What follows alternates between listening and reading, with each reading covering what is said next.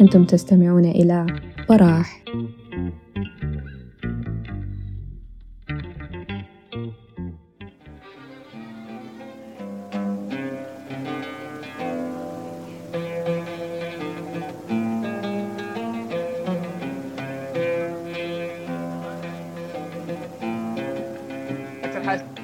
جبال فقيري ده. أكثر حاجة شجعتني الموضوع ده؟ الليلة جبال فقيري قال لي يا أخي حارس ده طبعا فقيري قاعد يقول علي أنا متطرف أنا ما ما ما, ما متفق معاه في النقطة دي لكن شنو؟ لكن بمشيها له قال لي حارس ده متطرف زيك. أنا ده اعرف متطرف زيك. ده اعرف ذاته الليلة حارس ده عامل كيف عشان اعرف أنا ذاتي عامل كيف. أشوف متطرف ذاتي عامله كيف. لا اللي إحنا أسمع هو عارف إن إحنا متطرفين لأن مصطفى قام في في قريتنا يعني. فمتعنصر له أيوة، هو شديد قال لي كده. أيوه. أنا طبعا مصطفى أغلب الناس أغلب الناس اللي حارس حارس متخصص في جيل التسعينات طبعا شايفه. طوالي ضرب الجماعة مساكين شديدين إحنا والله مساكين شديدين أغلب الناس اللي قبل جيل التسعينات بتلقى عندهم تقاطعات مع مصطفى سيد أحمد لأنه هو كان حركته كثيرة. ما عشان هنا لأنه هو كان حركته كثيرة يعني. فممكن مم، آه الناس اللي في أواخر الثمانينات ممكن تلقاهم ما يحضروا له حفلات عديد ولا كده.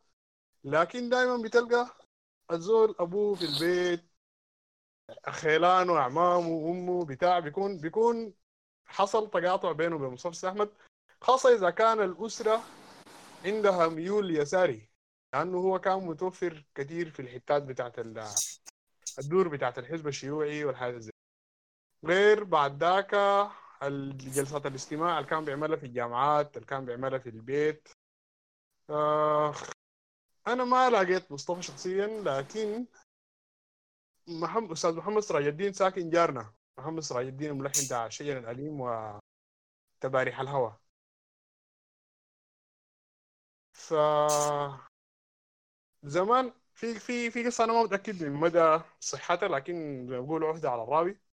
مصطفى سيد أحمد أول ما جه دخل المعهد معهد الموسيقى والمسرح الدراما والموسيقى والمسرح كان خش في القسم بتاع الدراما. ما كان خش قسم الموسيقى يعني أول ما خش أول ما بدأ ما بدأ بقسم الموسيقى. فكان قسم الدراما كان ماسكاه أستاذة منى ما بتذكر اسمها منى منو؟ اللي هي زوجة محمد سراج الدين. فقالت مصطفى إنه بعد فترة كده لاحظت قالت يا أخي أنت المفروض تكون في القسم بتاع الموسيقى المفروض بتاع الدراما. لاحظت ميوله للغنى وكده. لكن طبعا زي ما عارفين برضه هو كان كان بيشارك في المسرحيات زي المسرحيه بتاع ضوء البيت والمسرحية في كذا مسرحيات اللي هو كان بيقوموا بها غالبا ناس يحيى فضل الله و اسمه منو تاني كمية من الشعر اللي هو كان. اللي هو غنى لهم اللي هو تلاقى لاقاهم في المعهد الموسيقى والمسرح المهم فمن ديك قيل إنه مصطفى بعد ذاك حول للقسم للقسم بتاع ال... بتاع الموسيقى اللي هو كان برضه ماسكه محمد سراج الدين محمد سراج الدين هو برضه شاقي وعنده قرابة بمصطفى ما قريبة شديد لكن يعني فمصطفى كان بي... كان بيجي طوالي في البيت في السجانة. ف بعد ذاك كان عندهم قعدات كان في قعدات كده بتكون قاعدة الناس محمد سراج الدين ذاته في البيت. ودي قعدات ما ما في لها تسجيلات. نحن عندنا لها تسجيلات كاسيت قديمة لكن ما لقيت لها تسجيلات تانية. ما ما الكاسيت دي غالبا ما اتنسخت فدي من هنا بدأت قصتين على مصطفى من زمان. من وعيت على الدنيا ومن قبل ما هو على الدنيا بسمع مصطفى شغال في البيت يعني. ف دي القصة هنا يعني. في البيت البيت شوية مقسوم. أبوي بيحب يسمع عثمان حسين والجماعة بيسمع بيسمع مصطفى أحمد. بيسمع أحمد اللمين بيسمع وردي في تنويع يعني. لكن من بدري الواحد الله متعود يتعود على مصطفى على أول مصطفى. سمعت غنى كثير بتاع لكن لما بقيت اسمع غنى لما بقي عندي مزاج اني أسمع غنى يعني ما انت في الأول أنت بتكون شافع صغير. بالنسبة لك بس دي حاجة شغالة يعني انت بتكون ما بكون عندك مزاج إنك تسمع الحاجة الفلانية أو تسمع الز- الزول الفلاني. ف لما بقى في مزاج لما بقيت افرز إنه هو ده منو ولا ده منو ولا الصوت ده الزول ده بقول في شنو؟ سمعت مصطفى سمعت مصطفى كثير سمعت عقد الجلاد محمد الأمين ده سمعته كبير حقيقة. سمعته كبير عديل لأنه زمان ما كنت بقدر. يعني كان بالنسبة لي صوته مزعج. وفي ناس هنا ممكن يزعلوا طبعا. هذا موضوع شخصي تفضيلات شخصية زي ما فدي قصة دي ده كده بديت أنا بعد ذاك بديت أبارق وأنا مصطفى لغاية زمن قريب هو اكشلي ما قريب بس إحنا كبار. لغاية 2005 2007 كانت الأغاني بتاعت مصطفى دي محدودة.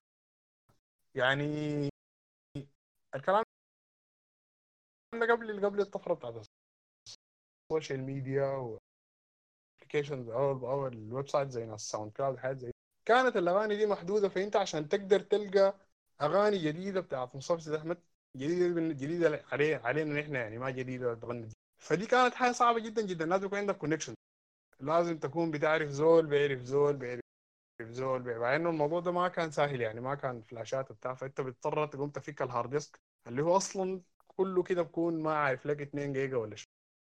كثير كده تمشي تركب وتجيب jumper عشان تركب slave على hard disk ثاني عشان ينقل لك اغاني بتاعت مصطفى. فكان الناس بتح... بتكون حريصة جدا جدا على الحاجات اللي بتقدر تلمها. يعني بتذكر لغاية آه 2010 2011 كان عندي مكتبة بتاعت مصطفى أحمد بس ما أعرف حصل على شنو. كنت ب... ب... بنقولها من جهاز لجهاز من جهاز لجهاز وبكبها عند الشباب بس خلي دي عندك نسخة. زمان الناس بتنسخ سيديهات السي دي بشيل له 8 أغاني ولا 10 أغاني ما أعرف. فدي كان الحكاية دي كانت كانت صعبة. هسي في الفترة الأخيرة دي لقينا غنى كثير كثير شديد بتاع مصطفى سيد أحمد. الناس ما كانت سمعته. ودي دي دي مشكلة أساسية دي مشكلة أساسية في حياة مصطفى بالذات إنه في ناس كتار جدا لابدين بالتسجيلات. يعني في تسجيلات اتغنت في الدوحة بس. ما ما في منها. نسخ في تسجيلات اتغنت في جلسات تحت الرياض بس.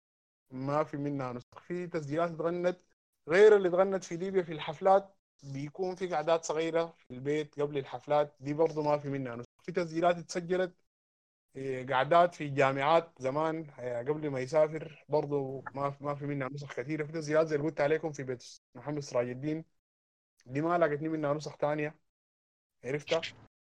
زمان فكرة إنك تنسخ شريط دي كانت شوية risk لأنه الشريط ممكن يبوظ وهو بيتنسخ. plus إنه كان في يعني كان في زي رقابة كده على أغاني مصطفى زعمت يعني أنا بعرف ناس بعرف نفرين اعتقوا قبضوا جهاز الامن عديل بزول بلغ عنهم عشان بيسمعوا في شريط بتاع مصطفى احمد جاي مهرب كان من الدوحة. الحكاية كانت صعبة هسه الحكاية شوية كده أمور اختلفت. فبقى في أغاني كثيره بدأت تظهر أو تسجيلات كثيره لأغاني إحنا بنعرفها لكن لكن تسجيلات رؤى لحنية أو أو تسجيلات كده كانت بروفات للأغاني. ففيها حاجات كثيره في مقاطع حتى بتلقاها في البروفات ما بتلقاها في الأغنية الماستر أو ما بتلقاها في الأغاني اللي بتغنت بعد ذاك في الحفلات أو في القعدات وكده. فما أعرف. ده أنا عموما كنت بباري الحاجات يعني كنت بحاول أفتش إنه أوصل ما عشان المه لكن عشان داير أسمع. بحاول أفتش إنه ألقى أغاني أنا ما سمعتها قبل. فالمسألة دي في في الفترة الأولى أخذت سنين طويلة عشان تقدر تلقى أغاني جديدة. سنين عديدة يعني يعني التسجيلات بتاعت العيد الأربعين بتاع بتاع الحزب الشيوعي اللي هي حاليا مرفوعة في في يوتيوب دي اللي هي فيها غني يا خرطوم غني وفيها قاسم أمين وفيها آه عشرة مقاطع للحياة وكده. الحاجات زمان أخذنا زمن طويل شديد عشان نقدر نوصلها يعني. كانت قاعدة الناس اللي إلا تكون تعرف زول في الجبهة الديمقراطية يجيب لك من الأرشيف الجبهة وزول يجيبوها لك بالدس. بعدين زي اسمه كان كان زمان بيجيبوا الكتب القصائد بتاعت حميد دي كانوا بيجيبوها. بت... بتكون مطبوعة كده في تكون مطبوعة في الورق بالعرض كده وبقوها كده زي الكراس وتلقاهم ملفينها بجرايد يتبادلوها كده بد حكاية زي الأفلام كده. بس الموضوع اختلف تماما يعني الحكاية بقت سهلة فعشان كده أول ما قبل كنت أفتش في كنت أفتش في شنو؟ كنت أفتش في المزار. كنت أفتش في تسجيل للمزار. فقمت لقيت تسجيل في SoundCloud لقيت تسجيل كويس. قمت بعد ذاك انتبهت انه ما في لستة فيها كل الحاجات في SoundCloud. فقعدت أجمع أحاول أجمع في التسجيلات. أخذت فترة طويلة كم شهر كده بسمع في تسجيلات وبحاول بضيف وبعد ذاك بيجي كل فترة اراجع الليستة أشوف الحاجات المدبلة المهم في حاجات قدرت أشيلها وفي حاجات لسه ما قدرت أشيلها وكون كسلت منها. كل فترة وفترة بخش بفتش الأغاني الجديدة اللي اترفعت بشوف إذا في حاجات في الليستة ما في. عشان تكون الحاجات على الاقل ملمومة في حتة واحدة يعني. at least كل الحاجات اللي قاعدة في SoundCloud نلقى منها نسخة في حتة واحدة. ده اللي خلاني أنا أبدأ أعمل. ما أعرف عملتها قبل كم سنة. والله يلا بعد ده هيا مازن كمال داير أشوف الناس مداخلتك. كيف لاقت شنو. عندها شنو ما عندها شنو. في لو في عنده تسجيل معين بفتش فيه ممكن يسأل الناس هنا احتمال تلقاه. أنا حرسل لهم ال- ال- ال- ال- ال- ال- ال- القائمه بتاعتك في ال SoundCloud. فيها تقريبا كل أغاني مصطفى أحمد الموجودة في النت موجودة في في الليستة بتاعت خالد دي. آه في زول اسمه في زول اسمه أبو بكر آه، أبو بكر في يوتيوب. آه، ابو بكر أيوة. أبو بكري حاجة كده. الزول ده الزول ده عنده تسجيلات سمحة شديد تسجيلات سمحة جدا جدا. وعنده في. حاجات موجودة اللي عنده. مثلا لقيت صرخة صرخه اللي هي بغنوا عقد الجلاد لوين وكيف لمتين. أيوه انت بنفس بنفس اللحن ده بيغنيها مصطفى سيد أحمد وقبل ما يغنوا عقد الجلاد. تسجيل بالعود. ما لقيته إلا عند الزول تسجيل واحد بالعود بيغني فيه مصطفى صرحة. لا خالد ياسر الناس دي ما دارت تتكلم شكلها. أنا بس داير أقول لك والله أنا سعيد جدا إني قاعد اسمع كسيتة قاعد تتكلم عن زي ما لو صح التعبير سيدنا مصطفى سيد أحمد عليه رحمة الله يعني فهم شكلهم دايرين يفتحوا باب المداخلات مع مازن كمال وكده على كلام الخال معتز فقيري. امم لكن شايف الناس ساكته. أنا أنا طبعا يا جماعة بس ما أعذروني شوية في ال- ال application ده. أنا أول يوم أخش الليلة فأنا ما قادر احدد منو بيتكلم معي معلش. لا الناس دي انت أنت قاعد بتتكلم يا خالد ونحن قافلين الميكروفونات عشان ما يحصل شايف- في. الصوت. اي شايف لكن قبل شوية كان قبل الزول كان بيتكلم بس ما عرفت إنه ما قدرت اميز الصوت آه. فحارس. ده كان كودو يا خالد. آه. آه. الله يا كودو يا أخي والله سعيدين جدا يا أخي. كودو ده ثابت في ال server ده من المؤسسين لكن زول بتاع كورة زي كودو راجل طيب يا أخي. بتاع كورة وأفلام و games وحاجات زي دي. هم ما حاقرين بالاغاني دي شوية. إحنا فرضنا عليهم فرض لا والله يا حاشا وكلا والله يا خالد لا والله بس الحاجة. يا بكري شايفك جيت ساند أخوك ده شوية قبل الكورة يا أخي؟ يا خال يا أخي زول زول كويس يا أخي ما تطفقوا كده. طيب أنا أحكي لكم واحدة من قصص مصطفى سيد أحمد دي يا يا حارس. ألو؟ أيوه سامعك. ما أعرف باقي الناس آه. سامعينك ولا لا. آه كان حكى أسهري محمد علي اللي هو مصطفى سيد أحمد غنى له من أجمل الأغاني بتاعت مصطفى أغنية اسمها مشرع الحلم الفسيح. امم فازهري ده قال إنه هاشم صديق كتب الأغنية بتاعت حاجة فيك وقال الأغنية دي لفت جميع الفنانين. ما في أي زول لحنها. ما في زول قدر يلحن الأغنية دي. فقال مصطفى جاو قال له يا أخي أديني الأغنية دي أنا بحاول ألحنها. الوقت داك تقريبا مصطفى طالب في معهد الموسيقى. هو استهتر بيه وكده تقريبا واداه الأغنية. فقال بعد ثلاثة يوم بالضبط مصطفى ده جاو قال لي يا أخي بس ممكن تطلع معي فوق. أنا لحنت الأغنية دي فدايرك تسمعها. هاشم صديق ده قال انه ألو؟ أيوه أيوه سامعينك سامعينك واصل. سامعينك يا خالد تمام. آي فهاشم صديق ده قال من يعني من أول كوبليه بس مصطفى ده قال بدأ يغنيه وقال أنا ما شعرت بنفسي قال أنا قعدت أبكي طوالي. حين انه الاغنيه دي قال لفت لجميع الفنانين. ما قدر يلحنها إلا مصطفى زيد أحمد. الليلة هي برضه من أجمل أغاني مصطفى زيد أحمد. حاجة فيك دي بالمناسبة. لحنها في ثلاثة يوم بس. طبعا طبعا يا جماعة في فقيري ده أنا عندي معه قصة. لأنه هو طبعا فقيري ده يعني شنو؟ زول زول يعني شنو؟ زول طف كده مرات بيقوم شنو؟ بس بيقول لك لا كده الحاجة دي ما بتنفع معاي وبتاع. فمره كنا نتكلم قلت له ترى يا أخي. بنتكلم بنتونس عندنا لما كده كل جمعه فجات السيرة قمت قلت يا أخي انت عارف أجمل عود يتسجل في, ال... في الإذاعة؟ قام قال لهم قال لي كم أغنية؟ قلت له لا لا لا. أجمل أغنية تسجلت بعود في الإذاعة وضاحه قال لي يا أخي وضاحه شنو؟ ما عارف فارغ منك سايب تحت. المهم لفت الأيام ودورت ما عارف لمت فيه وين الأغنية دي مع الصباح. شكله كان مزاجه رايق هذا اللي جاني قال لي والله يا خالد يا أخي أنا كنت غلطان يا أخي. غلطان قال لي. التسجيل ده قال لي ما في زيه التسجيل. حقيقة التسجيل ده ما في زيه. لا يا أخي وضاحه جميلة يا أخي. جميلة يعني شو؟ ما- الناس آه، في في في حاجات في حاجات أساسية كده في في المسيرة بتاعت مصطفى أحمد دي.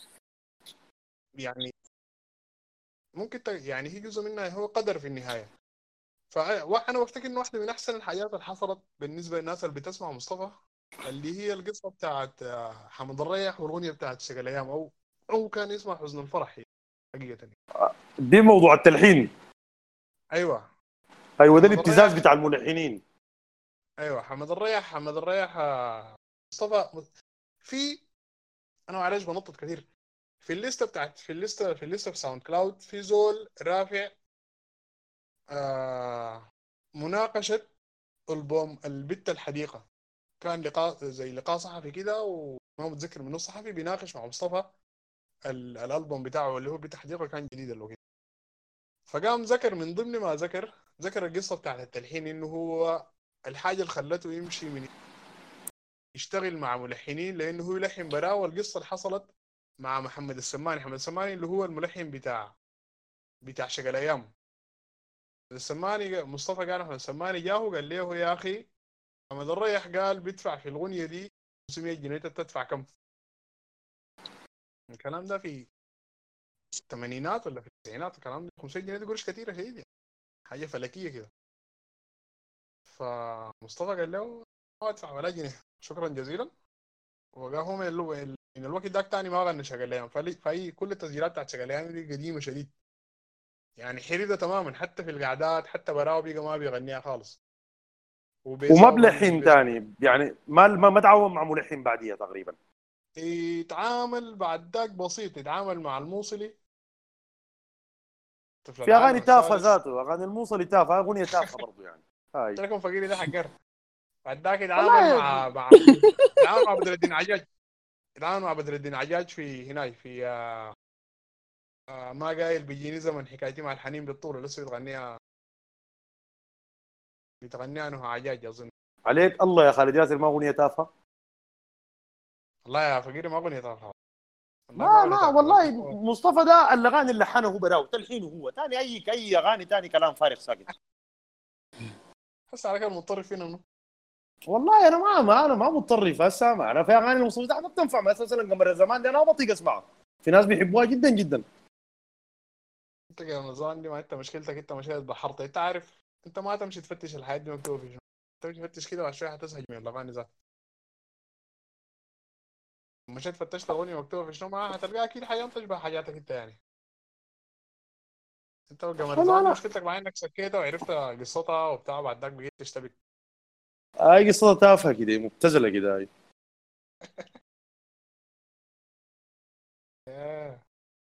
لكن أنا أنا الأيام دي مم. أيوه أتذكر الزول اللي عذبنا بعبد عبد الرحيم كان بتذكر قال كلام يا هو كلامك ده في حبة زيادة كده ما عارفة هل هي زيادة منه ولا ده وقال إنه جا قال له يا أخي كان الغنى كان الغنى بقى بقروش أنا خليتها ما داير. ده مصطفى قال له كده؟ هاي. أنا ما متأكد من الجملة ما متأكد من الجملة بالضبط عشان كده قلت لك الحاجة دي هو في تسجيل في تسجيل في تسجيل لمصطفى في المناقشة بتاع الألبوم بتاع البنت بنت الحديقة. الكلام ده بيقوله مصطفى ذاته يعني. فأنت لو الموضوع ده قاعد في SoundCloud. بتلقى مصطفى بيحكي القصة هي ذاته. فأنا ما متأكد والله من الجملة. أنا لك عندي مشاكل بتاعت ذاكرة فما يعني ممكن يكون كلامك ده صح غالبا فالمهم هو بعد ذاك بعد ما بعد ما رفض يغني الأغنية وح- وحمد السماني اداه ده لحمد الريح قام كان في عبد العزيز هلاوي وكمية الشعراء اللي هم عندهم منتدى الحلفاية. عندهم منتدى اسمه منتدى أب... أب... الحلفايه أولاد الحلفاية من الحلفاية بالشكل ده. قاموا كلهم قاطعوا مصطفى سيد أحمد وسحبوا منه الأغاني بتاعتهم. فحتى الأغاني حتى الناس ديل تاني مصطفى ما غنى لهم. بعد ذاك منها بدأ يفتش.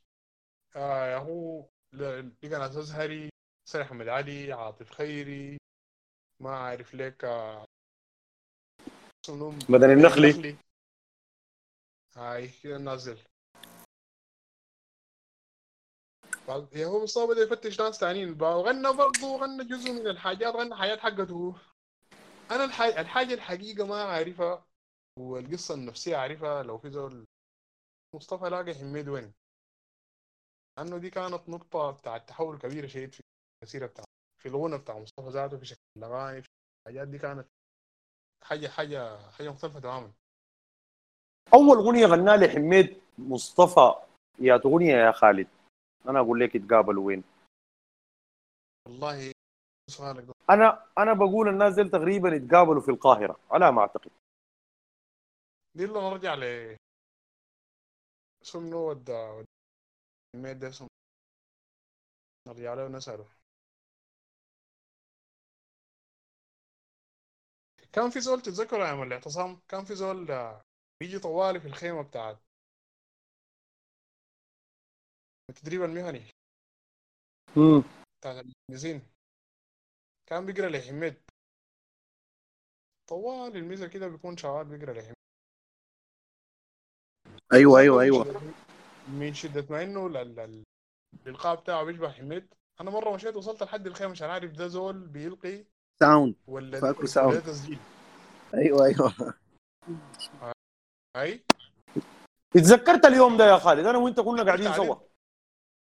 هاي قاعد في البحيرات المرة. الله يرحمه. في البحيرات المرة. الله يرحم الأيام ديك. صح صح فعلا. اتذكرت اليوم ده تماما. خيمة الم... كان في خيمة المهندسين.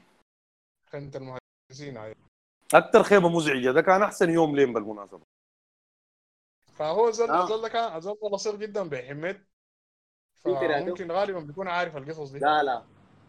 مم. الزول اللي عنده مداخلة طوال يتفضل يا إخواننا. أنا ما أعرف إذا كان صوتي مسموع ولا لا مسموع.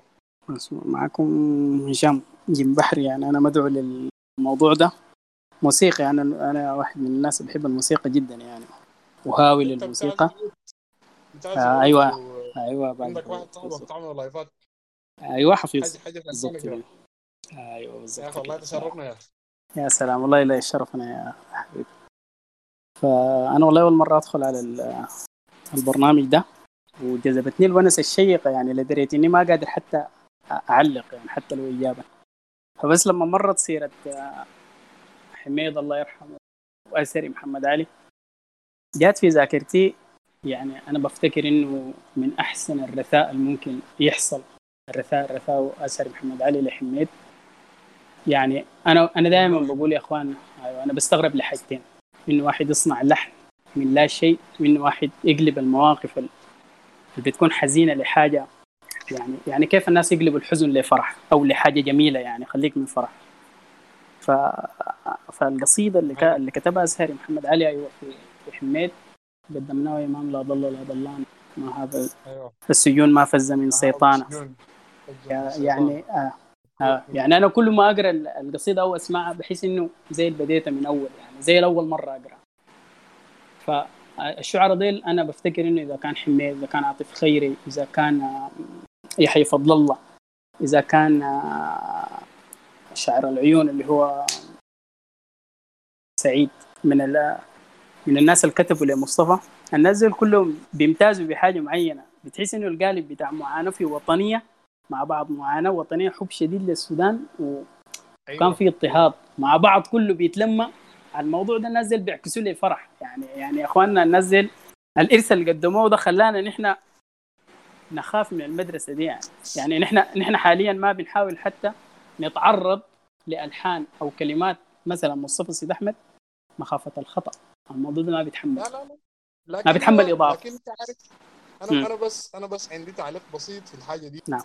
مصطفى ذاته الله يرحمه كان مشروعه مشروعه الفني كان إنه يعمل حاجة حقته يعمل نعم. حاجة جديدة نعم. ف نعم. فانت انت أنت لما لما تعايل حياة مصطفى لازم تعمل حاجة حقتك صحيح يعني دعوة يعني لأنه انت أنت إذا عاوز إذا عاوز تواصل مشروعه حقيقة نعم. مشروعه كان فكرة مشروعه ما كان بس اللحن الخطا مشروعه كان فكرة إنه أنت يا بني آدم يا إنسان أنت كده تعمل حاجة حقتك أنت لازم أيوه تضيف في. الحياة تقدم كل اللي عندك حتى حتى حتى في التسجيل أظن بتاع ال بتاع برضه نفس التسجيل بتاع مناقشة الألبوم ده قام. سألوه النظام إنه أنت ليه كده قام قال لهم يا جماعة اللي هو ده المثل اللي كان بيقول قال قال يا أخي النملة مم. بقرصتها نعم، صحيح. قدر صح. صحيح قال كل زول. بيعمل قدر أنا بعمل قدر قدرتي اللي بيكتب بيعمل صحيح. قدر قدرته بيجي الزول اللي بلحن بيعمل قدر. قدرته يا سلام صحيح صحيح صحيح صحيح فأنتوا ذاتكم المفروض تعملوا قدر قدرتكم أيوه بالضبط والله يعني أنا. أنا بقول لك طيب أيوة. أنا عندي تعليق برضو بسيط في مرسية برضو بالمناسبة وتبادي يعني رسى حميد بقصيدة جميلة جدا بالمناسبة عندك منها؟ اي برسلها لك. قال لي عرفت الحال صبح مايل ابيت هاي. اي يا بيت ما تخوض مع. الخايدين أيوه وبيت ما تبيع كذا البايعين. وبيت ما ترهن الاقلام وكنت حزين وكنت سجين سلام. قصيدة جميلة جدا يعني. ترد فقفقت من وحل البدن والطين. اسمها اسمها سلام. حامل الأختام. أنت عارف يا سلام. حامل الأختام. سلام. حامل سلام يا حامل الأختام. بعدين يا يا, أنا أكثر حاجة بس اتم لك دي عجبتني فيها. حميد ده مات تقريبا هو آه ما عارف ماشي على الخرطوم جاي على الخرطوم ولا ماشي على النوري أنا ما ماشي متأكد. ماشي. را- لا لا ها؟ طالع طالع من الخرطوم ماشي طالع من ماشي على ماشي نوري. آه ماشي الزول حميد ده تقريبا الحادث كان في الكيلو 300 وحاجة. يعني كان في في قهوة مشهورة. في طريق الشمال آه في طريقة قهوة مشهورة اسمها آه. قهوة التمتم. بيقول له يا أيوة، أخي أيوة. ويتواريت بعد صليت صلاة النافلة في التمتم. عجيب يا حامل الأختام. يا سلام. وفعلا هو والله. صلى في في قهوة التمتام وبعدها بكم كيلو مات فعلا صلى. بالمناسبة يعني قال لي اتواريت بعد صليت صلاة النافلة في التمتام نفله في التمتام شوف يا فقيري يا عزيزي يا شباب هاني ده قال عنده مداخلة تذكروه معاكم بس إن شاء الله جدا طوالي يقول طوالي يا أخي ما هو يقول طوالي ما ينتظرنا طوالي خش يا هاني شكله بعيد طيب،. السلام عليكم. ما- آه. يا هاني كيف الحال؟ الله يديكم العافية آه أنا طبعا أنا أنا عادتي بس أخش كل كل خميس لكن آه أبو السيد آه، الله يرحمه هو اللي جابني لكم. يا سلام. وال أنا بس عايز يعني خلينا نكرس لقصة مصطفى من من طرفنا إحنا زي ما الموضوع كان بدأ من السبعينات. آه، أنا شخصيا ما يعني ما اكتسحتني تجربه مصطفى سيد أحمد إلا بعد ما توفى الله يرحمه يعني. آه، الفترة ديك بالذات يعني اللي هي من 94 لحد تقريبا لحد 97 98 هي كانت فترة غريبة لأنه لأنه أكثر الناس آه، ما بتعرف هو نفس ال- ال- ال- ال- الذهنية العربية عندنا. إحنا ما ما بنكرم الناس ونديهم حقهم إلا بعد ما يموتوا يعني. أي. فكان في فكان في يعني استرانز عجيب خالص يعني في في الخرطوم وفي كل حتة يعني بمصطفى سيد أحمد. مع إنه الوقت ذاك يعني كان التلفزيون ال- ال- القومي ما كان عنده إلا والله نحن مع الطيور يعني. كان أي واحد نقعد نتونس معاه نقول مصطفى أي واحد يخش لنا يعني يشارك يقول أي والله يا أخي أستاذ يا أخي والله نحن مع الطيور. كانه كان هي اغنيته الوحيدة اللي كانت موجودة فيه. الغريب يعني تسجيلات كثيره في ناس تلفزيون ده المكلب ما كان بيذيعوها والله كلهم كلاب يا أخي. أنت لو جيت تفرز فيهم. ال- الفكرة كان شنو؟ انه إنه أنا شخصيا طبعا بعديها طبعا جو كم عدد من ال من ال من ال performance والمؤدين إن هم حاولوا إن هم يعني يكملوا على الأقل فقط في ال- في التجربة السماعية أحمد، يعني بيعيدوا بيعيدوا اغانيه مع نفس ال- الفرقه بتاعته كان منهم عمر خليل وكم واحد يعني. فأنا أتذكر إن أنا سيد أحمد أنا ما عرفته إلا أول حاجة يعني قريت ال- البوكلت ال- تبع اغانيه أول شيء قبل ما أسمع له لأنه كان كانت الأغاني دي فعلا بتتفتش بتفتشها وما بتلقاها فأتذكر إنه إنه يعني كان أهم حاجة في الفترة دي اللي هي فترة السبع سنين ما الله يرحمه توفى كان في جدل عجيب خالص إنه بقى الموضوع هو آه، يعني نزاع ما بين مين مين مين أحسن من مين مصطفى ولا محمد وردي؟ والحاجة دي غريبة خالص يعني. وكان الموضوع فعلا يعني كان عامل عامل راو ثقيل يعني. إنه في مريدين احمد بيقولوا لا ده أحسن وده يقول ده أحسن مع انه مع إنه يعني مع إنه تجربتين أصلا ما- ما بتتطابق مع بعضها ولا ولا هي في في في مسار واحد. فانا أنا ال- المداخلة اللي أقولها يعني الحاجة اللي اللي, اللي كرسها مصطفى سيد أحمد وما في زول عملها يعني. إنه يعني من يعني صعب جدا يا جماعة إن إحنا نقول إنه مثلا إنه ما عارف يعني. إنه مثلا مايكل جاكسون أحسن من بوب ديلان ولا بوب ديلان أحسن من مايكل جاكسون؟ يعني مستحيل إنك أنت تقارن الاثنين يعني. كل واحد يعني كان عنده كان عنده مساره. وإذا إحنا أخذنا الأغنية السودانية الحديثة يعني في يعني يمكن أكثر تجارب يعني كان فيها شساعة وتوسع. هناخذ الثلاثة اللي هم وردي والدلمين ومصطفى أحمد؟ ما أظن يعني إنه في في نفس مسارهم ديل في ناس يعني أضافوا الاغنيه السودانية زي آه، زي الثلاثة.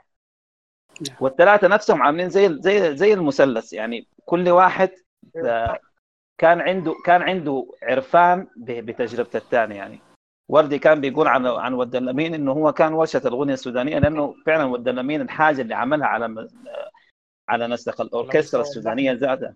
أيوه. آه، دي دي كانت حاجة فارقه خالص.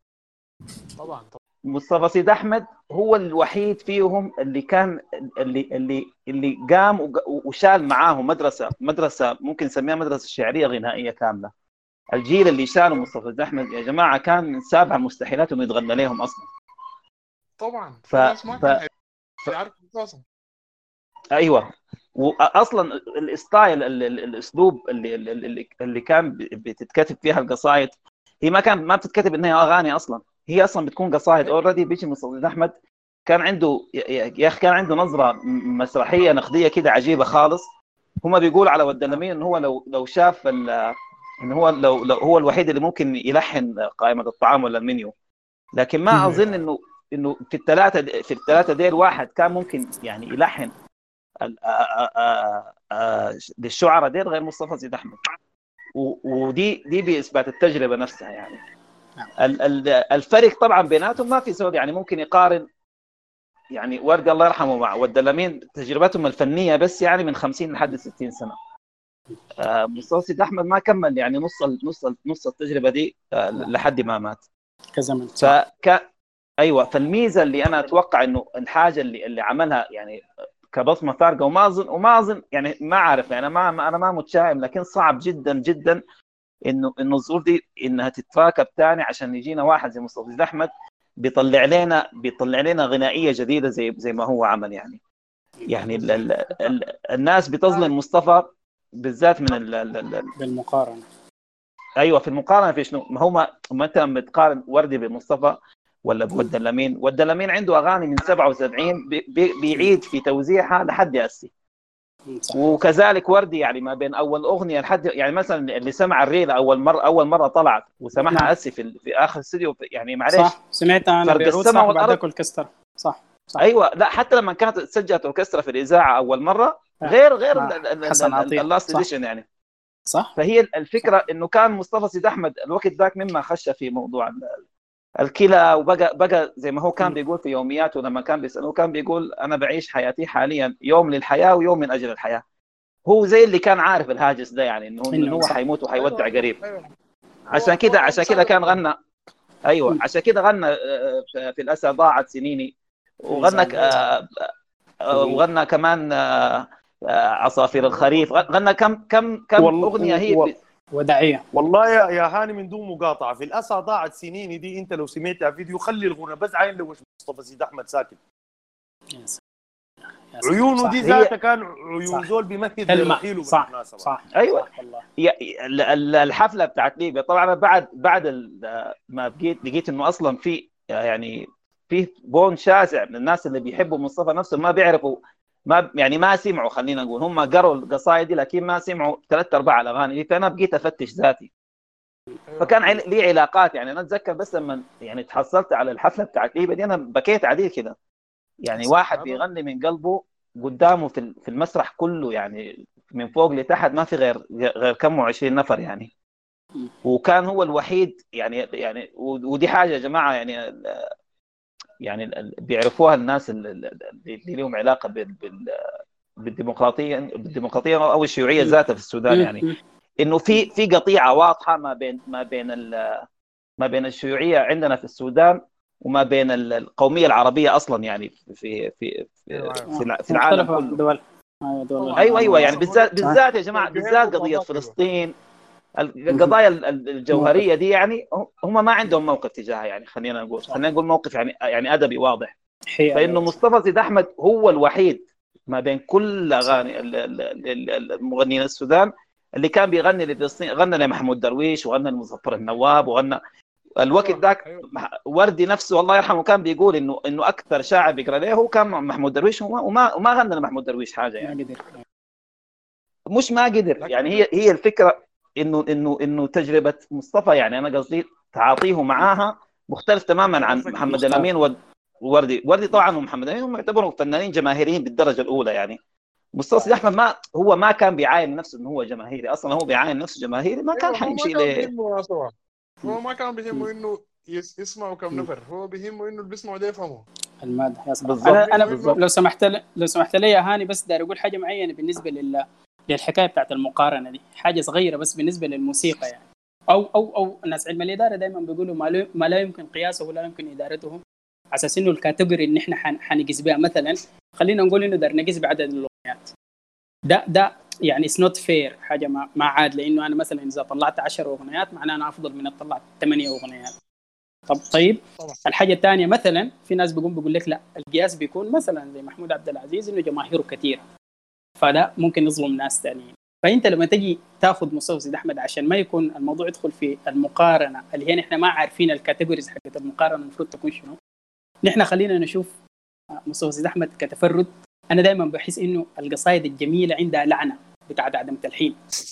الحاجة دي كسرها مصطفى سيد أحمد تماما. تماما يعني يعني مثلا أنت لو أنا لما أجي أقرأ النص يقول أنجبتني مريم الأخرى قطارا وحقيبة. الحاجة دي ممكن تقيف شهرين في في في في, في المجاز اللي عمله في أنجبتني مريم الأخرى ما في أداة تشبيه كقطار أو كحقيبة لا. أنجبتني مريم الأخرى قطارا وحقيبة أرضعتني مريم الأخرى قوافي ثم أهدتني المنافي. هكذا قد خبروني ثم قالوا لي. أيوه ترجل. الكلام ده مستحيل يتلحن. مستحيل. أنا بتكلم عن عن حاجة يعني أنا أنا بعرف شوية في الموسيقى. الحاجة دي أصلا ما مرتب ما عندها القافية الشعرية اللي بتخليها تتلحن. بيجي مصطفى بيطلع منها لحن جميل.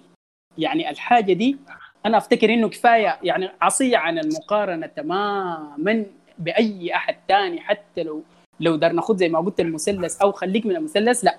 الموضوع بتاع تلحين الأغنيات والمفردات وإنت ذكرت إنه يا أخي من الصعب شبه المستحيل إنه نمر بنفس التجربة. ليه؟ لأنه نحن بنفتقد الآن للمفردة الكانت وللإبداع الكان وللحب للحاجة دي اللي هو أنت قبل شوية ذكرته في إنه أنا ما فنان جماهيري أنا بحب الحاجة وبعملها وداير واحد يفهمني فيها أو على الأقل تديني أنا الإحساس اللي أنا عايزه. وبعد ذاك إن شاء الله يعني آه بيحصل ال- بالضبط. هي ما كانت تتكتب. نعم. الحاجة اللي اتفقوا عليها كل الناس اللي بيشتغلوا مع مصطفى. يعني سواء كان شعراء ولا حتى الناس اللي لحنت له الفترة الأولى نعم. أو ال- أو المعزفين أو الناس اللي كانوا حوالينه. لبوة إنه بعد كان كان زول إحساسه عالي يعني نعم. دي أنا ما أعرف أوصفها لك كيف إحساسه صح. بالحاجة اللي هو بيعمل فيها عالي. جدا جدا بيظهر في بلاد أيوه إنه كل التعديلات اللي عملها مصطفى على النصوص. الحاجة ال- الجدال كان بيتكلم فيها قبل فترة كل. التعديلات اللي كان بيعملها مصطفى على النصوص كانت بتعجب الشعراء ذاتهم اللي هو أيوة. الناس اللي كتبوا النص أحسن يعني من اللي عملوه. أيوه في أغاني في أغاني كثيره بالمناسبه من الاغاني اللي غناها مصطفى دي معدلة. عدل في أيوه أو أغاني حذف منها. مشارك حذف منها كاتب صح كاتب صح. كاتب جزء كاتب جزء من. النص. صحيح صحيح صحيح. صحيح في- في سلام يا أخي. في في واحدة من واحدة من المرات آه، قال حميد. واحدة من المواقف. المشهورة مع مصطفى حميد. قال له يا أخي في الأغنية في هنا لما بيقول حلوة عينيك زي سحابي يا سلام. يا, يا معتك في سلام. الخوابي. معتك في الخوابي. أيوه. قام يا سلام. حميد يا. حميد بيتكلم. قال له قال له عنب شنو الزول ده؟ المفروض يقول زي تمر. قال لي شلت مراتك عليك يا شاقي الغبيان قال أنت عارف؟ يا سلام. يا سلام. يا يا الله لأنه جميعا. لأنه زمان يعني قبل ما يبدأ هو لأنه غنى هو غنى من من زمن صغير يعني غنى من هو لما بدا يغني من هو في البدايه اللي هو في الثانوي. لكن يعني قبل ما يغني بشكل رسمي يكون فنان كده معروف هو كان بيكتب. كان بيكتب شعر كان بيرسم. أيوه صح. يعني. يعني مصطفى بعد ال... بعد الحادثة بتاعت محمد السماني لما شالوا منه ال... لما خلى التباريح مش ما تباريح الهواء شغل أيام بعد ما. رجعها أول. أغنية لحنها أول أغنية لحنها كانت المسافة. لكن يا سلام. لكن المسافة لحنها؟ المسافة لحنها بعد سنة. سنة مشى قاعد سنة في سلفاب مم. عنده غرفة. ما. كان كفن ما كان بيغني. كان بيرسم. قاعد سنة كاملة بيرسم. لا. شعر لا بيعزف عود لا بيغني. بعيد من المجال. مشى مشى مشى لحاجه تمام تا- حاجة مختلفة تماما. مختلفة. صحيح. مختلفة تماما. مختلفة تماما لكن جاب فكرة آه المسافة دي قبل كده كان في ام درمان FM 100 في برنامج بيجيبوه كل يوم جمعة الساعة 3 أيوه ساعة بالعود بيتكلم مم. آه غير ساعة بالعود بيتكلم عن أغنية كل آه كل مم. أسبوع بيتكلم عن أغنية غيرت في تاريخ آه غير في الغنى السوداني كان بيتكلم. عن. المسافة جايبين جايبين prof بتاع موسيقى بيتكلم. عن المسافة بيتكلم عن حاجة بيتكلم عن لازمات في اللحن بتاع أيوه. صح. صح صح إنه الأخيرة مصطفى- بالذات. مصطفى لما لما جه يعمل لما جه يسجل المسافة دي في عازفين ما. اشتغلوا معه. قال لي أيوه ما قدرنا. صعبة. هي ما لأنه بنقدر سلمين ما بيعرف- من ناحية موسيقية سلمين أيوه. هاي الحال بتاع بتقول فيها دي ما بتتعمل عرفتها؟ قال لي يا أخي الحاجة ما بتتعمل قال لهم لا بتتعمل بتتعمل شال العود. قال لهم عندي كده بتتعمل كده بالعود. عرفتها؟ فدي كان دي يعني مصطفى أحمد ده حاجة زول زول براوي ما ما يعني ما القصة بس إنه والله يا أخي الأغنية والكلمات بتاعتها. يعني أسل أسل المسافة دي يا خالد ال- يعني الأغنية الوحيدة اللي فيها اغاني مصطفى سيد أحمد الموسيقى بتاعتها جميلة جدا جدا. ما الوحيدة طبعا لكنها مشهورة. أنا أنا لا يا. الوحيدة. personal preference يا آه، دي, تفضيلات شخصية يا إخوانا. بس آه، معلش المقاطعات لو فضل بيتكلم ب... ب... ن- ن- ن- ندور شوية المداخلات يا إخوانا. في في موية أي من. قبل عنده مداخلة موية لأنه بي- بيضيف بعد فلسفي دائما في في في المسائل يعني. فنسمع طيب، موية. نسمع دكتور نسمع دكتور موية. طيب طيب أوكي ما في مشكلة. أنا عشان كنت. بتكلم في نقطة ويعني كان الشباب أخذوا الموضوع لمحور طيب ثاني. آه، طيب كمل هي- كمل ما في مشكلة أنا عايز أنا عايز بس عايز يعني أ- أ- أركز على إنه إنه الناس لما تسمع لمصطفى يعني ما ما ما يقرنوه ب- ب- ب- بفنانين جماهيريين عندنا يعني يعني يقرنوه أنا دائما سبحان الله بحاول لما أفكر في مصطفى بتذكر بوب ديلان بالذات يعني اللي هو بيعتبر artist الحاجة اللي جابها يعني كان كان حاجة أصلا جديدة وما كل الناس طبعا كانوا تعاطفوا معاها ب- ب- على نفس الدرجة. لو إحنا حاولنا نشوف لنا reference في الغنى السوداني ده ذاته أنا أتوقع إنه مصطفى سيد أحمد كان أقرب واحد إنه يكون خليفة ل- لخليل فرح من من باقي الفنانين. لأنه خليل فرح لما طلع في سواء كان في ال- في ال- في ال- في المادة اللحنية بتاعته وحتى في الجو بتاع الأغاني أتوقع إنه مصطفى كان أقرب واحد آه، له ما زي مثلا محمد ولد معروف انه هو اخذ أخذ شغله في في المقدمات اللحنية وفي وفي التوزيع الاوركسترالي ورا ورا عثمان حسين يعني كان كان ظاهر في في وقته. بالذات الحاجة دي حتكون واضحة في شنو؟ لو أنت اخذت مثلا يعني آه، ب- عزة في هواك. عزة في هواك دي أنا دائما كل مرة بسمعها مباشرة بتذكر ال- ال- الحزن النبيل. لأنه المقدمة الموسيقية اللي اللي عملها خليل فرح في البداية قبل ما قبل ما تمشي على على على إيقاع الفالس يعني اللي هو ال- ال- المقدمة ال- المتعسرة دي لا لا لا لا لا ال- ال- اللي في البداية دي اللي كان بتوحي انه انه انه إنه في تعب وفي وفي وهن بعد كده الحكاية أشبه ما يكون بعث عشان بعد كده يجي يجي البعث من الحب حب عزه من وراه عمل مصطفى سيد أحمد نفس المقاربة دي في في الحزن النبيل. المقدمة الأولى بتاعتها هي نفس المقدمة المتكسرة وك- وكان إحنا بنشوف يعني دي الحاجة اللي أنا اللي أنا لقيتها عند مصطفى ما لقيتها يعني يعني والدلمين مسرحي. لكن خلينا نقول مسرحي كلاسيكي. مصطفى مصطفى أحمد كأنه بيلحن الموضوع ده بشكل شبه سينمائي. آه إنه إنه المقدمة أشبه ما يكون انه في حصان هزيل وواقع وبيتكسر وفجأة بي بي بيقوم عشان هو بيحاول ان هو بيمزج ما بين ال- ال- ال- ال- النبل آه، كمعنى وما بين الحصان نفسه. الآهة بتاعت نورة معروفة إنه ما في ما في آهتين في الغنى السوداني كله يا جماعة يا غير الآهة بتاعت خليل فرح والآهة بتاعت مصطفى سيد أحمد ذاته يعني. فالفكرة دي انه انه إنه الناس آه، أنا أتوقع أنا لحد الان لحد الآن كل ما بيسألوني طبعا الناس اللي بي- بيحاولوا يفرزوا ما بين مصطفى ووردي بالذات يعني. وردي كان عنده عنده خاصية ما مستحيل إن هي تكون موجودة لأي زوج ثاني إن هو صوته نفسه كان عبارة عن عن آلة موسيقية. يعني وردي نفسه كان بيملى بيملى بيملى مساحات في في في ال- في الغنى ما ما ما في آلة بتوفيها غير صوته هو. هو يعتبر قيصارة عديد كده. الحاجة دي ما كانت موجودة مثلا عند ود اللمين ولا عند مصطفى احمد لكن كل واحد كان بيحاول انه هو إنه إنه بيحاول انه هو يرمم أو يكمل تجربته بطريقته. عشان كده مصطفى لحد الآن أنا ما شايف إنه أحسن ألبوم أنا بس بس ألبوم يعني كألبوم غنائي ما في ما في حاجة بتفوت الحزن النبيل لا من ناحية توزيع لا من ناحية آه، يعني يعني أفكار جديدة في في في الاغنيه حتى حتى لو إحنا اخذنا يعني أنا قصدي مقارنة بأغاني وردي كلها كألبومات أتوقع حزن النبيل هو هو التوب فيهم يعني.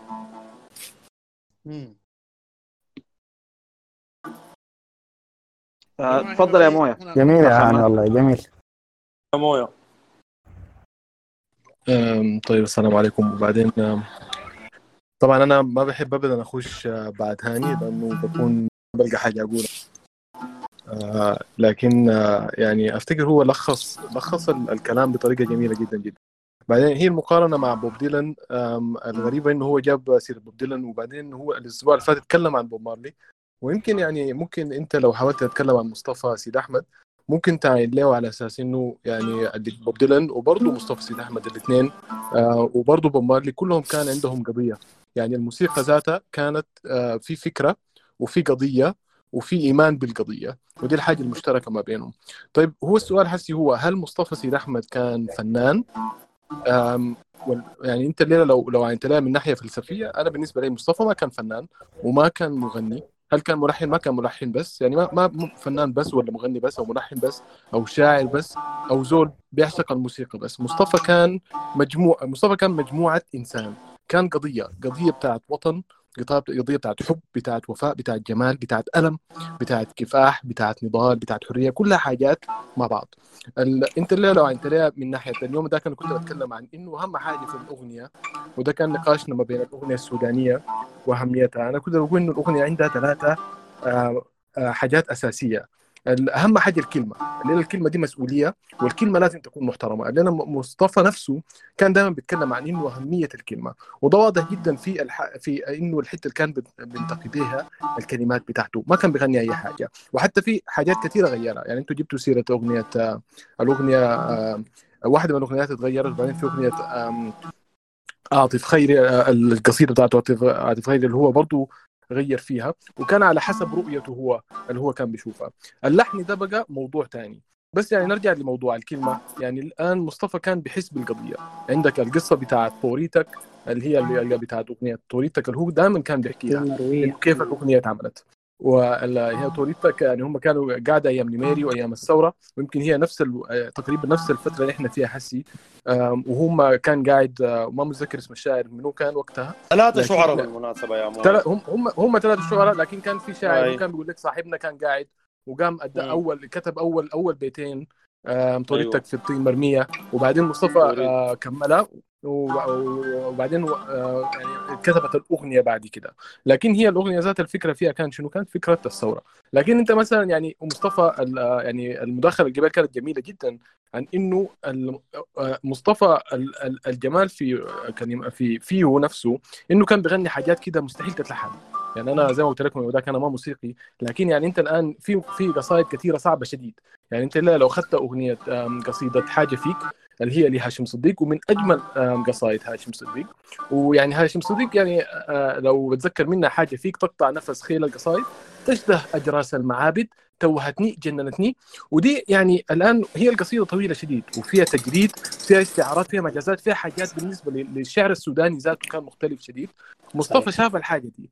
واخذها ولحن القصيدة دي بطريقة أنا ما تخيلته ابدا يقدر يلحنها. ونفس الكلام اللي كنتوا بتقولوه ها هي الأرض تحلت بالتعب. يعني هي تغطت. حاجة تغطت صعب, صعب شديد إنك تلحن كلام زي ده. فهو مصطفى دي كان ده كان ال- ال- الحاجة الروعة فيه ك ك كإنسان بينتقي الكلمة وكان كملحن بيلحن لنفسه كان بيعرف يلحن الحاجة وبحس بها وهو بيلحنها. وطبعا أنا قبل كده كان كتبت عن عن ال- عن عن عن كيف إنه هو الموصلي. طبعا يعني هو معتز بيختلف معي في الحتة دي بيفتكر إنه الموصلي بوظ بوظ الأغنية وبوظ بوظ الأغاني. لكن يعني أنا شايف إنه دي تجربة كانت ممتازة جدا جدا. يعني الحزن النبيل آه، الشريط ال- ال- الوزع الموصلي فيه أغاني من أجمل أغاني مصطفى. يعني نشوة ريد لقاسم أبو زيد آه، فيه كان سافر برضه آه، قاسم أبو زيد كتبها وفيه في عيونك. ودي كانت ات- اتعملت بطريقة جميلة جدا جدا. والتوزيع كان يعني التوزيع شوية كان كسلان من من ال- من الموصلي لكن كان فيه حاجات جديدة. يعني مصطفى ابدا ما تتخيل إنه يخت keyboard ويخت bass guitar ويخت drums ويخت إلكترونيات في حياته. يعني أنت بتسمعه بالعود ومتعود عليه بالعود. لكن يعني هو الوقت ده كان وردي برضه عمل شريط المرسال برضه لل- لل- للموصلي والشريط نجح بين الشباب. ودي كانت حاجة. في ناس بيقول لك مصطفى عملها عشان القروش وده كلام فاضي جدا يعني. ده كلام يعني فارغ كان-. آه، فهو كان مصطفى يعني شاف حاجة مختلفة وعمل حاجة مختلفة. وطبعا يعني ال- الحتة الوحيدة يعني البعد الفلسفي لمصطفى كبني آدم ك ك كإنسان مهم شديد. أنا يوم ذاك كان قلت لكم إنه يعني هو مصطفى ده ما كان بس بيجيف ويغني. يعني مصطفى كان يعني ده كان أفتكر الكلام عن أغنية عبد الرحيم عم عبد الرحيم. مصطفى كان بيشوف نفسه في الحاجة اللي هو بغنيها. عبد الرحيم دي بتتكلم عن عن إنسان عن ألمه عن رحلته عن حياته عن عن معاناته. ومصطفى كان يعني الليلة أنا دائما بقول عبد الرحيم دي ما حاجة سهلة إنك أنت تجيب و... و... وتل... ويعني اغنيه صعبة شديد إنك تلحنها وأي زول حاول يغنيها ما قدر. يعني فشل فيها فشل. في انه محاولة إنه يغنيها بالطريقة لأنه الطريقة اللي غناها مصطفى. وده لأنه مصطفى كان بيعبر عن روحه بيغني عن نفسه بيغني عن معاناته عن حياته وهو بيحاول إنه يعني بنقول لك الحكاية دي في الأغنية بتاعته. وهي نفس الفكرة بالنسبة لأغاني تانية يعني أغنية طيبة مثلا اللي هي حق الحميد برضه فيها كلام كثير عن رؤيته هو نفسه في الحياة. فيعني الآن طبعا هو كان أنا بتذكر مقابلة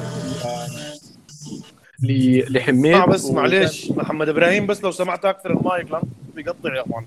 الناس تكثر المايك بس. واصل يا دكتور. أنا كان دائما بحكي القصة بتاعتي إنه حميد أول ما طلع في البرنامج قبل وفاته الله يرحمه كان مع مع نسرين النمر وكان آه، جابوا كان مست... جابوا له فيديو كان كان من حفلة قطر المشهورة لمصطفى وكان بيغني أغنية أم... أم... أنا هسه ما متذكر الأغنية لكن كانت مريم نورة. نورة. نورة نورة نورة. نورة. نورة كانت نورة لما بكى فيها بكى فيها فبكى فبكى حميد في هاي. الآخر وبعدين هي سألته قالت له بتبكي ليه فهو كان قال لها يعني قال لها أخونا مصطفى ده كان واقف وكان حامل كان حامل هموم مش همومه بس يعني هو كان ما هو ما كان هميه وانه الزول ده كان عنده سرطان وكان عنده فشل كلوي وكان تعبان وكذا وكان واقف بيغني لكن هو كان يعني حامل هموم وطنه وهو بيغني للقطريين ديل بحاول إنه يديهم ال- الرسالة بتاعته اللي هو بحاول يوصلها. وده هو كان ده كان مصطفى الإنسان وده كان حميد الإنسان. ربنا يرحمهم جميعا. وأنا كده أكون خلصتها ومعكم أحلى مايك دكتور الحاجة ذكرتني قبل فترة مشيت آه، يعني هو برضه كنت أفتش في حاجات. فلاقيت آه، عم عبد الحليم ده كان آه، يعني رئيس رابطة معجم مصطفى السعودية. رابطة رابطة معجم مصطفى في في في السعودية أيوه في الرياض. فالمهم مشيت له البيت يعني قعدت تونست معاه كده وكان عندي شوية حاجات آه، تسجيلات كده وبتاع أديته عندي حاجات في عنده حاجات كنت داير أشوفها وكده. فكان بيحكي لي إنه قال مصطفى هم كانوا بيطبعوا في في كتيب بتاع أغاني مصطفى. يعني بيطبعوا كتيبات. فقال مصطفى بيضرب لهم يعني بيتكلم معاهم اعملوا كده اعملوا كده اعملوا كده. فقام يوم ضرب له وقال له يا أخي حليم خلي كل الحاجات اللي عندك وقف طباعة وقف طباعة الكتيب ده أطبع لي بس أغاني فلانة فلاني ما أقدر أقول المهم واحد من الشعراء ديل باسمه. فقام قال له يا مصطفى ما يعني ليه يعني ما كنا متفقين حاجة معينة؟ قال له لا الزول ده عنده ظروف وبيحتاج للهناية اطبعوا اطبعوا بس حاجاته هو وبيعوا الكتيب ده ودو- والقروش كلها اداله هو. عرفتها يعني فمصطفى ما كان بيعمل حاجة عشان القروش يعني. ما, ما أصلا أصلا دي دي دي دي فكرة غبية شديد يعني. كون يديك فكرة زي دي. دي دي حاجة دي حاجة غريبة شديد. الناس اللي بيقولوا كده ديل ما ما المفروض ترد عليهم ذاته. بلس في حاجة ثانية أنا شايف إنه الزمزمي. الزمزمي ده يا جماعة ما يلبت الزمزمي ده أكثر زول في الدنيا بيعرف قصص وعنده تسجيلات. فخلوه يجي. جايبينه جايبينه جايبينه لل- جايبينه للحقيبة اليوم. لا لا في في في في صدام في صدام برضه صدام عنده عنده صدام. مداخلة برضه طيب بس قبل مداخله صدام يا مازن بس دار اضيف حاجة. تفضل تفضل. واح- واحدة من التعديلات اللي قاعد يعملها مصطفى حكى لي موية ده ذاته قبل كده في الاغنيه بتاعت آه، حليوة في ليلة المولد اسمها شنو الاغنيه دي؟ بقول غنوات. القدال كتبها آه، في المقطع بيقول يا أخي سألتك بالذي ركز الأرض معبد وسوى الفاز عليها مغام فمصطفى بغنيها وسوى وسوى الناس سوى وسوى الناس الناس عليها سوى الناس. آه. فبعدين كده مويه ده يشرح لنا السبب بتاع التغيير شنو. فصدام انت خش قول مداخلتك. صدام ده يبدو. إنه ما فيش. يبدو إنه ما فيش. لو مع صدام ما فيش ممكن اخش عبد الهادي لو موجود. اطلع يا زمزمي أنا صدام الصوت واضح يا جماعة؟ واضح تماما. واضح. السلام عليكم كلكم. أنا شايف الناس عملت إضاءات كويسة.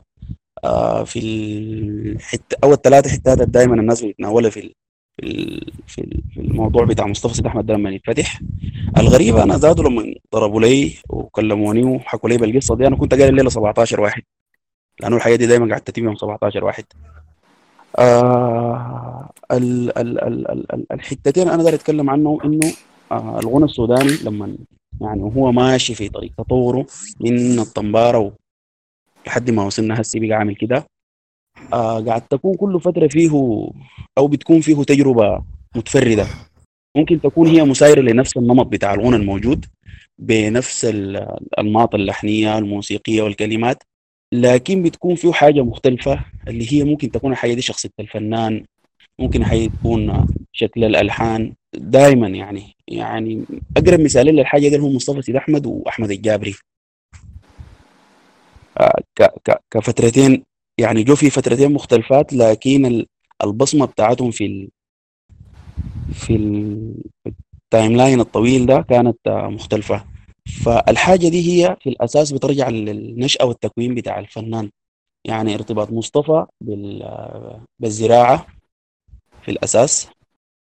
وبعد ذاك يعني مثلا لزول زي أنا ما لاقى مصطفى أنا باخد مصطفى عبارة عن حاجتين مراحل وتجارب اللي هو مراحله الحياتية وتجاربه الشعرية. يعني هو كل فترة بيقوم ياخد له شاعر كده بيطلعه من البرميل بتاع الشعراء المهملين وبيبقيه شاعر يعني بيبقيه شاعر آه، بيبقى, بيبقى شاعر يعني عديل. فمثلا آه إذا مسكت مثلا أزهر محمد علي التجربة بتاعته مع مصطفى سيد أحمد هي كانت تجربة إنسانية أكثر من إنها تجربة غنائيه يعني أزهري ومصطفى أربع أغاني ولا ثلاثة تقريبا.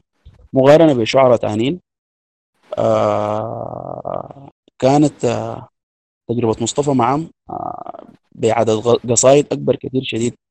آه لكن مثلا ازهري ومصطفى كانوا ساكنين سوا في بيت عزابة في الحصحي سوا والقصة المعروفة. المراحل اللي أنا بقصدها في حياة مصطفى اللي هي كونت مصطفى يعني مرحلته اللي هو معلم. يعني الفنانين السودانيين اللي جو من وزارة التربية والتعليم وبقوا فنانين جزء كبير جدا منهم بصمتهم كانت كبيرة شديد. وأكبرهم الاثنين مصطفى سيد أحمد ومحمد وردي. آه دي مرحلة مرحلة بورسودان الثانوية. يعني مصطفى سيد أحمد درس صناعي وبعد ذاك لما قرا الثانوي قرأ في بورسودان ولما بدأ شغل بدأ في بورسودان المرحلة دي دي هي المراحل ال- ال- اللي كونته. بعد ذاك الناس اللي اتعرف عليهم والتجارب الشعرية الجديدة. يعني عاطف خيري مثلا. أو الصادق الرضي مثلا.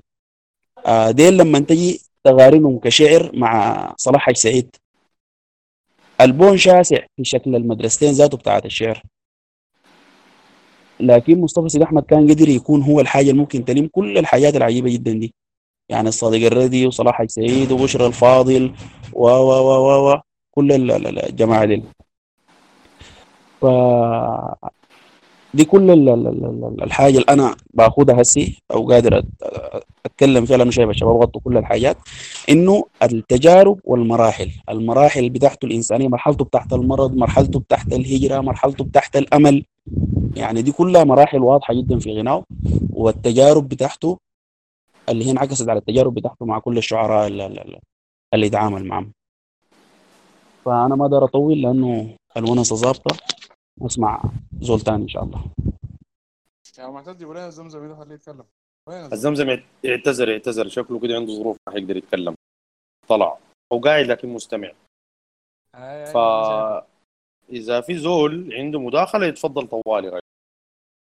يعني ما اللي يتكلم في حياة مصطفى وفي تجربته. ممكن يحكي لنا قصة غنية أي حاجة يعني.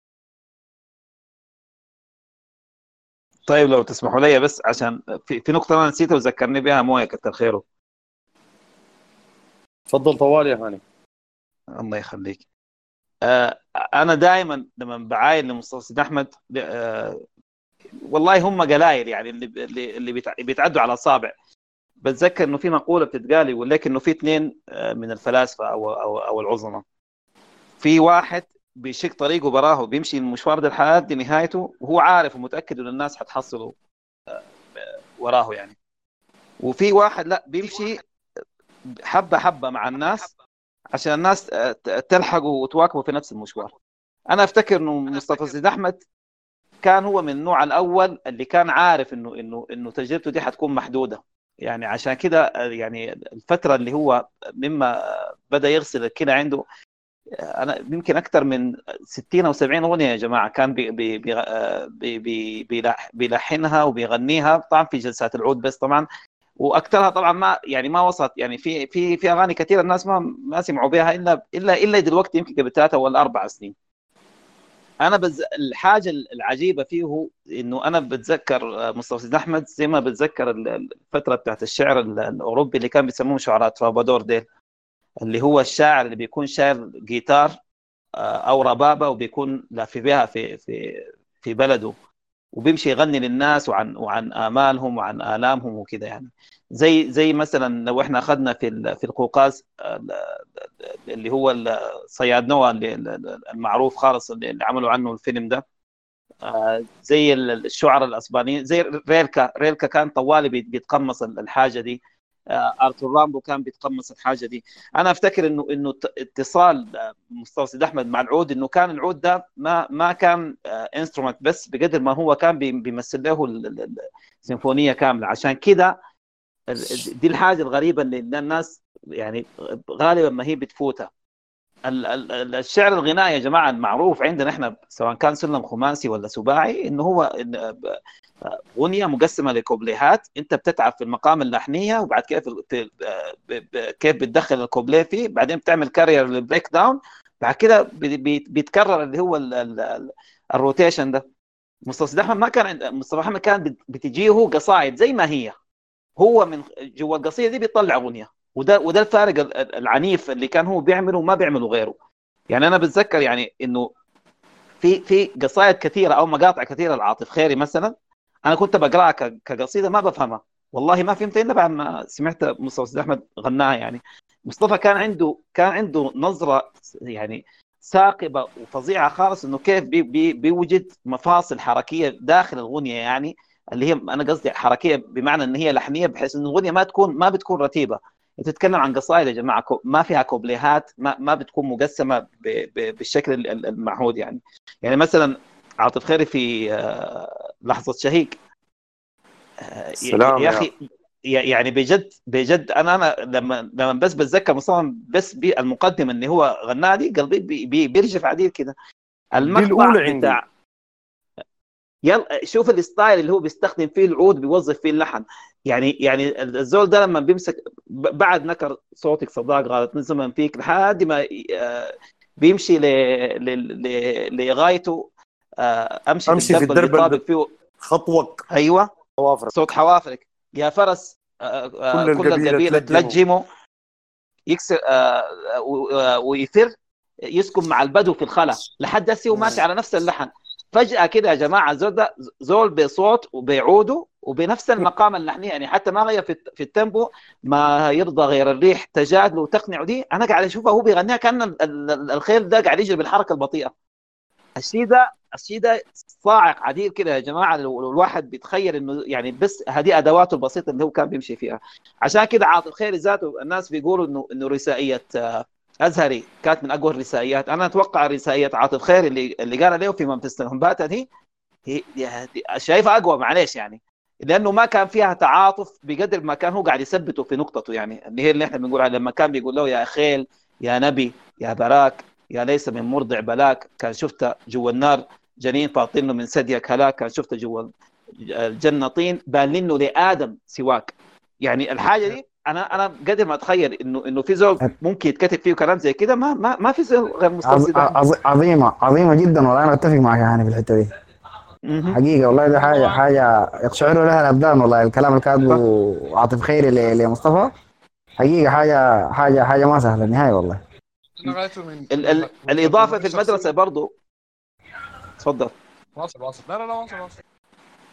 ال ال ال يا جماعة لحد فترة أستاذ أحمد اللي هم كانوا فيها كل الفنانين العظماء اللي عندنا ديل كان وردي كان كان ود اللمين كان غيرهم يعني. اللي هم الناس اللي جايين في ركب الثورات الكبيرة برضو يعني. لحد ما جاء مصطفى زيد أحمد ما في آه كوكبة بتاعت شعراء أو بتاع شعر غنائي كان بيتعامل مع ال- الوطن اللي هي كحبيبة وهم مكسورين قلوب. عزة دي أيوة. كانت عزة باعتبار إن هي الحبيبة الج- الجميلة الحبيبة الكاملة. لكن مما جاء مصطفى زيد أحمد وجاب معاه الشهرة ديل لا بقينا نشوف الناس المكسورة قلوبهم من الحبيبة دي ذاتها إن هم بيخاطبوها بإن هي عندها لعنة خاصة إن هم قدر ما بيهربوا منها ما ما بيقدروا يعني ينسوا حبها إنه هي قدر قدر شنو هي خذلتهم كثير لكن هم لسه لسه متمسكين فيها. الحاجة دي ما حصلت يا جماعة غير لما جاء مصطفى سيد أحمد. ال- الفكرة بتاعت ال- ال- ال- ال- الفك... النفس الاوبرالي اللي عنده. يعني أنا أتذكر يمكن أكثر واحد أنصف سيد أحمد كان في عم عبد الرحيم وردي الله يرحمه لما قال يا أخي ده أوبريت كامل لأنه يا أخي. إنه مصطفى يغني قصيدة طويلة زي كده وأنت ما بتحس بطولها ابدا وبتشوف تشخيص ال- ال- الشخصيات وتفاصيلها معاك نفس في نفس وفي ويوم بيومه يعني يمكن ال- ال- المقام اللحنية دي أنا أنا ما أنا ما موسيقي لكن ال ال في الشعر عندنا إحنا دائما نستخدم البحر اللي هو المتقارب ده عشان نحسس الناس باليوم اللي قاعد يمشي بالراحة. مصطفى كان شغله كله تن تن تن تن تن تن تن تن تن. وهي وانت قاعد تمشي انت قاعد تشوف اليوم ده قاعد يكمل كيف. وبيعمل فيها بريدجنج برضه أيوه ما- ال- اللحن اللحن اللحن ده ولا هو بيقول ليش شنو التيمبو مو تزيد الا لأن الناس الحالة زين. مصنع مصنعين بس في الحتة دي. أيوة، كل اللحن على نفس. أيوه. أيوه. مصنع مصنع ناس يعني- زين مصنع مصنعين بس ده- ده- ده- فيها ده شيء ده شيء عابر يا جماعة. ده. شيء شيء يعني- يعني ما ما هين والله العظيم يعني. اللي عنده الميزة دي إنه بيحب دائما بيعمل حركة داخل الاغنيه ال- الناس يعني مثلا يعني في عيونك ضجة الشوق والهواجس يمكن عشان معروفة مطروقة خالص. هو بيبدأ الغنى ماشي على ال tempo البطيء. كويس؟ اللي هو آه، ب- ب- اللي بيقول في عيونك ضجه الشوق والهواجس آه، ريحة الموج اللي بنحلم فوقه آه، فوقه. أيوه في. البداية بيقول ب- في البداية بيقول بيهو. كويس؟ والايقاع بيكون ماشي يا جماعة في نفس ال tempo بتاعه. هو كل مرة بيعيد الكوبليه بيقول آه، نحن بيهو بيهو. هو بيقصد شنو؟ إنه ده الحلم لسه ما تحقق إحنا إحنا إحنا بن بن بن بنملى دواخلنا ب- بال بال بال بالأمل ده. وكل الموضوع ده زي زي زي إن هو حلم واسترجاع لذكرى وكده. لكن لما في اللحظة اللي الإيقاع فيه بيتقلب بي- بي- بيتسرع يا جماعة بيغير الكوبليه هو بيبقى من من نحلم به بقى نحلم به يعني كأنه الموج ده فعلا يتكون وإحنا هسه مع موجة ال- ال- ال- الرجوع دي. آه ال- الحاجة اللي عملها في آه جمال حسن سعيد يا جماعة والله العظيم أنا ما مصدق إنه إنه جمال محمد حسن سعيد ده خش المجد من أوسع أبوابه بس بالاغنيه بتاعت آه أظنك عرفت. اظنك أظنك عرفتها هاي المقطع الأخير. أيوه آه، يعني اللي بي بيكرر بيكرر أيوة، فيها. طيب ما مشكلة. مسافر مسافر وفاق الدليل. أظنك عرفتها ممرعين أي والموضوع ده يبدا يبدأ يتكرر مع مع ال مع ال ال ال ال ال التمبلين بتاع بتاع ال ال ال الكمان ده. ده كان شيء برضه يعني يا أنا أنا أنا بقول أنا على الفترة اللي هو غنى فيها ذاتها وتوزعت فيها دي بالطريقة دي كانت حاجة جديدة خالص. الحاجة دي ظاهرة في في الشجن الأليم في في القلبة بتاعت القبليهات وظاهرة في هنا لما يقول في حاجة فيك لما يقول حاجة زي ما تكون محلق في العواصف. لما يجي يقول فجأة تهبط للسكون دي بيكون ما في بيكون ما في موسيقى أصلا. يعني الحاجات بتختفي كده فجأة من من, من قمة اللحن كده لأنه بيختفي تماما. الشجن الأليم دي يا- في مهرجان في مهرجان هنا ده بعد ما. تخلص يا خالد مويه ده مويه ده عنده مداخلة بعد. طيب بسم الله الرحمن الرحيم. هو أنا عجبتني حاجة قالها صدام وهي إنه الحتة بتاعت إنه الشاعر أو المغني أو الفنان ابن ابن بيئته. ودي حاجة يعني واضحة جدا بالنسبة لي بالنسبة لمصطفى. في في كل حاجة تقريبا. يعني آه، أنا طبعا قبل كده كان كتبت الحاجة دي كان بتذكر كان في تويتر ولا وين لكن يعني هو مصطفى أول ما بدأ الناس يعني أول أغنية بداها واشتهر بها آه، كانت غدار دموعك. وهي دي ال- ال- ال- المقدمة بتاعتها. أخذها مصطفى من قصيدة كتبها وهو طالب. آم، ودي يعني دي كانت حاجة من آه، مما هو كان طالب في المدرسة وكتبها. ودي يعني بتوريك إنه هو أصلا يعني قبل ما يكون فنان قبل ما يكون مغني قبل ما يكون ملحن كان أصلا شاعر. وبعدين طبعا ال- الأغنية اللي اشتهرت بعدها كانت ال- السمحة قالوا مرحلة والقصة بتاعتها حسب ما فهمت إنه هو يعني القصة يعني إنه دي كان كتبها أخوه. وأخوه هو المقبول سيد أحمد. أيوه. أيوة. والمقبول و- ودي برضو إنه بيقول إنه المقبول كان آه، بيحب آه، بيحب زول خالته. معاه في الفريق. آه، بيقولوا انها كانت بنت خالته أيوه. وقالوا إنه يعني كان بيحبها ولكن هي كانت صغيرة وهو كان لسه ما كان برضه ذاته صغير. وقام والدها قام قرر إنه هي لازم تتزوج. فتزوج زوجها لواحد مغترب في السعودية. ده أيام زمان المغتربين كان الدنيا كانت بخيره المغتربين قروشهم كلية كثيره وكده ما زي هسه. ف فقام آه، تزوج آه، تزوجت وبعدين هو قام كتب ال ال كتب ال- القصيدة وقصيدة جميلة جدا يعني. هو إنه بيقول لها سمحة قالوا مرحلة وبعد كده الفريق أصبح خلا وبعدين يعني هي نفسها زي زي الرثائية كده يعني. هو بيقوم في حتة بيقول يا ربي لحظة الوداع أمثالي كيف يتحملها؟ وطبعا وحاجات كثيرة كده كان في القصيدة. لكن هي ذاتها قصيدة صعبة إنك شنو؟ إنك تلحنها وإنك تغنيها. و يعني برضو في أغاني ثانية زي مصطفى يعني آه، قصايد كده أخذها مصطفى وعمل منها أغنية. يعني لا تنبش الماضي البعيد ألم تكن يوما لقلبي واقعا مجهولا. يعني أنت الليلة ده ده كله ده كله شعر شعر شعر بقافية يعني هو لا تنكى الجرح القديم فإنني ودعت ليلا مظلما وثقيلا. وحياة يعني ده يعني فده هو الحتة دي يعني يمكن أنا هرجع الحتة اللي قال عليها اللي قال عليها معتز إنه هي آه، محمد القد طه القدال بيحكي في أكثر من لقاء حكى إنه إنه حليوة في ليلة المولد هو مصطفى فعلا غير سألتك بالذي كذا الأرض معبد وسوى الفاس عليها مقام وغيرها لسوى الناس عليها مقام. وهو بيقول السبب إنه يعني هو مصطفى كان عنده نظرة معينة إنه بيغني الحاجة وهو يعني أم كلثوم كانت بتعمل الحاجة دي. يعني هي حتى أم كلثوم الأغنية بتاعت غدا ألقاك للهادي آدم غيرت فيها على الحاجة اللي هي كانت بتشوفها. وأكثر من في أكثر من قصيدة. يعني حتى أشهر قص- قصائدها اللي هي الأطلال هي ما فيها كم حاجة غيرتها على حسب الحاجة اللي هي عايزة تغنيها لأنه دي هي الرؤية بتاعتها. وما كان الشاعر بي- بيزعل من الحاجة دي يعني. فهي نفس الفكرة هنا. القدار ما زعل القدار غيرها لأنه شاف إنه مصطفى شاف إنه دي الحاجة اللي هو عايز يقدمها. وهنا دي الحاجة الجميله جدا في مصطفى بتخليه مختلف من أي فنان تاني. قدر يغني ألوان كثيره من الشعر يعني شال أي حاجة شعر أغاني شعر دراجي شعبي عمودي أي حاجة قدر ياخذها وطبعا يعني أنا بالنسبة لي تجربته مع عاطف خيري وأنا أفتكر مع هاني أنا يعني يعني هاني كانت جميلة جدا جدا. إنه فعلا ال- الشغل اللي هو عمله ومنفسه الهمباته والح... ال- ال- ال- الشغل ده مع عاطف خيري مع إنه أنا مثلا أي زول في عيلتي بيكره الشغل ده شديد. يعني هم بيكرهوا مصطفى أصلا. طبعا في في ناس عندها بيفتكروا إنه مصطفى مصطفى هو ده زول يعني مغني بتاع طبقة معينة أو بتاع آه، في حزب معين. ودي حاجة غريبة جدا بالنسبة لي يعني لأنه أنا ابدا ما شفته على أساس كده يعني. هو الناس بيفتكروا إنه مصطفى ده زول متفلسف وبيغني غنى بتاع فلسفة وكده. ولكن يعني هي الفكرة ابدا ما كانت كده يعني. آه، وهو الفكرة إنه هو تعامل مع شعراء كتار جدا جدا. وغنى حاجات كثيرة مختلفة جدا جدا. وعشان كده هو كان مختلف ويمكن ده ده هو الجمال بتاعه ده هو الاختلاف. ويمكن الاختلاف الناس حوالين اراءه ما حوالينه ده برضه حاجة جميلة جدا جدا في مصطفى. يعني أنا ما قابلت كمية من الناس بتختلف في إنه أنا بيعجب يعني لحد الليلة حتى الشباب آه تلقاهم مختلفين. يعني حتى في ناس يقول لك آه البسمه ومصطفى كلهم قاعدين في تويتر والبسمه ومحمود كلهم قاعدين في فيسبوك وكلام كده غريب جدا الزمن ده بتسمعه لسه. آه على أساس إنه مصطفى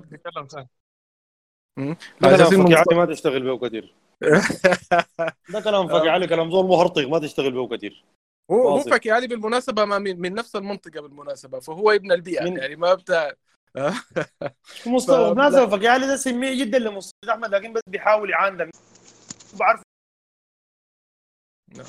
آه واحدة من الحاجات يا دكتور مصطفى كان يتكلم عن النقطة دي بالذات بتاعت إنه هو الناس بيتعامل معاه على. أو في ناس بيقولوا إنه هو بيغني ل مصطفى كان علق على الحاجة دي انه إنه الناس بتفتكر إنه هو بيغني لطبقة معينة أو ل أو ل ل ل ل...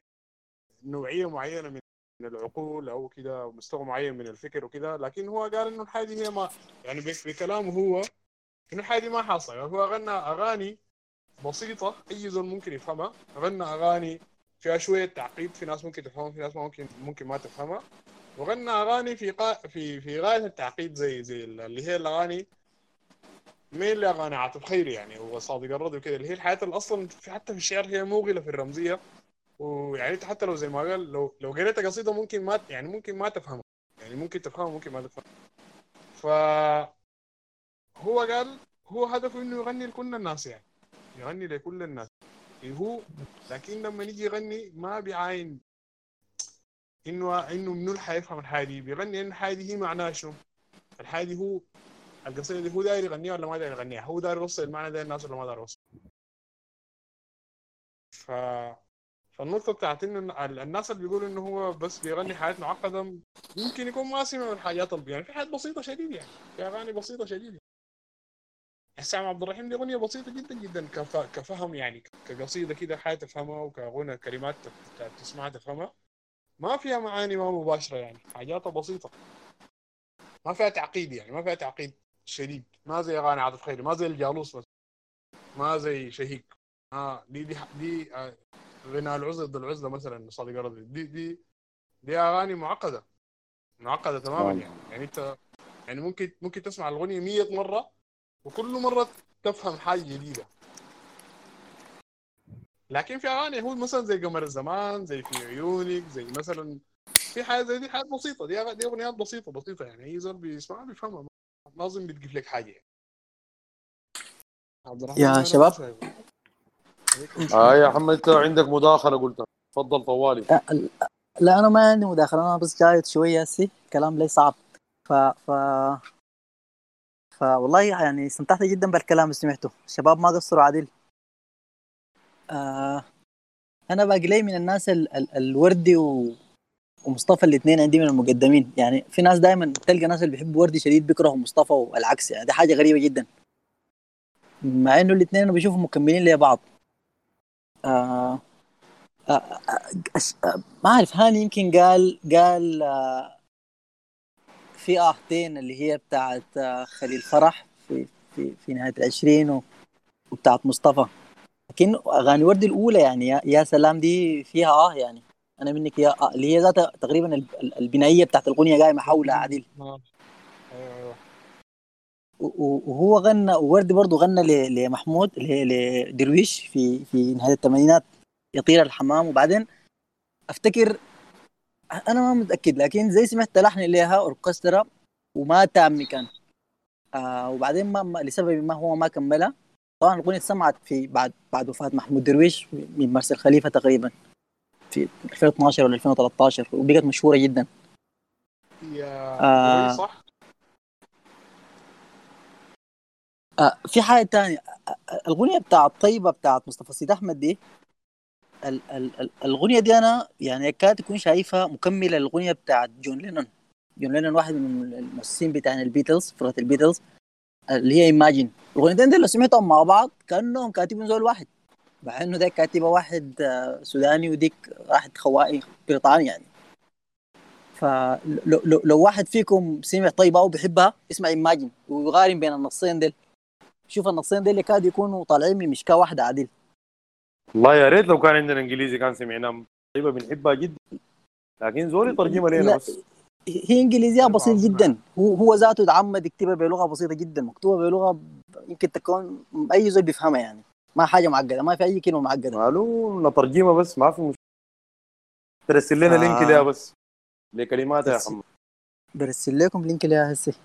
لكلماتها بس ال- أنا أفتكر ال- الاغنيه اللي قلتها بتاعت بتاعت وردي اللي هي بتاع اللي غناها لدرويش. أنا لا اغاني قبل فترة تسجيل عند بشير أبو سند ما عارف إذا بتعرفه رسل له أفتكر كان تسجيل. تسجيل آه، عود ولا ولا جوغة كاملة؟ والله ما متذكر. كان رسل لنا قبل فترة وأنا والله ما عارف أنا خدته وين. رسل. بشوفه بشوفه.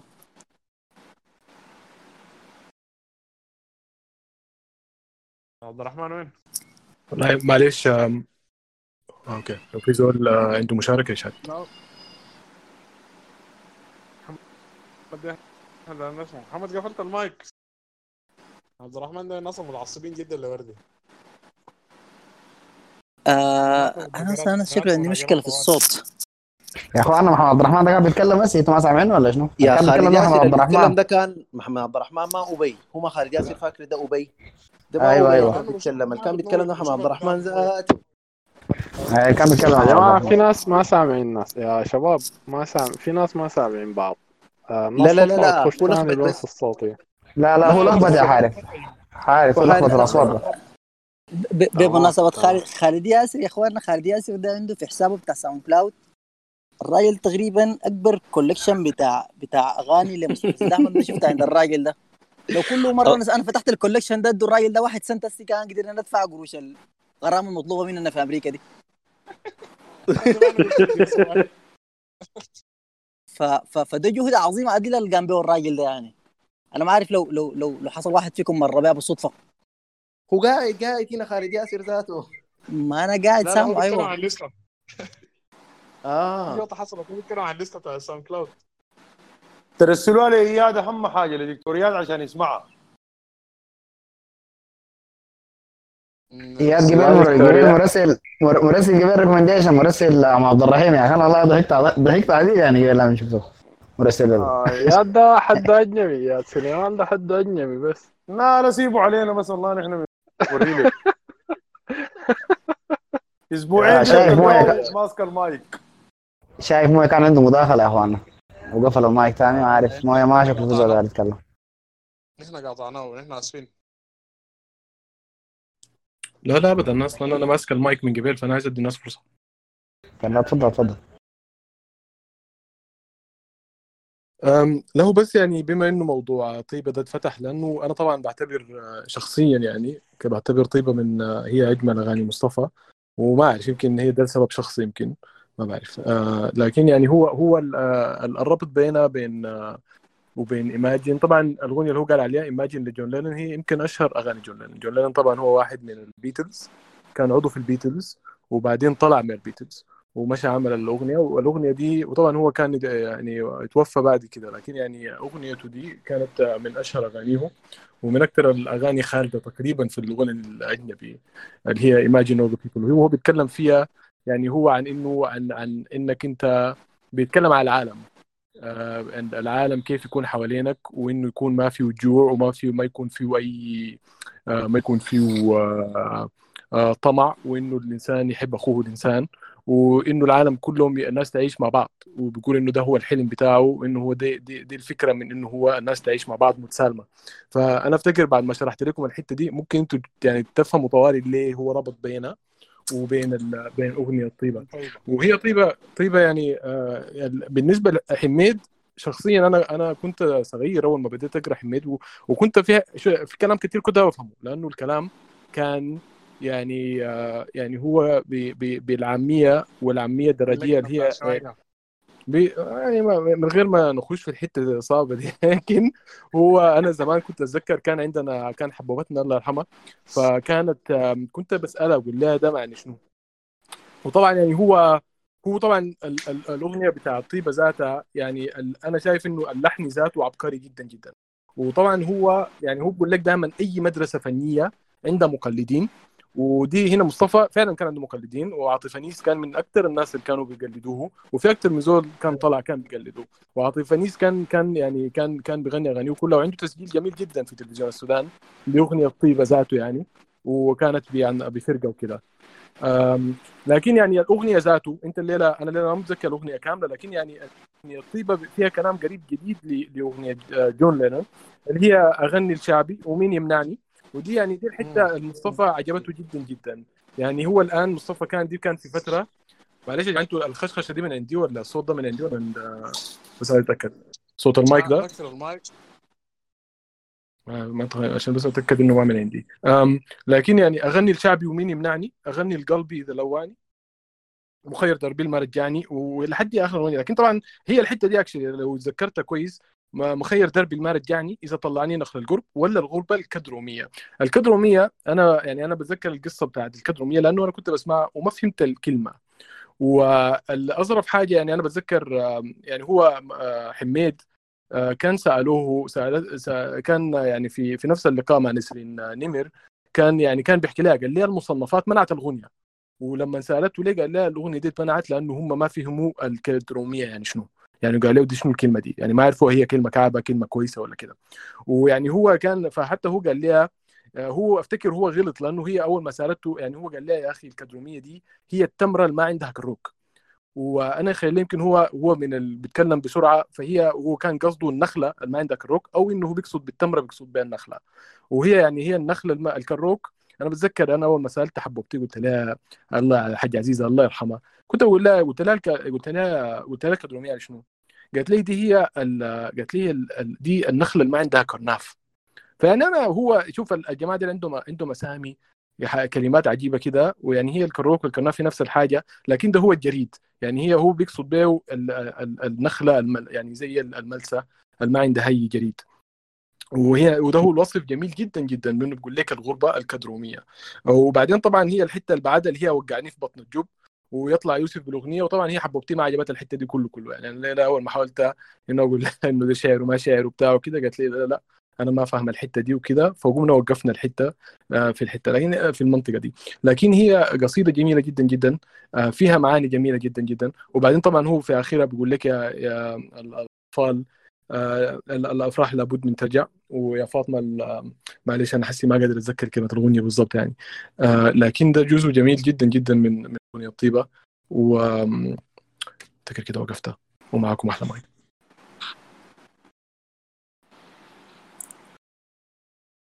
طبعا ال- الأغنية بتاعت الطيبة دي بالذات كمية فيها تقاطعات كثيره شديد مع مع القصائد بتاعته الثانية فيها تقاطعات كثيره كثيره جدا.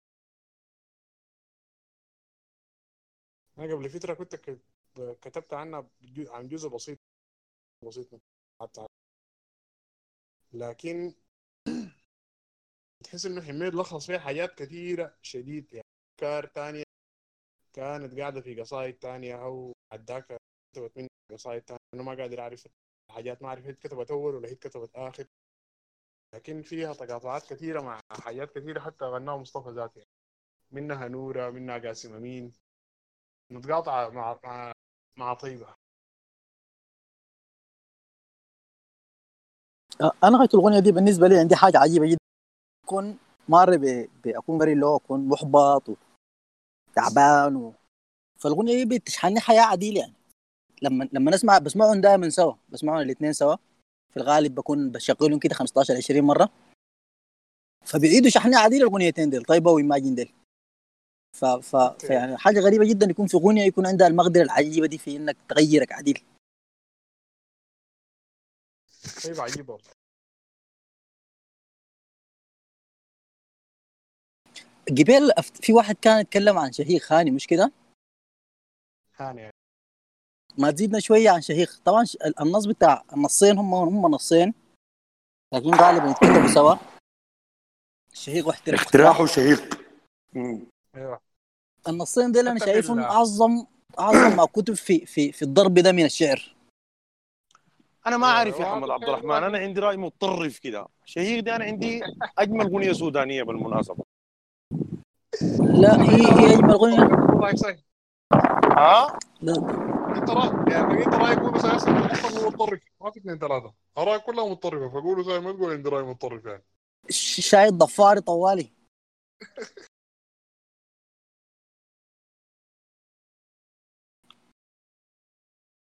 كده خلاص يا هاني كلمنا عن شهيق دي أكثر يا يا يا خالد. خلي أو خالد ذاته ممكن يكلمنا عنها أكثر ليه- لأن الاغنيه دي الاغنيه دي أنا يعني في- فيها فيها تنبؤات كده عجيبة جدا وبعدينك البناية بتاعتها باديه من من الميثولوجيا اليونانية يعني. ال- ال- اليونانية وال- وقبل اليونانية حتى ال ال ال ال الأفكار القديمة بتاعت ال ال ال الأم الأم هي ال- الأرض هي الأم. وال والموية والسحب وتكوين الحياة تم كيف. والحاجة دي يعني محكوسة في في في جغرافية السودان. يعني بيتكلم عن النيل الأزرق والنيل الأبيض. هم بيتحاوروا مع بعض وواحد فيهم تعبان مرهق. اللي هو النيل الأبيض طبعا زي ما عارفين أيوة. النيل مشرور بيتكلم عن مشكلة القمح والناس بتطلب مساعدات والناس بتموت بالجوع ب... ب... يعني هو القوه نص- بتاعت نص- المطر نص- في الحبشة بالضبط كده نبش وكان نبش وكان نبش. والطوفان يا- نوح يا محمد عبد الرحمن في مقطع فيها. بالمناسبة مص- مصطفى في التسجيل الموجود في الساوند كلاود ما بغنيه يعني لما نيجي يقول له يا أخي قال الأبيض أيوة. الأزرق ببقى ضد الانتباه في مقطع بيقول يا. وتدخلوا للرعشه في جسد الإله. ما هو غير ما هو لغى ما هو لغى بعض أي. النصوص. حتى حتى يعني في نصوص مثلا بيقول لك أولاد الكلب مثلا هو ما بيغني بيغني أولاد الكلب. لا لا لا. ولاد الكلب. بغنى الكلب. في تسجيل في- بغناه أولاد في الكلب تسجيل كده في تسجيل كده. في تسجيل بغنى في الكلب. تسجيل منزله في تسجيل منزله في شيء في الساوند هو بس ثبتها ثبتها ثبتها في أولاد الكذب بالدال بس يعني. أولاد الكلب ما يا. أيوه. لا لا لأنه حتى لأنه- أوريك أوريك. الموضوع الموضوع ده عنه قبل كده النقاش ده إحنا خضناه هو في تسجيل في تسجيل مصطفى بيغنيها أولاد الكلب وفي وفي آه اسمه شنو هو ديوان بتاع عاطف خيري مطبوع سيناريو لابسه مطبوع أولاد الكلب وفي ديوان تاني مطبوع أولاد الكلب وفي مش- مش ديوان تاني actually هو كان في ال website كان في ال website كان كان مسجل- كان عامل أولاد الكلب وفي تسجيل لمصطفى أولاد الكلب ف يا خالد خالد خالد آه، خالد معلش دقيقة بس خالد صوتك بعيد يا خالد خالد صوتك بيقطع. يطلع من ال server عاطف خيري يغيرها ومصطفى شكله غناها أولاد الكلب في بروفه وبعد ذاك لما جه يغنيها عديل غناها أولاد الكلب. فهي موجودة بال موجود موجودة بالكلمتين يعني موجود موجودة بال... بالكتابتين موجودة سواء كان ولاد الكلب ولاد الكلب. أو حاجة مكتوبة عديل. خلوا خالد ده يطلع يخش يا معتز شكله ما سامعني الآن خالد اطلع وخش لأنه صوتك بيقطع. أنا حاحول أنا- تسجيل ب... بالنسبة لسيناريو اليابسة آه... آه... ألو. أنا شكله صوتي قطع أيوه. سامعينك يا هاني. يا شباب سامعيني؟ سامعينك. آه، أيوة. لكن شكله قطع شكلها قطعت. طبعا دي دي أنا بعتبرها بعتبرها يعني يعني يعني دي آه، آه، درة أعمال عاطف خير بالمناسبة. يعني أنا ب يعني ما عايز أكون متطرف طبعا زي زي الخال. لكن أنا دائما بقارن آه، سيناريو اليابسه زي مثلا مديح الظل العالي محمود درويش زي الكوميديا الإلهية بتاع دانتي ذاته يعني. إنه إنه الزول ده اتناول السودان ك يعني كماضي واستقراء تنبؤ بالمستقبل ومره بالتاريخ ذاته آه، فيها يعني. مع إنه مع إنه القصيدة يعني بي- بيتعامل مع مع الوضع السياسي أكثر مما يكون ال ال ال الوضع المجازي لل- للبلد. زي ما قال حبيبنا محمد عبد الرحمن ال- ال- المقدمة دي بحد ذاتها يا جماعة هو هو فعلا اخذ أخذ جائزه في في في أستراليا آه، عن عن شعره وكان الشعر آه، آه، يعني تكرم بالذات عن عن سيناريو اليابسة. لأنه مفهوم نكر صوتك صداك يعني إنه هو المدخل ده ذاته هو نفس المشهد بتاع بتاع نيركسس في الميثولوجيا اليونانية اللي هو النرجسية بتاعت نيركسس قبل ما يغرق يشوف صورته في الموية ويغرق يموت يعني. قبليها طوالي ما كان هو كان عنده إنه في محبوبته اللي هي كان بتحبه اللي الحورية اللي اتسخطت وبقت بقت هي بس عبارة عن صدى يعني. فهي كل ما كان عايزة تقول له بحبك ما بتعرف تقول إلا إلا إلا يتسمع الصدى يعني. وبعد ده كرس للشغل ده كله عن طريق نافذة مائية يعني شغله كله كان عن عن طريق الموية. حتى حتى تعريفه بال- بالشخصيات يعني. ودي حاجة بالمناسبة يعني يا ريت تقروا القصيده مرة ثانية عشان عشان يعني تتخلعوا بها. ال- العادة في الشعر العربي عموما أو أو تعاطينا مع الشعر العالمي إنه الناس إنه الناس هم بشر بي- بيتحركوا عبر الصحاري والظما والسراب ومش عارف شو عشان يوصلوا للموية. أو مثلا إنه يكون إنه هم في طرف ال- ال- ال- البحر في ان هم كيف ان هم حيعبروا البحر ده كله عشان يوصلوا للضفة الثانية. عاطف خيري لا عمل عمل شغل جديد خالص. خلى خلانا إحنا كبشر أو ك... ك اللي هو شخصية نوح مثلا إحنا ذاتنا إحنا إحنا عبارة عن اليابسة والموية في نفس الوقت. لكن منطقنا إحنا 200 إحنا حنكون يابسة و200 إحنا حنكون موية كل ما زاد فينا ال ال ال الأمل أو أو النبوءة وتحقيقها كل ما بقينا موية وكل ما إحنا اتنشفنا من الحاجة دي كل ما بقينا يابسة عشان كده هو بيقول آه بيقول آه نوح آه آه شنو؟ آه نوح يبلغ من الطول مسافة يشتهي الغرقان أيوه. مسافة تشتهي الغرقان شهيق يا أخي دي, أي. دي سطل عديل يا جماعة دي دي ده لها سيجارة عديل كده انه هو بس لا انه هو والله بيقول يا, يا هاني هو سيناريو لابسة دي صراحة ككلمات يعني زي ما أنت قلت سطلة. لكن ما يعني اللحن بتاعها آه ما قادر أفهم. هو خالد في النهاية قال لي يا أخي دي كان بروفة بتاع التلحين وده ما ده ما اللحن بتاع الأصلي. ما هو لحظة. الثاني ما ما تعمل الثاني بعد. لا إحنا بنتكلم عن عن عن عن عن سيناريو اليابسه ذاته اللي غناها مصطفى سيد أحمد مش مش ما ما- ما ما أيوه اللحن على فكرة أنا ذاتي لما سمعته اللحن ما بتحس به اللحن كأنه كأنه لحظة شهيق لكن كان لسه ما اشتغل عليه آي آي. هي كانت هي فعلا كان عامله أنا سمعتها كم مرة عاملة زي البروفا يعني ما ما اشتغل فيها ما يعني ما لحنها زي ما بلحن اغانيه في حتات فيها صوت بتاع ورق بيتقلب وبتاع هو مصطفى مكان بيشتغل ورش على الحاجات لما يجي الحين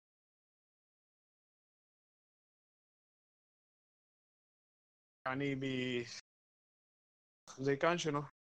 واحدة من القصص برضو بتاعت آه، في القاهرة. واحد من النصوص كان عشان يلحنوا برضو كان معلقه فيه. كان معلق اللي هنا في الحيطة معلق النص كله في الحيطة.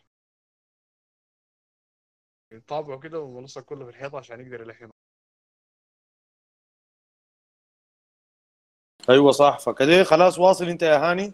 موضوع سيناريو لا؟ لا ما أنا أنا ما عندي شيء كثير أضيفه بس أنا بقول لكم إنه يعني انه إنه مصطفى زيد أحمد إنه بي- بيغني أصعب آه، آه، أو خلينا نقول يعني دفة اعمال اعمال عاطف خيري. يا جماعة الشيء ده يعني شبه مستحيل. إضافة لكده زي ما قلت لكم مصطفى زيد أحمد الله يرحمه كان لما بيرجع ل ل ل هو ما ما بيعيد توزيع أعماله إلا لما غالبا بيكون مشى عليها 10 سنين أو حاجة زي كده. عشان كده يعني الأعمال اللي إتعاد توزيعها وطلعت في في ماسترز كلها بيكون لها 10 سنين أو أكثر يعني. فالفتره الفترة دي ذاتها على فكرة في أغاني هو كان شغال في يعني الله يرحمه عليها وما قدر يعني يعني الله اتوفى قبل ما قبل ما يكمل فيها. يعني مريم الأخرى دي ذاتها بالمناسبة كان المفروض يشتغل عليها آه، باعاده توزيع. حتى أنا أتذكر إنه كان في في أيوه كان في تأبين الله يرحمه وإنه آه، أبو عرك البخيت كان يتعهد قال إنه أنا أنا ويوسف موصي شغالين هسه على أساس نعمل يعني ريمكسنج لمريم الأخرى. الكلام ده من 96 أنا لحد هسه راجيهم أولاد الذين ما طلع منهم شيء.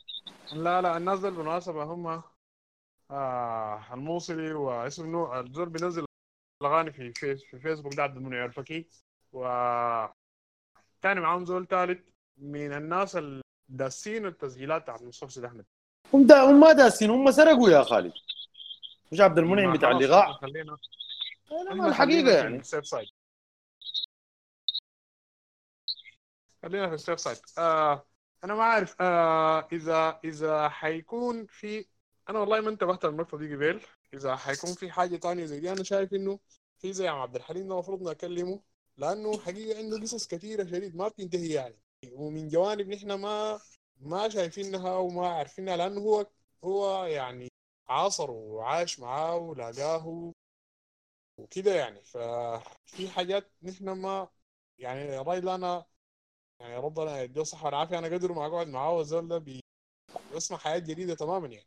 حياة جديدة وحاجات ما كانت في البال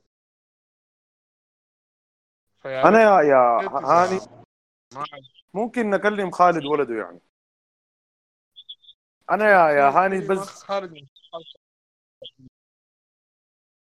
دار أقول حاجة عن عن عن عن لحظة شهيق دي يا يا هاني. في المقطع اللي بيقول له غايته أمشي في الدرب اللي بيطابق فيه خطوه صوت حوافرك. أنا بالنسبة لي المقطع ده الوصية الأولى والأخيرة. أنا من أول يوم سمعت المقطع ده أنا بقيت ماشي بال الوصيه دي بالمناسبة. أنا عندي أعظم اغنيه هي لحظة شهيق. ما في أي بديل لها ثاني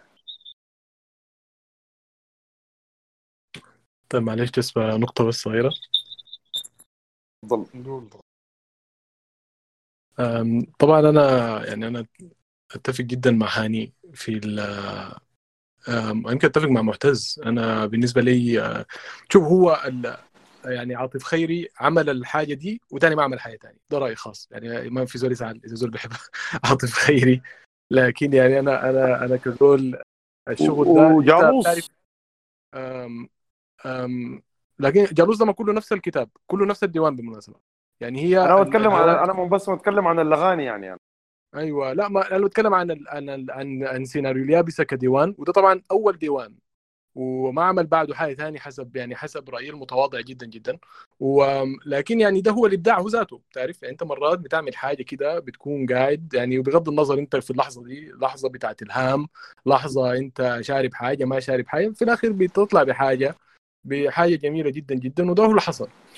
أنا يعني أنا مرات عاطف عاطف خيري ال- الكت- ال- ال- الكتاب ده ذاته أو الديوان ده بقى عليه كأنه حاجة كده لسلفادور دالي يعني حاجة كده بتاعت سرياليه حاجة كده يعني إبداع كده ما مفهوم. أنت بتفهمه بعد ما تقرأه مرة مرتين بتسيبه مرة ترجع له تاني وهكذا. فيه كتابات جميلة جدا جدا. وبعدين يعني هو هاني طبعا آه، اسهب في الحتة دي. لكن يعني أنا الحتة دائما بقيف عندها هي الحتة بتاعت نكر صوتك صداك يعني دي حاجة جميلة جدا جدا. إذا أنت أنت إذا قريت النص كنص ما يعني بالنسبة لي يعني غلطتني غلطني الزمن فيك. وبيجي في الحتة اللي بعدها بيخش في الحتة بتاعت معاك تبرجت غيمة وشاهد جواي صوت جدول مرقت عليه مرقت على المطر حفيان لقيتك ورزاز مدخل يعني هو ده يعني هو هنا بيحكي عن قصة وطن وقضية. يعني هو هنا يعني ال- ال- ال- النص ذاته مكتوب بطريقة جميلة جدا جدا. يعني هو بيقول لك في الحتة اللي هو بيقول نكر صوتك صداك هو زي البعاتي بالسودان نفسه. السودان هو اللي هو سابه والهاجر منه. وبعدين بعد كده بعد العتاب ده يعني الواحد بيرجع لأنه هو يعني أنا مسامحك لكن بي- بيتكلم بقى عن الحتة الثانية اللي هو يعني بيذكره بالماضي تبرج الغيمة ال- ال- ال- البطاقات ال- البطاقات الخريفية اللي في ال- في الوعد وكده. ودي وجزء من إنه أنا بتصالح مع الوطن مع الوطن وهكذا. فهو ده حوار يعني بينه وبين الوطن بطريقة جميلة جدا جدا. ويعني ورسمه بطريقة ظريفة. يعني كأنه زول قدامك بيرسم لوحة وفي في على على الورق. يعني أنت بتقرأ قصيدة لكن كأنك بتتفرج على زول بيرسم له لوحة. وأنا يخيل لي يعني طبعا هو هنا مصطفى نفسه في ال- ال- في في, ال- في الشغل ده. آه، ده شنو؟ ده في الصوت ده أنا سامعه من حتة آه يا ده ما ده في زول فاتح الميكروفون. آه خلاص. لكن يعني هو مصطفى في ال- في القصائد بتاعت عاطف برضه غيرها يعني هو مصطفى غير واكتشفنا اللي خلقك وأنا واكتشفت واكتشفنا رسمك وأنا. فهو يعني في غيره كلمات برضه فعلا هاي حبيبنا ما عارف. لا لا. عندك عندك انت يا هاني. عندنا شغالة كويسة الونس النصية. خلاص إلا يكون موية ده عامل حاجة لأنه كل ما أنا لي- مما بدأ يقول الناس بتزعل في كلامي عن عاطف أنا برسل بي- بي- بيترفض ما عارف ليش. فالفكرة إنه هو كان آه، كان يعني بيكتب بمجزوء آه، بشعر التفعيله لحد الظنون. بعد الظنون هو أيوه ميل ميل لل- لل- للقصيدة الحرة أو الشعر النثري ده. وما وما ومن بعديه على فكرة ما بقى يتكلم في في يعني في مواضيع اللي هو كان بيتكلم عنها قبل زي زي آه، زي سيناريو اليابسة زي جالوت زي لحظة شهيق. آه، زي منافست الهمبات وغيرهم يعني.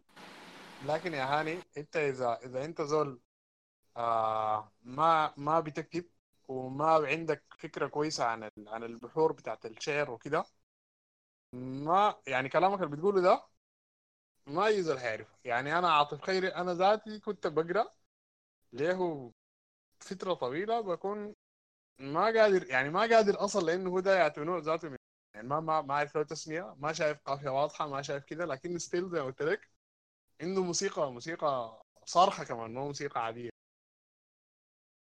أيوه هي هي شوف هو أنا أي آه، إن هي حاجة جريئة جريئة إنه حاجة ما متعودين عليها أيوه. لكن الزول ده عمل عمل الشيء ده اظنه حتى محمود درويش في آخر أربع مجموعات است- استخدم نفس المقاربة. إنه بيمشي على على على مجزوء بتاع تفعيلة لكن وبي- بي- بيعمل حاجة اسمها التدوير. انت ما بتشوف ليها قافية. انت الزول ده بيخلي قافيه داخلية يعني. بيقفل الكلام عشان عشان زي اللي قاعد يتونس معاك ونسه بالضبط. بالضبط. بيبقى القصيدة عندها إيقاع أكثر من عندها قافية، القافية دي ما هي لازم تكون آخر البيت ويكون عندها روي بتاعها، بيبقى القصيدة ما عندها قافية بالمفهوم بتاع الشعر بتاع القافية، بيبقى عندها إيقاع. الإيقاع بتاع القصيدة بز- بالضبط بيكون بيكون حتى مرات بيكون ما ايقاع واحد الايقاع مرات بيتدرج مرات بيطول طول زي, البحور في اللغة العربية الفصحى زي البحور القصيدة بيكون عندها بحر أيوة. أيوه. زي البحور في اللغة العربية الفصحى. قصائد قصائد آه، آه، عاطف خيري أنت بتلقى عندها بحر يعني اذا إذا صح التعبير عرفتها؟ أيوة.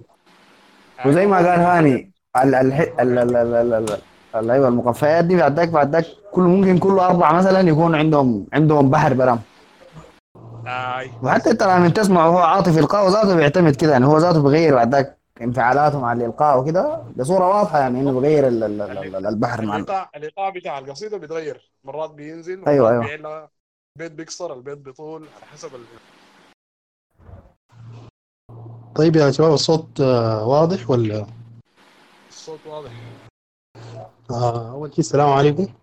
يعني الواحد سعيد الليلة يا أم مصطفى يعني مصطفى يعني فنان لا يحصر في كلمات يعني. كبداية وفي فنان إنجليزي قال ال- الفن عموما هو مرآة الشعوب أو مرآة المجتمع. فدي الحاجة اللي بتتجلى في مصطفى بالنسبة لي من باقي الفنانين سواء في عصره أو بعده أو قبله. إنه فنان قدر يعني يعبر عننا أو تلقاه يعني بيكون إذا ما لمسك في كل اغانيه كل لمسك في أغنية. من اغانيه وانها هي بتعبر عنك نعم؟ قلت لك أيوه هو ذاته قال غناك في كل ظروفك. أيوه بالضبط كده. فهو الفنان ال- ال- ال- اللي غنى للسودان أو اللي غنى للوطن أو اللي غنى لي أنا ذاتي يعني من الفن يعني أنا تقريبا لما أقعد أسمع مصطفى بحس إنه أنا قاعد يعني قاعد في نفس القعده اللي هم بغنوا فيها. يعني مش مش ك... ك... يعني بحضر بحس إنه أنا موجود في المكان يعني مش في ال... بس بس مجرد استماع دي حاجة يعني لاحظتها في في في, في كثير من الأغاني اللي بسمع له آه، ثانيا يعني الحتة بتاعت آه، عايز بس تقريبا شاب غطوا كل الحياة. إلا حاجتين داير اعلق عليهم. آه يعني حميد ومصطفى كانوا بيكملوا بعض. آه، تكلموا في النقطة دي لكن ال- الحياة ال- ال- ال- وصل لنا مصطفى يعني حميد ده كان كان قلت قبل كده للخال إنه محتاجين يوم نقعد نفهم شعر حميد ده. تشرحوا لنا وقال لنا بيفهموا لكم وأنا غايته ماسكه الحتة دي ما اغلب ما عندك مشكلة يا زول. آه إلى ما اغلب آه ت- ال- ال- يعني مثلا زي زي زي لما تحش المغبون لما مثلا هاي في الزمن هناك من جاء. فلما يبدأ يقول تكون دارة الزمن عمرت أو نقول لمينا في الفات وتكون فاتت. فال- فال- فدي دي بالنسبة لي دي الأسئلة اللي ليست للإجابة. يعني هي عبارة عن أسئلة تتجلى في حيث انها اسئله ما عندها إجابة أو هي ما اسئله فأنا ما ما قادر ذاتي أوصف إجابتي بال هاي. دي حاجة عظيمة يعني أنا ما ما أتوقع إنه أقدر يعني ذاتي أوصف إحساسي فيها. وبالنسبة بس النقطة الثانية بتاعت المرسيات أنا شايف أعظم مرسية اللي هي مرسية سميت نفسه لمصطفى. نعم أيوه بالضبط كده. جبال الشباب شايف جبال جبال كنت عايز أقول لكن بس ما حبيت أقاطع الناس كنت عايز أقول لهم القصيدة اللي كان نفسي اسمعها مصطفى بغنيها. يا بس والله تقريبا السما التامه وطشيش هاي فأختم زي ما يقولوا عشان اخلي مداخلة صغيره أختم بكلام حميت ذاته لمصطفى. لما بيقول الليل يا موت يا حياة خاطر بيختار الوسط كانه وصف حال مصطفى فعلا. تجاه الاغنيه وتجاه الفن اللي كان بيقدمه. إنه قال له يا آه، موت يا حياة. خاطر يعني مصطفى ما اختار أيوه. لما كتب عن مصطفى والحال مصطفى غناها قال له اخترت تكون الإنسان. اليد منامات ويصحى. أيوه. وقال له برضه يا ال- يا المغني اللي ما ندم يوجد غنيته ما وينعدم ديك ما ديك ما ديك ديك مصطفى ما حصلهم لكن دي دي دي دي, دي حميد دي حميد كتبها مصطفى حصل حصلها غناها قال له اخترت اكون الإنسان الذي منامات ويصحى وهي كان بيتكلم عن مصطفى أحمد ذاته. أيوه. لما كان بي... لما ك- في القصيدة كان بيتكلم عن مصطفى ذاته. أيوه أنا قصدي كده. قصدي يعني إنه يعني الرسائية دي ذاتها يعني أجمل الرسائيات اللي قالت يعني بالي الشباب بس ما ذكروها. آه ما هي دي, دي ما في رسائل دي في أنا عندي مشكلة. نعم. دي ال- البيت ده ما ما ما في مصابيح. في السماء البيت ده كان البيت ده وين؟ ما ما في مصابيح السماء قصيده غناها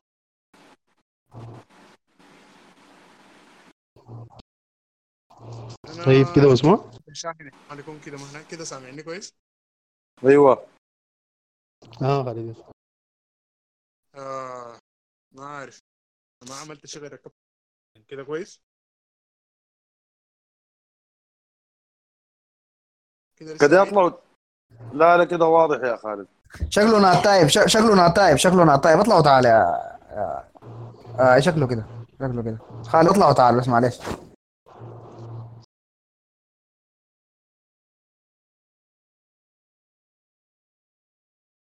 طيب في المسافة دي يا عبد الهادي انت ممكن تخش. عبد الهادي الزمزمي. طيب معاكم إحنا وين كويس؟ علي الصوت شوية يا عبد الهادي. كويس. آه كده مسموع كويس؟ مسموع تماما كده أيوه. تمام آه إزيكم كلكم؟ آه أنا ما حقول زي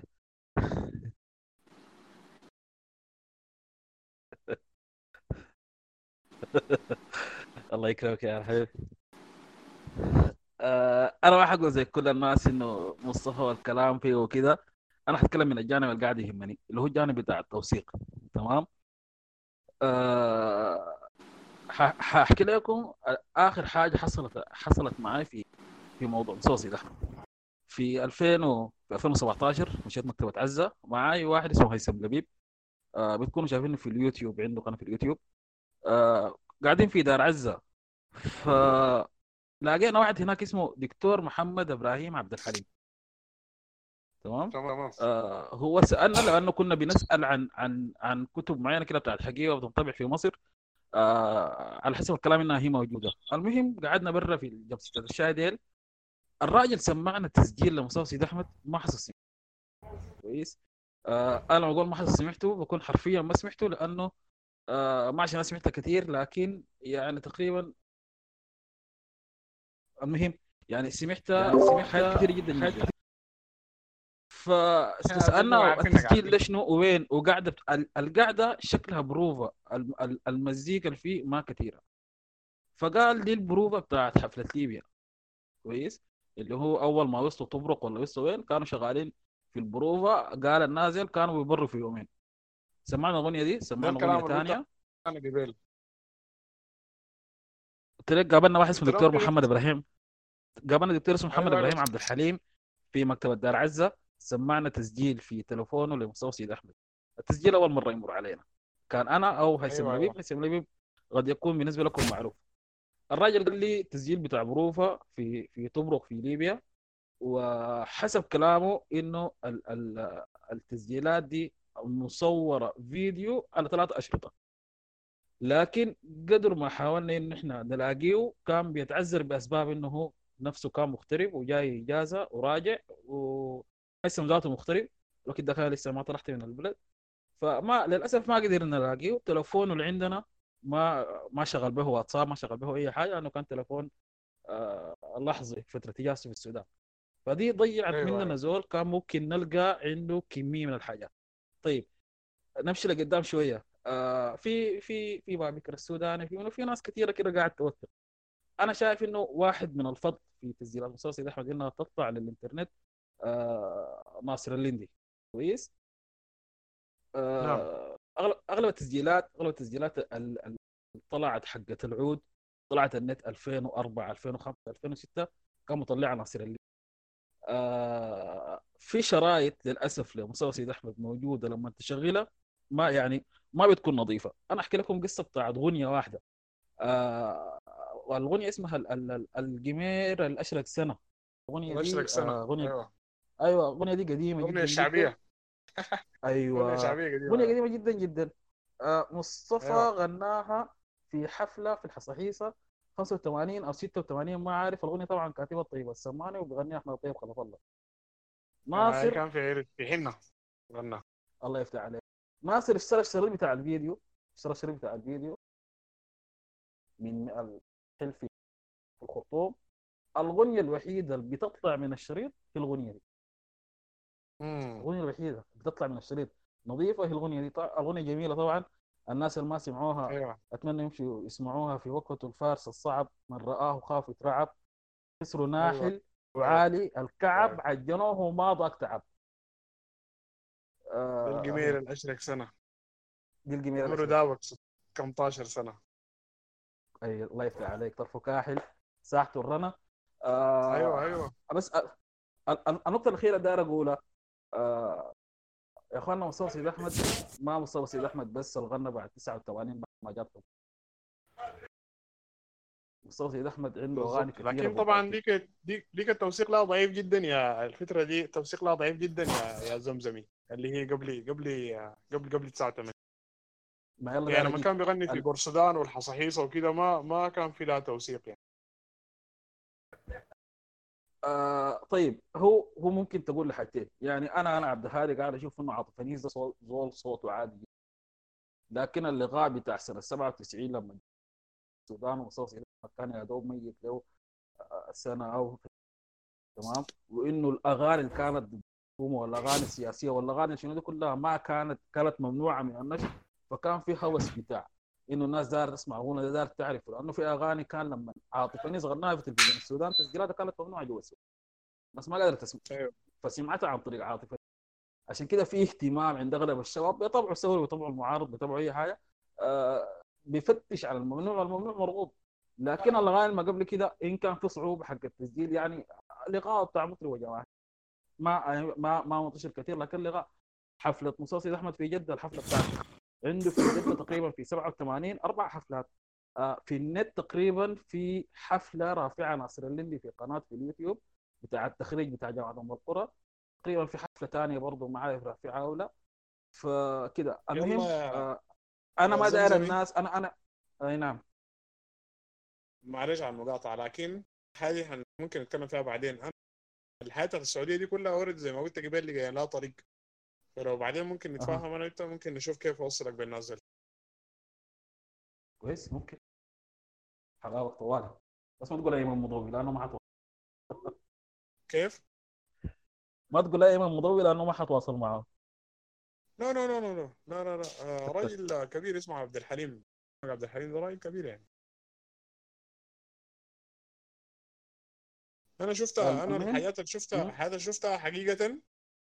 آه مرعبة. يعني أنا شفت كراتين أربع كراتين بتاعت مصطفى سيد أحمد كاسيتات أربع كراتين كاسيتات أربع كراتين. تخيل أيوة. كرتونة فيها كم شريط؟ الشريط ساعة ونص. حاجة ما, ما طبيعية.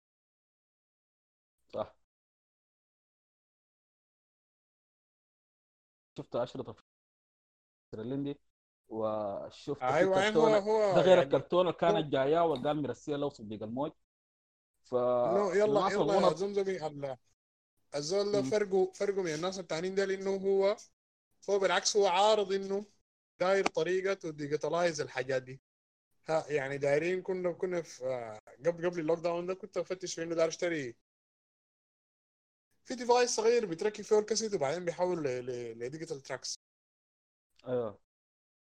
هاي هو هو عارض إنه حاجة يا جماعة جيبوا الحاجات دي وتعالوا هندي شرايط إيش- شيلوها سجلوها. يعني هو ممكن ممكن أنا ممكن أنا إذا مشيت له واشيل منه الشرايط دي انقلها وأرجع له. هو ما حيخليك تطلع بها. تقعد قدامه كده تنقولها كلها تشيلها عندك وتمشي. هو وين في السوق؟ طيب خلاص إحنا ممكن ممكن نتناقش الموضوع ده. أيوه عشان كده قلت لك خلينا ناخذ الموضوع ده آه عشان عشان ما. أسوي الناس لكن عموما أنا داير أختم كلامي بإنه آه أنا والله يعني بشوف بسبب الواقع السياسي الناس كانت قاعدة تخزي مصطفى في من أين أتى آه سوري طيب صالح في من أين أتى هؤلاء؟ مع انها هي ولا حاجة من إنتاجه. كويس. في ناس قاعدة تختزل مصطفى سيد أحمد ما ما بعد الإنقاذ. مصطفى سيد أحمد قبل الإنقاذ زول جميل جدا جدا غنى لعدد من الشعراء. كويس. في أغاني يعني طوريتك في ناس قايلين انها غنت بعد ما بعد سنة. مصطفى سيد أحمد لما تسمع له لاحظ حاجات ثانية يعني مصطفى سيد أحمد غنى يعني ال- ال- الحاجة البسيطة. عثمان حسين آه، مثلا أنا في رأيي آه، ألحانه جميلة جدا. لدرجة إنه أي فنان متمكن عنده عنده ملكة بتاعت صوت وتون ما بيطلع برا التون بيقدر إنه يغني لعثمان. تمام؟ أنا شايف إنه الصوت بتاع مصطفى سيد أحمد في أي لحن. عشان كده مصطفى سيد أحمد غنى غنى لعدد من الناس. كويس إذا سمعتوا في الاغنيه حق عثمان حسين ذاته بتاعت مات الهوى أو أنا ح... حيجيك ح... حتقول له شنو؟ يعني كأنه كأنه عثمان حسين لما لحن الأغنية دي غنى لحن عشان لحن عشان سيد احمد كويس؟ ما ما لحن عشان يا أغنية؟ الاغنيه بتاعت معلش. الاغنيه بتاعت مات الهوى أنا المظلوم. اسمع التسجيل. لي يا زول. بس غناه غناه مصطفى سيد أحمد مات الهوى وأنا المظلوم جابني حبيب والأغنية بتاعت غناه برسل لك لينك لها يا خالد. والله كويس. والأغنية بتاعت محمد مرغني بتاعت الكانوا قبلك. كويس. أسمع للنازل أو أسمع أسمع أسمع احمد بتلقى انه كأنما كأنما الفنانين دي لحنوا الأغنية دي عشان يجي يغنيها مصطفى. تمام؟ دي الحاجة الأولى في إنك تسمع. الحاجة الثانية في إنك تسمع لمصطفى مصطفى بيوريك شعراء إنت قد تكون ما عارفهم يعني زي تجي سمعت آه، أيها الراحل في الليل وحيد. تيجي تلقى إنه شاعر اسمه إبراهيم ذكر دمه. ما في زول جايب سيرة. حتمشي تفتش أيوة، إيش؟ أيوة. حتلقى عنه حاجات كثيره جدا جدا. حتمشي تغوص في أشعاره حتغوص في ال- ال- الغابة والصحراء. حيفتح لك نفاجات كبيرة جدا جدا. عجاج البحر هي تلقاه مثلا حسن بيومي. تلقى إنه زول مصري عنده كتابات ثانية وعنده وعنده. دي ده التنوع اللي بيميزه ومحمد مريخة يا عبد الهادي. أي نعم صح. آه، شكرا للإضافة. آه، آه، اللي هي التنوع بتاع التنوع بتاع غنى لناس كثيره كويس. غنى لفئات الغنى السوداني. أنا غنى الطنابرة والله ما ما بعرف عنه حاجة لكن من الحقيقة وأنت ماشي الزول اللي غنى غنى لشعراء كثيرين غنى لشاعر غنية واحدة غنى شنو؟ بس في نقطة واحدة بتاع جمال حسن سعيد. فيها كبير جمال حسن سعيد يا اخواننا ما الممثل ده بس ولا أخو الواحده زول زول ثقافي جدا وعنده إنتاج. آه زول زمزم علي صوتك شوية في قلت لك آه، جمال حسن سعيد عنده كتابات كثيره زول آه، زول جميل جدا جدا. إن كان مصطفى سيد أحمد ليه ولا ليه ولا ليه الاثر في إنه هو الناس تعرف إنه هو قاعد يكتب. لكن قاعد يكتب يعني زول شاعر وعنده عنده حياه مجيدة. ودي الميزة اللي بتلقاها لما أنت تكون بتسمع لمصطفى سيد أحمد وتمشي تبحث ورا مصطفى سيد أحمد ورا الغنى. زول غنى غنى شنو؟ لابنه الزول تبع يعطوا مرحلة. أنا عبد الرحيم أبو ذكرى عرفته عن طريق عرفته عن طريق مصطفى سيد أحمد. في حين ان أنا في فترة من الفترات كنت مهووس بالفن بتاع بالمرحلة بتاعت الغابة والصحراء. لكن ما مرت علي حاجة لعبد الرحيم أبو ذكرى. أو ما عرفته. عرفته بعد سمعت ايها الرحله في الليل بس. أنا ليه؟ يا زمزم اختلافي الوحيد معك مم. كلامك ده صح. مصطفى غنى لكل الناس زي لكن آه مصطفى في الفترة بتاعت آه اللي هو زي ما بقول أواخر عهد نميري هنا يا دوب بدأ يتبلور المشروع بتاعه. هو مش مش مصطفى كزول بيغني. كزول بيأدي غنى. كزول داير يغني شنو؟ أنا داير أغني شنو؟ عشان كده بتلقى إنه بعد ذاك هو اتجه تماما ل... للأغاني. حتى إذا ما كان سياسية بس- بشكل واضح وصارخ بتكون بتكون سياسية بتغليف. اللي هو زي ما بي زي ما يتكلموا قبيل عن إنه الحاجة الد- الدمج بتاع بين الوطن والحبيبة والكلام اللي هو الناس بيقولوا كاستهتار لكنه فعلا دي الحاجة الحاصلة يعني. يعني نعم، ركز صح. تماما على ال على ال على ال على, ال على الفهم ده ومشى فيه ومشى فيه تماما وده كان جزء من المعايير اللي بيختار بها النصوص الداير يغنيها صح. في نهاية زمنه بدأ آه اختار أغاني شوية ما ما ما, ما داخلة في النادي لكن كان بفتكر اختارها عشان كان بيرتي في حاله على إنه هو خلاص زول مودع اللي هي منها في لاسها ضاعت سنين زي ما قالوا قبيل منها قلت أيوه حل وردي منها الدنيا ليل غربة ومطر. دنيا الغربة ومطر مصطفى في آخر آه، زمنه كان ما بيغنيها وكان لما يغنيها بيبكي. يعني كان بيهرب منها تماما. دنيا ليل غربة ومطر دي كان بيزوغ منها تماما. فدي كان أغاني بعد ذاك حس إنه هو زمنه خلاص قرب. وبدأ يغني حاجات معينة يعني. مشى شوية كده من السياسة شوية ودخل في في رثائيات زي ما قلت لك. أيوه. آه أنا أنا ما دار اطول دار أختم الناس دار أختم ب أعيد كلامي بس في حتة صغيرة. آه مستوى سيد أحمد لما تسمعوا شوف الشاعر اللي غنى له الشاعر كاتب. حتلقوا له عوالم جديدة. آه مستوى سيد أحمد آه في في في عدد كثير كده من ال يعني زول زي مدني النخل لأنه ما قاعد يكون ظاهر في الإعلام لكن مدني النخل اتكلم بعد وفاته بكلام كثير جدا عن سيد أحمد. الناس العارفه الحابة تعرف حياته في الفترة الأخيرة وما بعد ما خش. قطر عموما. أيوه. قول قول قول. لا لا قول قول. آه بعد ما كمل. بعد ما جاء قطر عموما في في جزء من اسرار مدينة النخل اخذتها الحاجة اللي ما هناك ما تاخذه من صلاح حاج سعيد كلام عن سيد أحمد. المادي ما ما كويس. دي دي لي حاجات كثيره يعني. في عسي بس سيد أحمد ما يأخذ زول الغنى بعد ال... هو عنده سمح. ولغاية الليلة لغاية الليلة للحياة اللي أنا عارفها في أغاني كثيره جدا ما انتشار ساعين برضو محاولة التوثيق قاعد توثيق. خلي صوتك. لبيب سواء كان سيمبا هيثم لبيب ناصر الليمبي وحسبوا كل الناس اللي قاعدين. آه إن شاء الله نقدر نحاول تسجيلات المعتة دي. تسجيلها نوصلها للناس. جزيلا على الفرصة دي. وآسف إني قبل كنت برا البيت ما كنت أتكلم. بس آسف الإطالة. وارتجلت الكلام ساي وشكرا لكم. مايك معك شكرا يا زمزم نورت يا مولانا والله نورت ده ده ده اخرين نقل الحقيب ها؟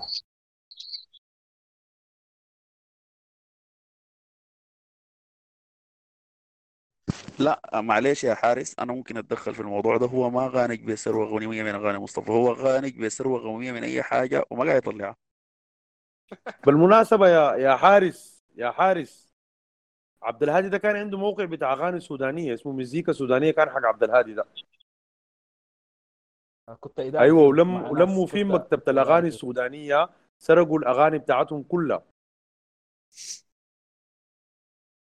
لعلهم طيب أنا ببساطة عشان بس النقطة دي آه، عشان أنا أدي الناس حقها. آه، نهاية بداية 2006 آه، المهندس طارق هاشم دخل النت نزل أغاني سو- هو مقيم في أمريكا علي صوتك أغاني. علي صوتك. آه، بداية 2006 مهندس طارق هاشم مهندس آه، بتاع كمبيوتر شغال في أمريكا دخل الإنترنت عشان عشان ينزل أغاني سودانية ما لقاها فعمل موقع سودانيز dot net اتصل بعدد من الناس إنه يجيبوا أغاني في الموقع. آه لاحقا أنا بقيت إداري في الموقع ده بعد ما جيت شاركت فيه. آه فيه تسجيلات الارشيف الاذاعه الهولندية وإرشيف حاجات كثيره جدا جدا. في 2009 الناس شوية كده كانت مشغولة فجوا ناس الله يهديهم يطلعهم بالخير والمات ربنا يرحمه. آه، عملوا سوداني songs وسحبوا لأنه ال upload كان في ال server بتاع الموقع نفسه شهريا كنا بندفع له 3000 دولار. القصص بتاعت تحت الكلاود دي خففت علينا شوية. فنازل سرقوا الموقع وحصلت مشاكل لغاية قريب 2013 2014 الموضوع زي مات كده وما ما شغالين به هناك كثير لكن يا صدام عشان أنا ما أعرف إنه فيكم من الشباب. أنا هاتوا آه حاشوف الحاجة اللي عندي. الناس ممكن تكون في موضوع سيد إحمد ده ما ما هي ما قاعدة في النت بنرفعها. لكن ما كده. يعني بس ببساطة عشان أنا ما الموضوع الاتهام ده قاعد يلاقيني كثير أنا جزء من مجموعة همها التوصيل تمام؟ قدام الناس كل واحد قاعد يطلع حاجات. يعني سيد إحمد ده نحن كان عندنا الليندي. يعني حتى أنا الليلة احتراما للليندي لعلاقته بالحاجات دي لناصر الليندي. إذا أنا لقيت حاجة حق سيد إحمد بديها له هو هو, هو ينشرها تمام؟ لكن إذا في أي حاجة أنت شايف إنها ممكن تكون عندنا ممكن أديك. ولا صب أو أقرب إجازة لك الاغنيه اللي قلت أديك أجيب لي عليك. الله رسالي مات الهواء أيوه. جدا حاضر. حاضر. أنا متأكد لو دخلت اليوتيوب حلقاها قاعدة في قناة ناصر الليندي تسلم صديقي. وارسلك آه، رسل رسل اللينك في ال في ال في, ال في الونس النصية. كلنا ما سمعناه والله. يا عبد الهادي جدا. جدا حاضر حاضر بس حاشوفه بس وارسلك يا يا وده بخلي يا ده بخليكم تفتشوا أغاني مص- مصطفى الأغاني اللي غناها للغير. هاي إحنا أصلا قاعدين نفتش أصلا بنفتش بنحاول نشوف ال- الحياة الما لأنه أصلا في حاجات كثيرة في أغاني كثيرة لسه تسجيلات كثيرة لسه ما طلعت. آه تع- تعقيبا على النقطة اللي قلتها بتاعت إنه ما تاخذوا كلام من قاسم أبو زيد عن مصطفى سيد أحمد. ف هي ممكن تكون صحيحة وبرضه في نفس بنفس المستوى آه مدى النخلي لأنه في الفترة الأخيرة من حياه مصطفى الله يرحمه كان في خلاف حاد بينه وبين مدى النخلي. والحاجة دي يعني هسي مدني بيحاول بيحاول بيكو بيكو بأكثر من طريقة إنه إنه الحاجة دي ما تظهر يعني ما إنه المعلومة دي تنطمس يعني. لكن للأسف دي حاجة كانت حاصلة يعني.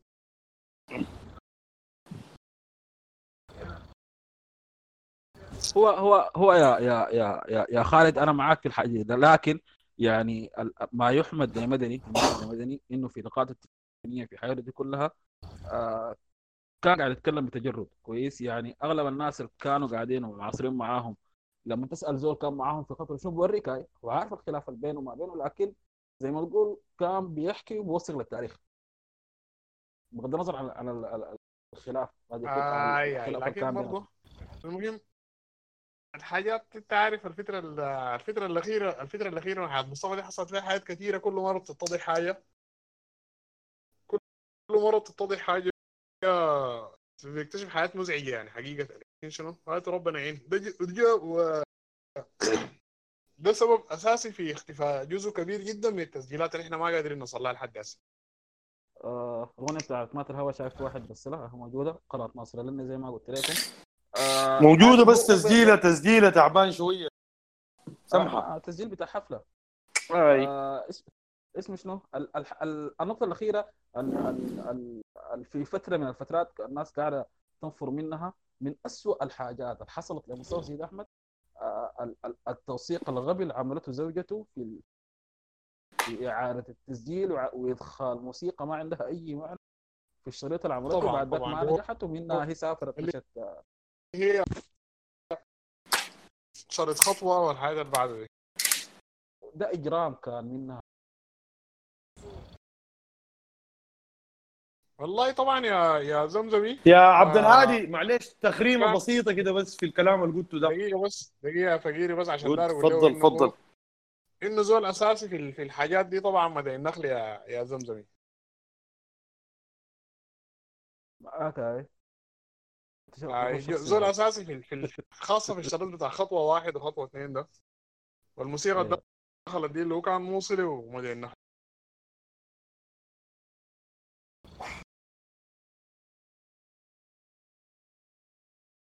قول يا فقيري ما دار أقول لعبد الهادي اللي عملته مرض مصطفى سيد أحمد ده نفس الإجرام اللي قاعد يعمله سماني في اغاني الحقيبة.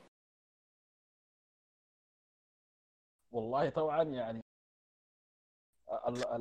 زي ما على المقام. آه زي زي ما بيقولوا المقام ما مقام. حقيقه لكن المق- المقام ما مقام. حقيقه لكن يعني الحقيقة ما عندنا لا يوم وانت متحدث فيها. عندنا لا يوم يا عبد عبد الهادي. بس من من اليوم ذاك آه، ما تمشي الشغل عشان تكون مرتاح ها؟ كويس أنا لما جيت هسه البيت جاي من الشغل دوامين الله يعين. بنكلمك لما يكون يوم الحقيقة بنكلمك من بدري عشان تيجي جاهز مرتب. إن شاء الله. معاكم؟ أنا والله انبسطت معاكم وحياة ظريفة. أنا والله ما كنت عارف القصة دي ذاته يا دوب أنا جاي على البيت شايف. فلغاية ما وصلت نزلت التطبيق وعرفت. محتاج شكرا لكم. لا، عفوا عفوا حبيبي آه إذا في زول عنده مداخلة يتفضل طوالي يا اخواننا. أنا عايز يا- آه، خالد ياسر يكمل لي ال- كلامك اللي ما سمعناه بتاع شنو؟ بتاع مصابيح السماء معلش صوتك بيقطع. بتاع مصابيح السماء الثامنه آه مصابيح السما التامنة وطشيش. قلت لك آه، ما ال- معلش يا خالد بس قبل ما تبدأ قبل ما تبدأ قبل ما تبدأ في مصابيح السماء التامنة وطشيش أنا داير اسالك سؤال. انت إنت مصابيح السماء التا- التامنة وطشيش بتعتبرها؟ إنها كلها مرفية يا مصطفى؟ كلها مرسية يا مصطفى نعم. امم okay. الإجابة ما عجبتك ما عليك. والله ما ما بس من دراية مخالف يعني والله الشوايقه في بعضكم إن إحنا ما حنتدخل. الموضوع. ده- ما يا اي اي اي طبعا طبعا. عندك رأي مخالف لكن لكن حميد ذاته لما قدمها قدمها كمرسية لمصطفى سيد أحمد تمام. آه، قبل كنت بقول كنت بقول إنه دي من الحياة اللي كان يعني الواحد نفسه إنه مصطفى يعني دي قصيدة كاملة. ساعة مصطفى يغنيها يعني. أو يغني مقاطع منها. انه ما بغني قصيدة قصائد لحميد أنا بغني قصيدة كاملة. لكن أيوه. كنت بقول كنت أتكلم عن آه، القصيدة الكتب الكتب فيها حميد عن مصطفى اللي هي الليلة الليلة بقيت في غيرك اللي هي بيقول له اخترت تكون الإنسان. أو هو بيتكلم بيتكلم بلسان ال... يعني بيتكلم بيقول اخترت أكون الإنسان اللي يدي مناماته ويصحى. بيتكلم عن زو يعني كده. هو بيتكلم عن مصطفى سيد أحمد. دي دي الح... دي من ال... يعني يمكن دي والقصيدة الثانية بتاعت اسمه منو؟ آه. آه اللي بيقول اللي بيقول. اسمه منو؟ الشاعر اسمه منو؟ القصيدة اتمنيت لو كنت معايا. اخوان أخوان في الإنسانية. أخوان في الإنسانية والليله بقيت في غيرك هي من القصائد البسيطة اللي اتكتب فيها اللي هي جزء منها أو أو في أصلاً كان مكتوبة ل- مكتوبة لمصطفى سيد أحمد. يعني ما مكتوبة كقصيدة شعر مكتوبة الشاعر كان كاتب القصيدة لمصطفى سيد أحمد ذاته عنه. والليله بقيت في غيرك اللي هي فيها جزء برضه حميد كاتب ل دي من الأغاني دي من القصائد اللي اتكتبت عن مصطفى وغناها. يعني لحن مصطفى ذاته غناها؟ ما ما ما بنقدر عن نقول عليها رثاية لأنه كتبت رثاية مصطفى ما كانت وقت. معلش يا يا خالد. أيوه. خالد ياسر. يا. يمكن سافر هي يمكن سافر هي هي أكثر قصيدة اتكتبت عن مصطفى لما كان مسافر روسيا. وجاء جاء وهو غناها أيوه أيوه. بعد ذاك مصطفى لحنها بعد ما جاء من روسيا يعني. أنا حقيقة سافر طلعت من راسي تماما طلعت من بالي. لكن لكن اخوان في الإنسانية برضو اتكتبت عن مصطفى وحتى حتى الشاعر ما قادر أتذكر اسمه عندي حقيقة مشكلة كبيرة. لما آه، بيتكلم عن القصيدة ذاتها قال هو هو بيتكلم عن هو كان من الناس الساكنين مع مصطفى بيت العزابه يعني لما كان في ناس يظهر في محمد علي وديل.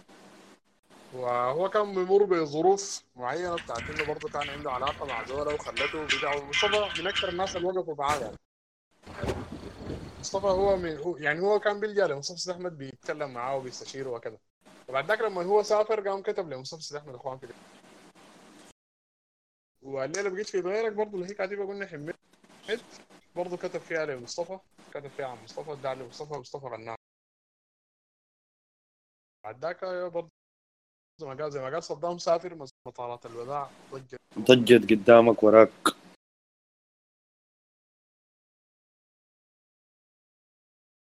لكن حقيقة الجزء بتاع مصطفى أحمد وحميد ده بيحتاج حاجة براوي يعني بيحتاج كده الناس تمشي تراجع عديل وتجي لأنه ده حاجات عجيبة يعني. في حاجة غريبة معلش يا خالد برضو في موضوع حميد اللي هو مصطفى سيد أحمد مرات بالذات في مرتين أنا لاقتني في لغات إذاعية تقريبا.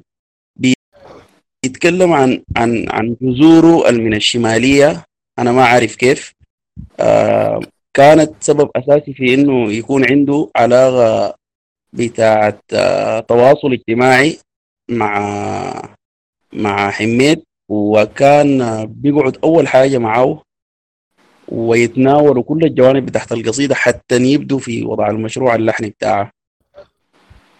عشان ما أنسى يا صدام بعد ما خالد ياسر يخلص بعد ما خالد ياسر يخلص يا صدام حتكلمنا عن سيناريو اليابسة وإشارته لمدينة كريمة فيها والشوايقه لما بيتشاهموا من الموت بيخطوا يا صدام هنا يا اسمه شنو؟ الموت. تميمة. الهدهد تميمة. الموت تميمة الموت معلق في بيوت الناس نعش هم الشوايقه ما قلت لي كان بيت يعني بيقولوا الهدهد بيطرد الموت من ال من البيت. يلا برضه من الحاجات طبعاً الغريبة. طبعا عاطف- عاطف خيري آه، كان عنده مجموعة من القصائد اتغنت بالطنبور. آه، لكن كانت آه، قاعدة في ال في ال في ال في الجزء المحلي بتاع كريمة ما طلعت لل للسودان. وبيعرفوها ناس كريمة و- أغاني بذاتها أغاني بتاعت سيرة وأغاني بتاعت حفلات وأعراس وكده. فبعد ذاك جا حصل التحور. أيوه بالدليل بتغنت غناها ياسين عبد العظيم وبغنوها تناظر يعني. يلا الحاجة دي حصلت مع عاطف خيري فبعد ذاك بتقوم تجي تلقى في قصايد عاطف خيري بعد التحول اللغوي الكبير اللي حصل فيها ده بتيجي تلقى حتات آه، بتشير لل... لل... لل... لل... للجذور أيوة. بتاعته.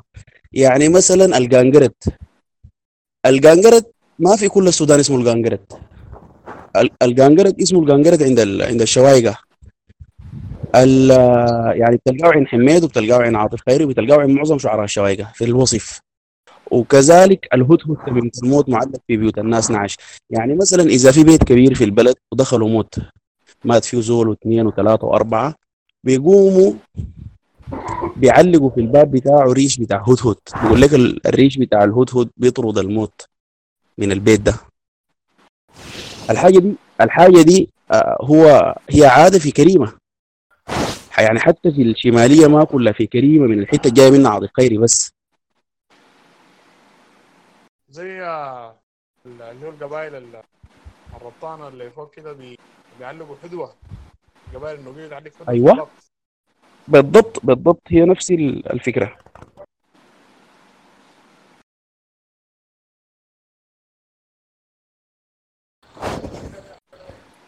معلش يا شباب بس عشان عشان الناس ما ما ما تمشي بعيد شديد نحن حميد حنخصص له يوم اتفقنا عرفتوا على في, ال- في الايامات الجاية براو حيكون عنده يوم لا ما حميد ده يكون- كمان عنده عنده عنده يوم براو أي- أيوه أيوه. عشان الناس تركز بس مع مصطفى عشان يكون على الأقل ذاته في كلام لحميد يعني لما الناس تلم مرة جاية في يوم ثاني طيب أنا ما كيف؟ جالس اسال سؤال يعني شوية كده هو قد يكون. بدائي كده هو. هو يعني مصطفى سيد أحمد إحساسه إحساسه في الحاجات إحساسه في الأغاني بيكون بي بي يعني بتم من من ادائه الإحساس ده يكاد يصلك كامل عديل يعني. لص- بصورة مزعجة يعني. أنت في أغاني لو سمعتها في أوضاع معينة ما بتقدر تطلع منها ما بتقدر تطلع من الدوام بتاعتها. ما بتقدر يعني. ما أنا واحدة من الحاجات دي مثلا آه الدنيا ليل مثلا. الدنيا ليل غربة ومطر دي في حالات معينة إذا بديت أسمعها فيها تاني ما حقدر أجيب يعني. خلاص ده بكون اليوم خرب والليل كله حكون مثلا أسمع في الدنيا ليل غربة ومطر. في برضو آه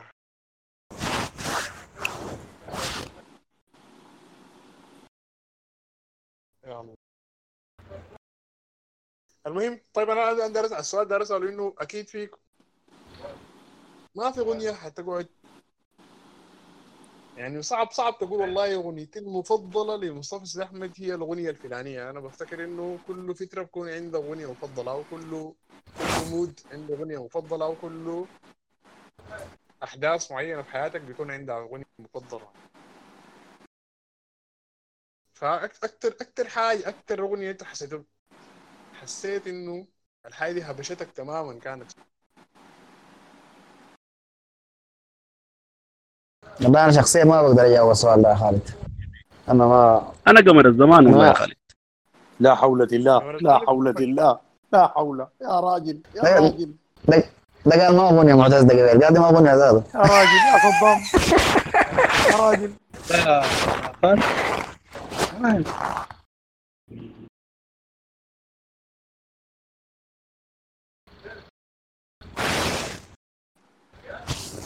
أنا والله ما عندي أنا شخصيا ما عندي ما عندي أي أغنية مفضله كده لمصطفى سيد أحمد هي مجموعة بتاعت أغاني.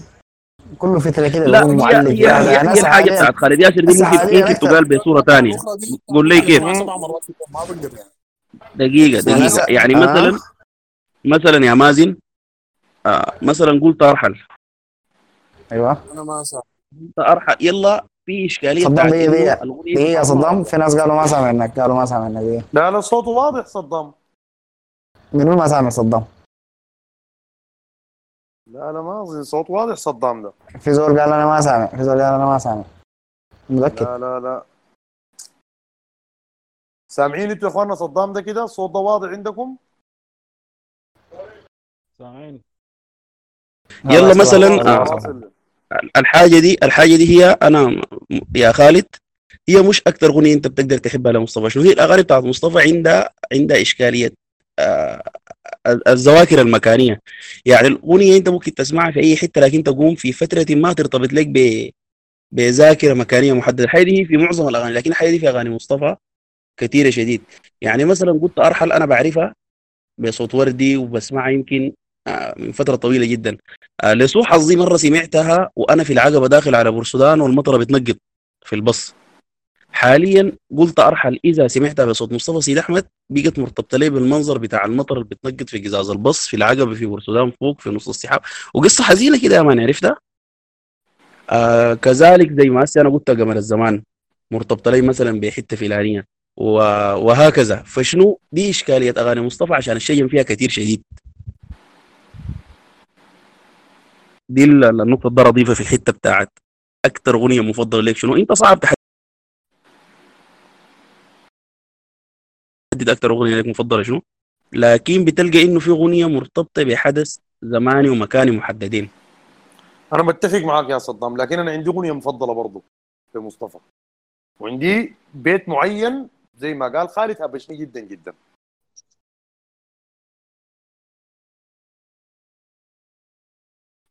أيوه المقطع بتاع ماشي جمرك وانطفى جوانا نارك والمطر.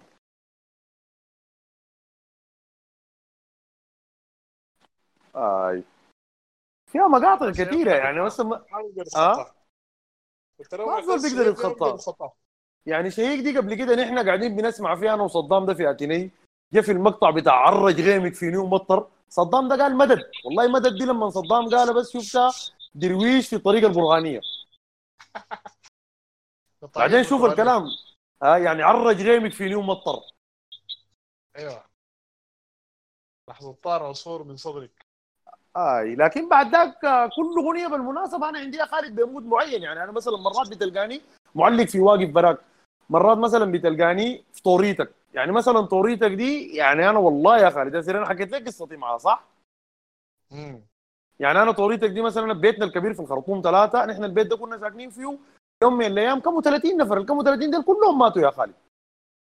لا حول ولا فلما أنت كلهم في ظرف خمسة سنة. فلما أنت تجي أسمع المقطع بتاع كيف حالي يا أبوي كيف حالي يا خال؟ بتمسي بيوتنا الكاكية وحزنانه بتبكي مع الحال؟ أنا طوال يا خالد بت... آه بيجي بيجي صورة بيوتنا في الخرطوم ثلاثة. اللي حاليا فاضية ما في أي زول. بعدين ال- ال- المقطع ده أنا شايفه أكثر مقطع فيه حنية في الدنيا كلها. لما يقول له في طوريتك آه، شقيش ما تقبل يا أبو الحيل في قلوبنا مواجعك مكيه لا أولاد المنطقة يا اخوانا أولاد اربيه أبو بكر وحارث و... ما تيجي تتكلموا لنا عن مصطفى أسمع بغني مصطفى. في النهاية مهما الزول آه؟ اجتهد إلا اللهم إلا في حالات نادرة جدا جدا. الكم بتاع الإحساس اللي وصلك مع الأغنية لما كنا دايرين زول نجيب لكم مازن الضمير لكن ما عندي ولا شبكة. أي حاجة ولا أي حاجة. لدرجة إنه أنا مرات بضطر أرجع البيت أسمع الأغاني دي من مصطفى عشان أطلعها من رأسي من بأصوات الناس التانيين ديل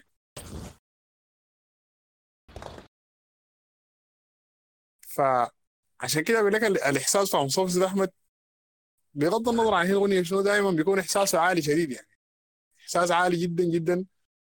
مصطفى مرات في أغاني نحن لو قعدنا نمسكها من الناحية بتاعت ناس بي لو لو زول مثلا بي بيعرف موسيقى كويس وبيعرف أصوات وبتاع مصطفى في حتات ممكن تكون الأداء بتاعه فيها ما ما perfect يعني ولا حتى قريب لأنه يكون perfect في حتات في أغاني لكن ما ح... ما حتفرز الحتة دي. أنت بتسمع في الأغنية ما حتفرز الحتة دي يعني. إلا إلا تسمع الأغنية في حالة بتاعت إنك أنت ما مندمج معاه يعني. حتى تفرز إنه والله هنا في حتات ما كانت ال- أو ال- والله يا أخي ما الحتة الحتة دي بت- بتنتبه إنها تغيرت تغيرت من كانت كل... التسجيل ده لتسجيل تاني. مصطفى أداها بشكل مختلف. تنتبه إنه هنا كان في قصور في الحتة دي. بيتفق معك أنا لو والله في الموضوع ال- ده لو لو سمعت ال- الأغنية وأنت في في حالة ملائمة للأغنية ما حتنتبه الحتات دي أبدا مستحيل يعني. ما لأنه إحساسه قاعد تطغى على أي حاجة ثانية إحساسه بيطغى على اداؤه هو عرفتها؟ أنا ده أنا شايف كده يعني. مصطفى إحساسه عالي جدا. فما أعرف. هو شكله خالد ده ما سامعني. شكله كده. ما أعرف تسامعني برضو ولا أنا بتكلم براي المهم. مسموع مسموع يا خالد هاي. سامعينكم الاثنين يا شباب. أو سيد أبو بكر يا. هو شو تعرف يا أبو بكر ديل شكله ما أيوة. سامعني يا أبو بكر.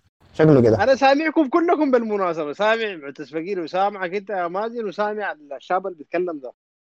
آه لا لا خالد خالد. ومعتصم كلهم ما سامعني. لا سامعينك يا مازن. آه آه لأنه خالد وجهت عليه كلام وما رد عليه ف قلت أنا سامعني يا يا يا مازن مصطفى ده بيغنيك انت انت عارف يعني انت بتحس الاغنيه حقتك انت زي اللي غنى لك انت ده عديل ما غنى لي زول شفتها؟ الاغنيه موجهة لك خصيصا انت الحاجة دي حاجة فريدة جدا جدا زي ما قال ال- في واحد من الشباب اللي كان بيتكلم عن إنه أغاني مصطفى بترتبط بال- بالمكان وبالزمان وب... ترتبط بإحساسك أنا في أغاني لما اسمعها بترجعني. لمكانات بترجعني لناس بترجعني لذكريات كده مربوطة بيها. مستفه مع بعض الحاجات دي بتكون. ف فنان رهيب يعني فنان فنان رهيب اختياراته يعني. الناس اتكلمت كثير جدا ما أعتقد إنه خليته خانة فاضية. بس الحتة بتاعت التوثيق دي فيها مشكلة حقيقية. يعني مشكلة كبيرة جدا جدا في التوثيق لمصطفى سيد أحمد. ال- الأشرطة بتاعت القعدات الأشرطة بتاعت البروفات آه، بتاعت الحفلات بتاعت كده. الناس ما كانت مهتمة بإنه نوع التسجيل ذاته يكون تسجيل نظيف. تمام؟ دي واحد. اثنين على إنه الحاجات دي ما كانت مثلا نظيفة والكواليتي بتاعتها ممتازة الناس بتغنج بيها. يعني أي زول بيكون مثلا خاتي كرتونة ولا خاتي بتاع ولا هنا يلمي فيها الحاجات دي وما دايره تتحرك من أي محل لاي زول والموضوع ده كده زي الكنز بالنسبة لهم. في فترة كانت الحاجة دي مبررة اللي هي عندها مشاكل مع ال- الحكومة والإنغاز والحاجات زي دي. يعني الفترة ديك حتى نحن الوقت ده كان في الثانوي تقريبا. عشان انت تسجل لك شريط بتاع مصطفى ولا تنسخه زي ما قال لك ممكن يعتقلوك في الموضوع ده.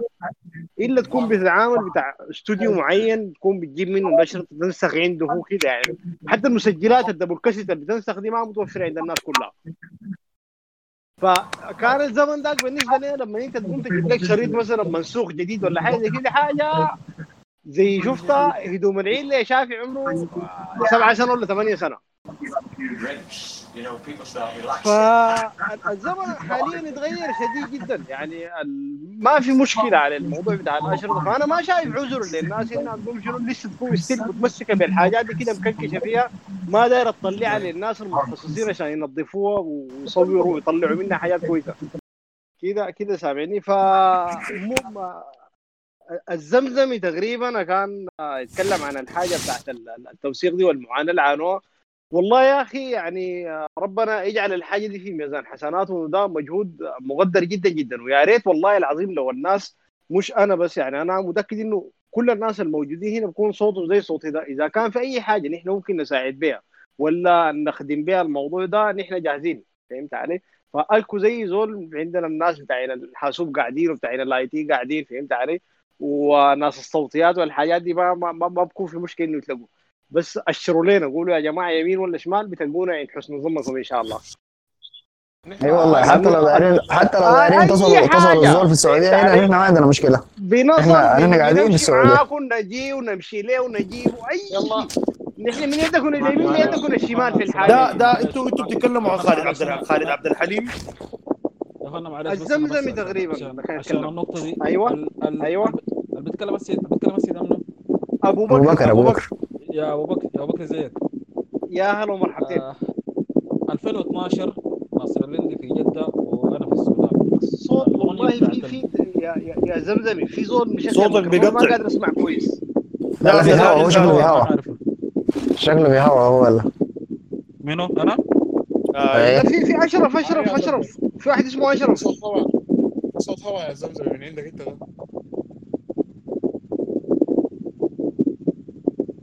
يا جماعة اشرف اشرف فكك تقريبا. الميكروفون. اشرف وقف السماعه ما سامع كويس آي. شغال يا معلم الزول. انت قافل السماعه أيوه كده قفل. تمام. تفضل يا زمزمي معلش. لو هو كان بيتكلم أشرف ذاته يا جماعة. اللي كان بيتكلم آه. اشرف ولا الزمزمي؟ كان بيتكلم زمزمي. زي زمزم زمزم اللي كان بيتكلم 2012 قلت لك دي لما لما ناصر لقى الشريط حفلة فيها الجميرة الأبد كويس. زمزم صوتك بعيد. صوتك بعيد شديد 2012 ناصر النندي لما أيوة. لقى الاغنيه بتاعت ال... بتاعت الجميره الابرق سنة. في فيديو أيوة. تمام؟ آه كل ال... كل ال... يعني أوكي ذاك هو في جدة وأنا في السودان. كويس. والنت كان ممتاز طبعا. عارفين 2012 نتعامل. أكيد ف. ناصر زول بتاع فيديو ما عنده علاقة بالصوتيات كتير. كويس؟ التسجيل حول ال- حول البتاع ده لإم بي 3 ورسل لنا التسجيل أول حاجة. يا اخوانا دي أغنية أنا لقيتها في النت ما في. تمام؟ فوسخان حاولوا حاولوا حاولوا نظفوها نظفوها أيوه. الأغنية دي عشان تطلع أنا شلت الأغنية يعني. عشان أنزلها أخذت معي زي يوم كده. زمان كان في آه... اللهم صل على سيدنا محمد. ال ال ال ال- وسلم. كان كان يا إما السوداني العادي اللي هنا الأسود القديم ذاك أو كان كنار. المهم فالأغنية نزلت معي في حكايه بتاعت نص يوم لأنه حجمها كان زي زي كم 40 ميجا. هو حولها وقال عشان ما يضيع فيها حاجة.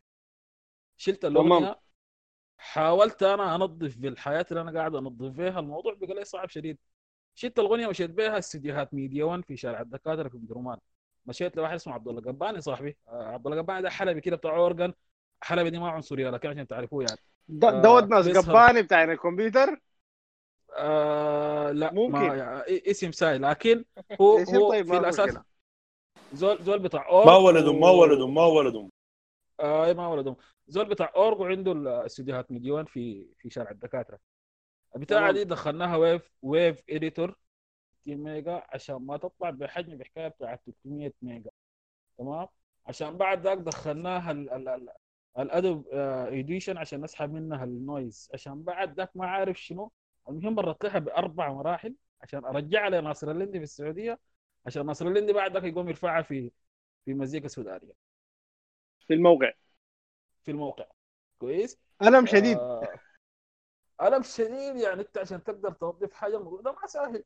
ما سهل. يعني هسه زي يعني دي واحدة من الحاجات ممكن تقول لك إنه والله يا أخي ليه ما بتطلع الأغنية بالساهل؟ أنا أوريك ليه أطلع أغنية بالساهل. الأغنية دي ذات التسجيل حقها ذاتها. أنا عامل follow في اليوتيوب لواحد. الليلة الأغنية دي بتعبنا نحن ده. مشى علق فيها صورة دخلها Movie Maker ورافعها في اليوتيوب الليلة. وما ذاكر الأغنية جابها من دي حاجة بتزعلك بتخليك الح- في حياتك بتزعل والله يا أشياء نحن معاك ما. بتزعل. لكن لكن أنتوا كده تحرموا الشعب المسكين ده نحن زمنا شنو؟ لا قاعد نلفح لا قاعد بالضبط أنا أنا أنا ما داير أقول لك حاجة هي هي ما. عندها عندها عندها زاوية ثانية أنت عاين بها فهمت علي؟ بغض النظر عن مثلا الزول ده قام عمل العملية دي والعملية دي ما كريمة منه إنه ما ذكر يا أخي الاغنيه دي جابها من ياتو سورس من ياتو موقع ولا جابها من ياتو محل ولا منو اللي كان وراه وتعب فيها كويس لكن الاغنيه دي لو ما أنت اجتهدت كويس الاجتهاد ده وعملته. ما كان سمع أي زول ولا حتى زول السرقة ده ذاته. صح. فهمت علي؟ فبالتأكيد مجهودكم مقدر فيه في الموضوع ده ما, ما في اثنين ثلاثة. وزي ما قلت لك في الأول يعني نحن أنا أعتقد أنا بتكلم بصوت الناس كلها وما أظن في زول بيكون شنو عنده مانع من كلمتي دي. وكلهم بيكونوا ان حسن ظنك وأكثر من كده إن شاء الله. إذا في أي حاجة نحن بنقدر نقوم نخدم بها في الحاجة دي قدام بتلقانا. والله عايز أقول لك حاجة. نحن يعني أنا أنا أنا بقول لك نحن ما ما تعظيم بروحي. الجروب اللي معاي كويس الناس اللي هم يعني في ناس كده بالذات أي حاجة عندنا بنحاول نطلع عليه يعني زي مصطفى ده احمد كان محارب عديل. يعني الاشرطه دي كان لما شديد. في في مطار الخرطوم بيشوفوها. يعني أنت لو عندك هنا لو عندك فيلم ثقافي بيخش لكن لو عندك حفله بتاعت مصر كويس ف أيوه أيوه أيوه صح. ك... ك... كمحارب زي ده أحمد الله يرحمه مات. خلاص يا زول أنتج عمل وعمل وعمل. أي حاجة نحن عندنا والله طلعناها. أنا أنا عن نفسي أي حاجة عندي لهم صوصي احمد طلعتها ما يا زمزمي يا, يا زمزمي يا زمزمي. أسمع أسمع. أنا أنا كلامي مش اصنفه في إنه يعني موجه لك أنت فهمت عليك؟ أتاك. يعني أنا أيوة. بعيد من حارس زود عمي لي التهمة. قال لك أنت داسي حياتك. كده زود عمي لكن ده ما أنا والله. لا هو لا ف- أنا أنا ما أقدر أقول لك شنو أقدر أقول لك شنو عادي. أنا أقدر أقول لك حاجة. آه شوفوا الموضوع ما فخر ولا بتاع لكن يعني بس هم بتاع توثيق وبنشيله بتاع والله تقريبا ال- ال- الملف بتاع الصوت اللي عندي صوت بس الأغاني السودانية حكاية بتاعت 1 تيرا امور كويس؟ آه لكن في حاجات في حاجات ما قاعدين نطلع عليه. لأن الناس ماتوا يعني ناس اللي قاعد أقول لك ليه ده؟ زورنا وصاحبنا الليلة اللي نحن في فترة من الفترات عدينا فترة مقاطعينه ما قاعدين نتكلم معاه بسبب الحفلة اللي نزلها في قناته تحت اليوتيوب اللي كانوا في اسمره اللي كانوا في أديس. اللي بغنوا فيها والناس السكرانين لأنه أغلبهم ماتوا. في حاجات ما بتقدر في حاجات أخلاقية ما كويس؟ في أغاني بتاعت قعدات كده الليلة حقت داود حقت الكامل حقت شنو؟ ممكن تطلعها. مش ليل مش أنت تحرم الناس منها. لأنه فيها خارجيات. دي ما زي زي زي بتاعت أسمع- الكافي يا عبد الهادي. آه، يا- يا-. ست بتول. المدرسة. أسمع أيوة، أسمع. بالضبط كده. زي دي مثلا زي دي زيدان- زيدان- زيدان. عشان- ما تحرم. الناس وفي نفس الوقت ما تقوم تجيب خارجيات لناس يتوفوا. تمام؟ قصقص الخارجيات دي. يعني الموضوع بتاع فيديو لا لا خليه الفيديو دي إحنا ما نقدر نحضر فيديو. إحنا نسمع الصوت. فهمت علي؟ يا أنا أتمنى أحضرها زي ما هي كده. في ذكرتهم آه؟ والله يا أخي أتمنى أحضرهم بذكرتهم دي والله. هي هي في النهاية ما عندها. طيب. مم. تمام ما في مشاكل ما في مشاكل.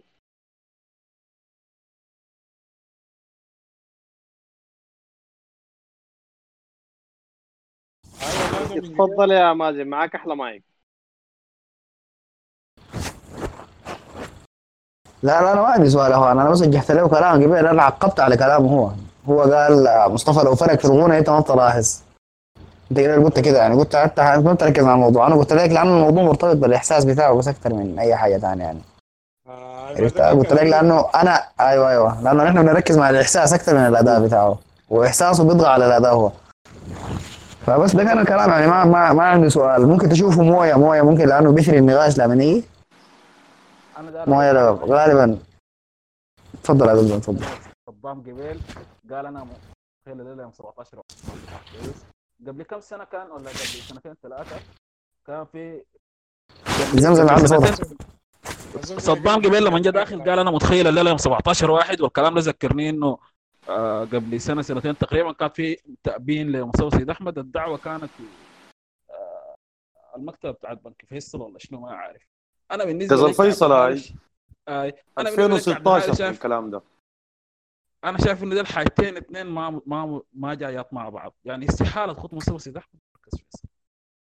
مصطفى سيد أحمد حقيقة. تشيله كمجموعة ككل.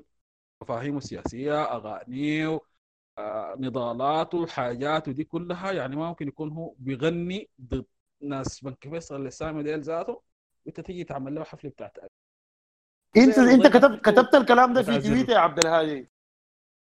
ناس ناس شيخ تدب تقريبا كتبته كان كتبته كتبت كتبته في تويتر حتى قلت لهم أنتوا ناس مساكين ساكت أنتوا دارين تمشوا مركز الفيصل محل الكيزان. تسمعوا كل ما تباعد بيننا عوارض كل ما هواك يا طيبة مكني. بس آه، أنا بوصل الاغنيه بتاع طيبة دي أي مشكلة أي حاجة بتتدخل في مستوى سيد أحمد أنا قاعد بلقى إنه فيها رد. فيها رد لأي زول. يعني زي ديل آه، يعني. حتى آه. معلش معلش قاطعتك. لا تفضل وانت طيبة دي طيبة دي فيها تقاطعات كثيره شديد كثيره لدرجة ممكن تكون مزعجة. انت لو ركزت معاها في تقاطعاتها مع القصائد بتاعت حميد ثانية وأغاني مصطفى ذاتها حتى الما قصائد حميد طيبة دي متقاطعة مع أي حاجة. يعني يعني أم الأغاني بتاعت مسلسل أحمد هي طيبة دي. متقاطع اي مهما مهما يا خالد؟ مهما. هي إضافة بسيطة. طيبة آه، طيبة هي رد رداه حميد لخالته لما كان بيقرأ في الثانوي في عطبر الثانوية. أيوه. أ- أ- أتخيل الناس اللي لابسين بدل ديل وقاعدين ومنعمين وبيتكلموا لك عن مصطفى سيد أحمد. ويجي واحد أغبش يجيب في المنصة ويمسك ويقول لا غافني وهذا مفني غام المدن ما عرفتني تبني الشوق الصبر مصوبر والأرياف الكم وفتني وللأطفال الناشفه ضلوعه وناس بغني. إنتوا على علاقتكم شنو بالموضوع ده؟ ما حتفهموا كلامه ما حتعرفوا. الناس الصابرة سنين وشنو حياتي. ما, بتعرفوا الكلام ده أي حاجة. ما, بتعرفوا. إلا بس شنو؟ جدعات ثقافية. عشان كده يعني لما نيجي التوثيق بعد ذاك ما, حيكون توثيق محترم. ما حيكون توثيق مصطفى سيد احمد حقيقة حقيقة. حيكون كده أي حاجة أي حاجة كده أي حاجة عدي من وشك. حقيقة والله مت- متمنين توثيق حقيقي كويس. يعني زي زي زي زي سيد أحمد التوثيق أنا شايف إنه المفروض يكون على مراحله على مراحله الفنية كلها. مرحله مرحلة كده مرحلة كده مرحلة كده. تمام؟ وفي كل مرحلة الحاجة اللي أثرت في شخصيته والحاجة اللي خلته ينتج زيادة والحاجة اللي خلته يعني أنت لو قدرت تمشي بالطريقة دي حت... حت... يعني الموضوع الموضوع ده مدرسة يعني سيد احمد مدرسه تمشي تمشي تمشي فصل فصل وفي كل فصل لازم تخش حصه حصة. شاعر شاعر. لحن لحن. وليه وليه من بعد الكوم الكبير ده كله كويس. في ال ال ال عنده ألحان معي... عنده أغاني معينة غنوها لحنوها له الناس. هل كان إنه ما قادر يلحنها ولا كان في سبب ثاني؟ لأنه معظم أغانيه والخاص ملحنها برا. غريبا يا زمزمي يعني بس عبد اعتراض الهادي لكلامك معلش لكن عشان نفس كلامك. كان يا يا عبد الهادي موضوع الألحان ده آه، بس في حاجة واحدة في أغنية مفصلية هي كانت آه، كانت مفصل في مصطفى سيد أحمد الملحن اللي هي بريدك يا شقى الأيام واللي اتعمل في جمعية الحلفايه الثقافية لما قلعوا منه الأغنية وأدوها ل لحمد الريح. حمد الريح. هي هي هي دي كانت الوقفة.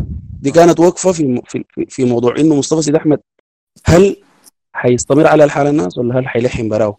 وبعد ما لحن انتج شنو؟ ورجع بشنو؟ تكلمنا عن النقطه دي قبيل أيوه النقطه دي قبيل يتكلموا عنها عشان ما ما نعيدها ثاني آه أنا عندي إضافة لموضوع التوثيق ده لو لو, لو سمحتوا لي. أنا أنا أنا بقول كثير نحن السودانيين من الحياة القليلة اللي فلحنا فيها في حياتنا تقريبا موضوع الغنى ده. فاشلين في أي حاجة. الغنى ده الحاجة الوحيدة اللي فلحنا فيها.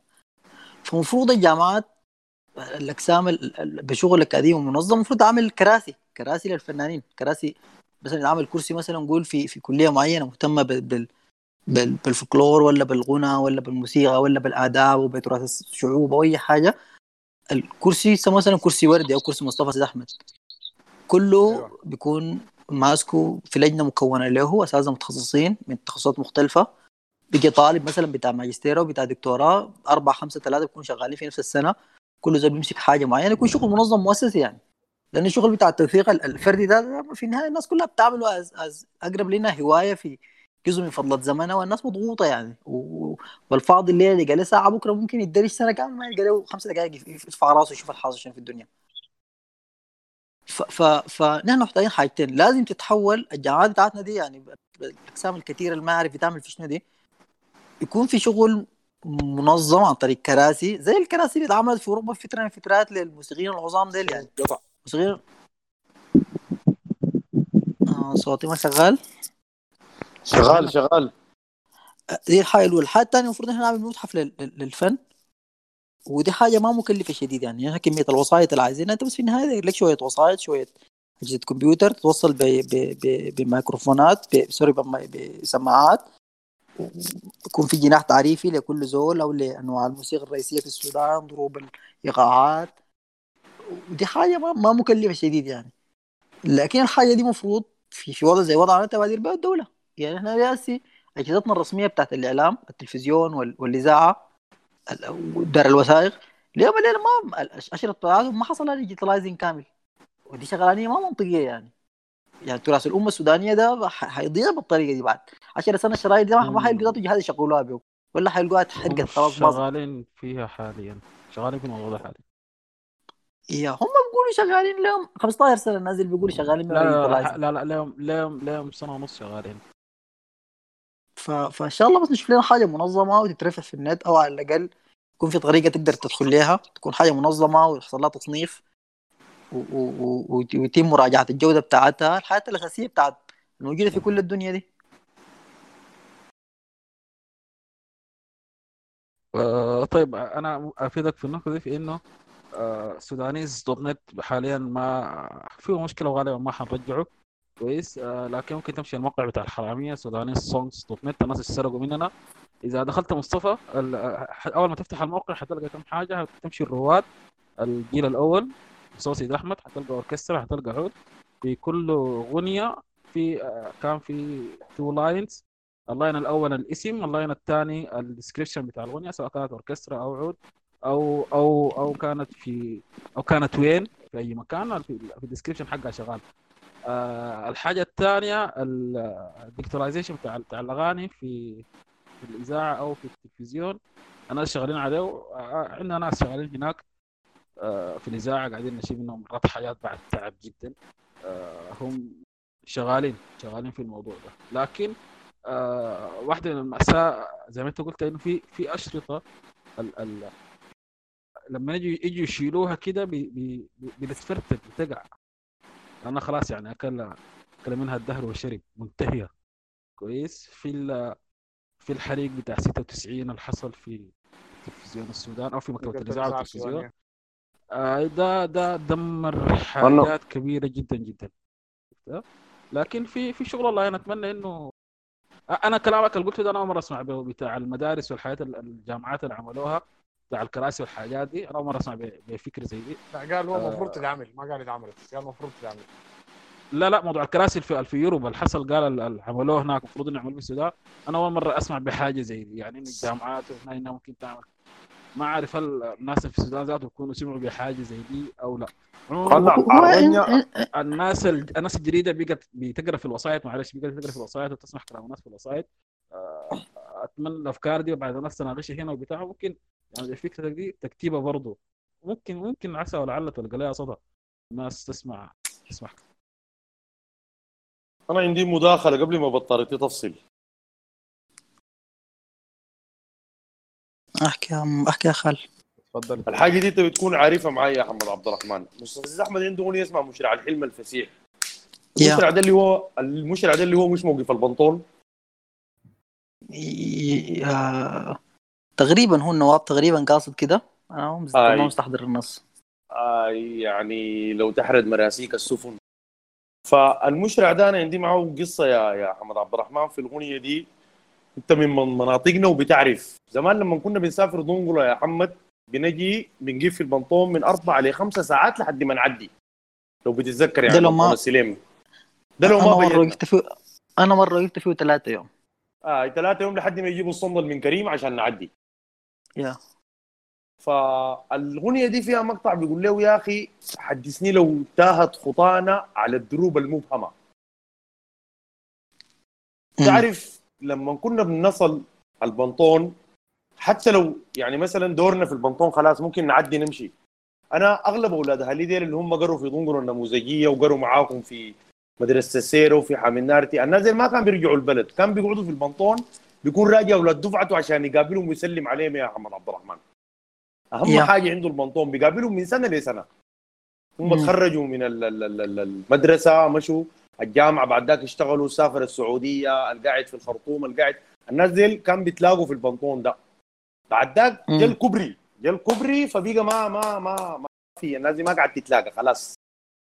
كل زول بيعدي بالكوبري مشان لما أشوف الكوبري بتاع السليم ده طوالي بس بتذكر المقطع بتاع في مشروع الحلم الفسيح لما يقول لي يا أخي حدثني لو طاهت خطان على الدروب المبهمة وأنا بكون مم. قاطع الكوبري وعيني في المشرع بتاع السليم مهجور ما فيه يزول وفي سفينتين أو ثلاثة كده بتاعت الركاب دي واقفة فالأغنية دي. ذاتها فيها مقطع بيقول له يا أخي حدثني لو تحرد مراسيك السفن وتسكن مرافيق الزعامات الدمى فتحس إنه الاغنيه دي ذاتها مكتوبة في منقله ده مم.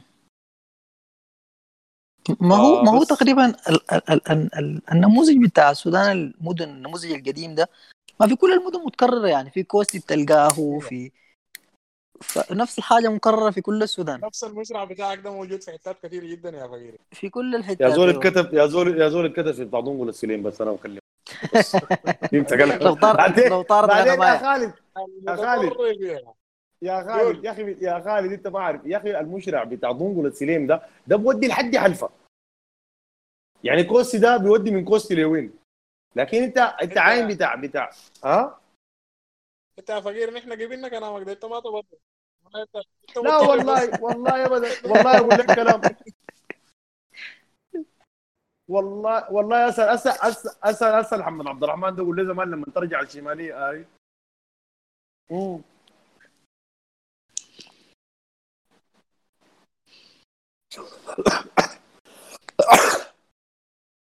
هاي لا نحن موضوع التطرف مننا ساكت عارفين. خالد ده ما عارفني كويس. أنت قبل ما قولك أما الفقير يقول رأيك ساي ما تقول تطرف ولا بتاع؟ أنا الناس عارفة. الناس عارفة التطرف. حقوق الطبع حقوق الطبع محفوظة. فقيري المفروض يشجع فقيري المفروض يشجع برشلونة. منو ذا؟ ولا زمان يعني خليته بس مز- المزعجين ديل. لكن المزعجين ديل كرهوني اسمع يا حارس شو من التطرف ما يكفي إنه يشجعون.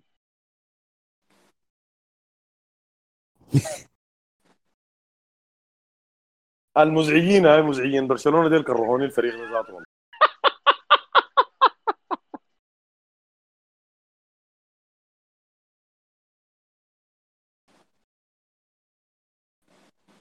تمام. طيب أنتوا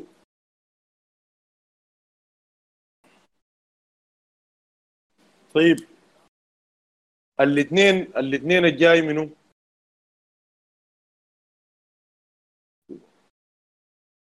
طيب اللي خلاص طيب اللي, اللي طيب لا الاثنين لا الجاي؟ الاثنين يا فقيري الاثنين يا فقيري مع شباب اصوات المدينة جايين. جايب آه. جايبهم صلاح. الاربع خلاص. الأربع ممكن بعدين أنا- تشوفوا أنا- ترتبوا أنا الأربع أشوف- أنا أشوف إنه يجوا. المهم إذا ما جو الخطة البديلة بتاعتنا محمد عبد الرحمن وبي وردي. قدام. يا شباب أنا والله الأيام دي أموري جاطه جدا في ال- في ال- تعرف تقول الجامعة ولا الشغل؟ فلأنه فرق الزمن فما ما بقدر أضمن من لأنه الاثنين ده بدايه الأسبوع فالقصة بتكون مرات كثيرة جدا ما في يدي. خلاص ممكن يعني نخلي لك الأربع يعني ما في مشكلة. اسليف في يد الدكتور يعني. ممكن نخلي لك الأربع لو داير برضه يعني في الامبرياليه العالمية يا عبد الرحمن. والله امبرياليه يعني كما قال زي ما قال زي ما قال الكتاب. يا خال كمال قال لك كمال قال لك الاثنين عملوا أحمد الصادق. لا ما في مشكلة. أي ما في مشكلة. عشان ما نحضر. اطرد أطرد اطرد كمان أصلا قاعد في آخر الليسته اطرده خطفتها من خشمه خطفتها من خشمه قال لك كلموني عشان ما نحضر. اي بس كلمونا عشان ما نحضر يعني معقول يا إخواننا؟ نحن يا أخي يا أخي إخواننا هسه نحن بنتكلم عن مصطفى احمد ده بالضبط لنا ثلاث ساعات ولا تكلمنا عن 10% يعني هسه بنتكلم عن مسيرته الفنية ولا جبنا سيره للأغاني ذاته بالمناسبة. آه، الناس الناس. الناس اتكلمت لكن لسه مصطفى بحر فهمت؟ علي ممكن تتكلم لسه. كده. والله يا اخوان لكن يا يابسة. ده ده ده. ده ده ده ده, ده ما ما هنا يعني ما حاجة يعني تخليك أنت تقوم شنو تحوش الجماعة ده اسمه أنا أحمد الصادق. يا خلوني ما عندي. مشكلة. أنا ما عندي مشكلة بكر. يجيبوا لكم زول يتكلم عن الستايل بتاعه ممكن نقضي ساعتين في قاعد بتاعه. أنا عندي سؤال عندي سؤال كنت بتمنى أسأله لشاعر ويكون بيسمع مصطفى سيدان تفضل يا عبد الهادي. خ- خالد خالد قاعد صح؟ خالد قاعد هاي طيب طيب يا خالد. آه... صوصي احمد كان بيشيل آه... أبيات من القصائد الطويلة جدا. عبد الهادي قرب من آه مصطفى كان بيشيل أبيات من القصائد الجميلة الطويلة جدا بتاعت حميد وبيطلعها في شكل أيوة. بتاعت أغنية. قصائد حميد طلعت منه أغاني كثيرة زي دي مصابيح التم- السما التامه وطشيش طلع منها عده جلال برضه وغنوا والحياة دي. أنت كشاعر ما قاعد تشوف إنه الفنانين يشيلوا من ال... يشيلوا من النص ما يمشي معاهم ويتماشى لحنيا. آه، ما بيخرب على القصيدة ككل؟ أو ما أو ما بغير من ال... أو ما بغير أو ما بغير من المعنى. أو ال- ال- المفهوم الشامل بتاع القصيدة اللي كان كاتبها حميد باعتبار إنه حميد قصيدته قاعد تكون مرات لو كتبتها بال... بال...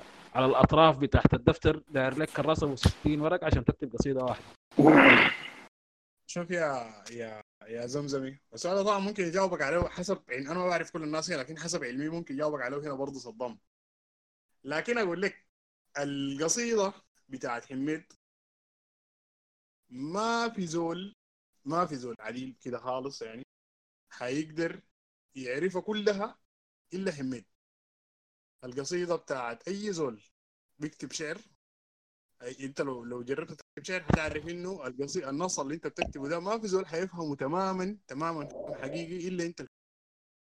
فكونه مصطفى ينتقي من النص وينتج نص جديد ده نص جديد حق مصطفى. حتى حميد اللي كتب القصيدة الأصلية ما حيقدر يدرك المعنى القاصد مصطفى تماما. ما في زول حيقدر يفهمه إلا مصطفى ذاته. خاصة لما يكون شال من أكثر من قصيدة أو شال من القصيدة ذاتها ش- شال من اولها ومن اخرها وغير ترتيب الأبيات. ليه؟ لأنه هنا هو عمل منتج جديد تماما. يعني قد يكون أنت ال- الأساس بتاعك أنت أنت شاعر كتبت الحاجة دي هنا المنتج الجديد ده, ده ما حقك أنت ده حق مصطفى. عرفتها؟ ما ما يلا أنا عشان كده سألتك كشاعر ليه؟ هل أنت هنا ما بتشوف إنه مثلا مثلا زي قصيدة آه يا غوبش ضاعت ساي ما في زول بيعرف عنها حاجة؟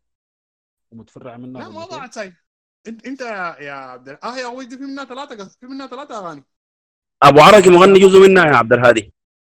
لا أنا ما كلامي في شنو يا اخوانا أنا ما كلامي أنا. أنا أنا أنا أنا كلام. اللي أنا قاصدها ما ما تعاين لي أنت كزول بتسمع مصطفى. عاين لي أنت كزول بتاع شعر وبتقرأ لحميد. ما بتشوف انه الزول لا إنت انت لك قلت أنا- أنا لك- أنت قلت ينتغى. في ناس بيقولوا ابتسر لا لا ما شوف شوف أنا حاقول لك أنا حاقول لك حاجة. انت أنت كزول بيقرا شعر أها. وبيسمع شعر أها.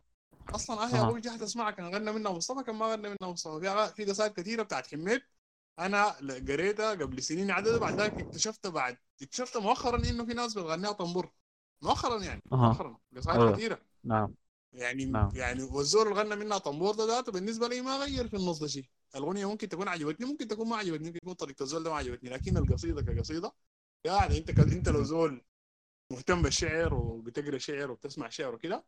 ما حيفرق معك مصطفى شاري تجوز وخدتها تجوز بالعكس انت ممكن لو لو قريت القصيدة قبل ما تسمع اغنيه عن مصطفى ممكن تعجبك الحاجة اللي عملها مصطفى مش تعجبك عشان هو عمل حاجة أحسن من الشاعر لا لكن لأنه لفتك لمعنى جديد أنت ما كنت شايفه في القصيدة. أنت ما كنت شايفه وأنت بتقراه كقصيدة كشعر ممكن ما تشوف المعنى ده. و... و... والحاجة دي فايس فيرسا برضه موجودة بنفس الطريقة يعني ممكن تسمع قصيده تسمع أغنية لما تمشي تقراها. كقصيدة كنص بتنتبه لمعاني ممكن ما. ما تكون انتبهت لها في الأغنية فأنا ما بفتكر إن الحاجة بتنقص حاجة يعني.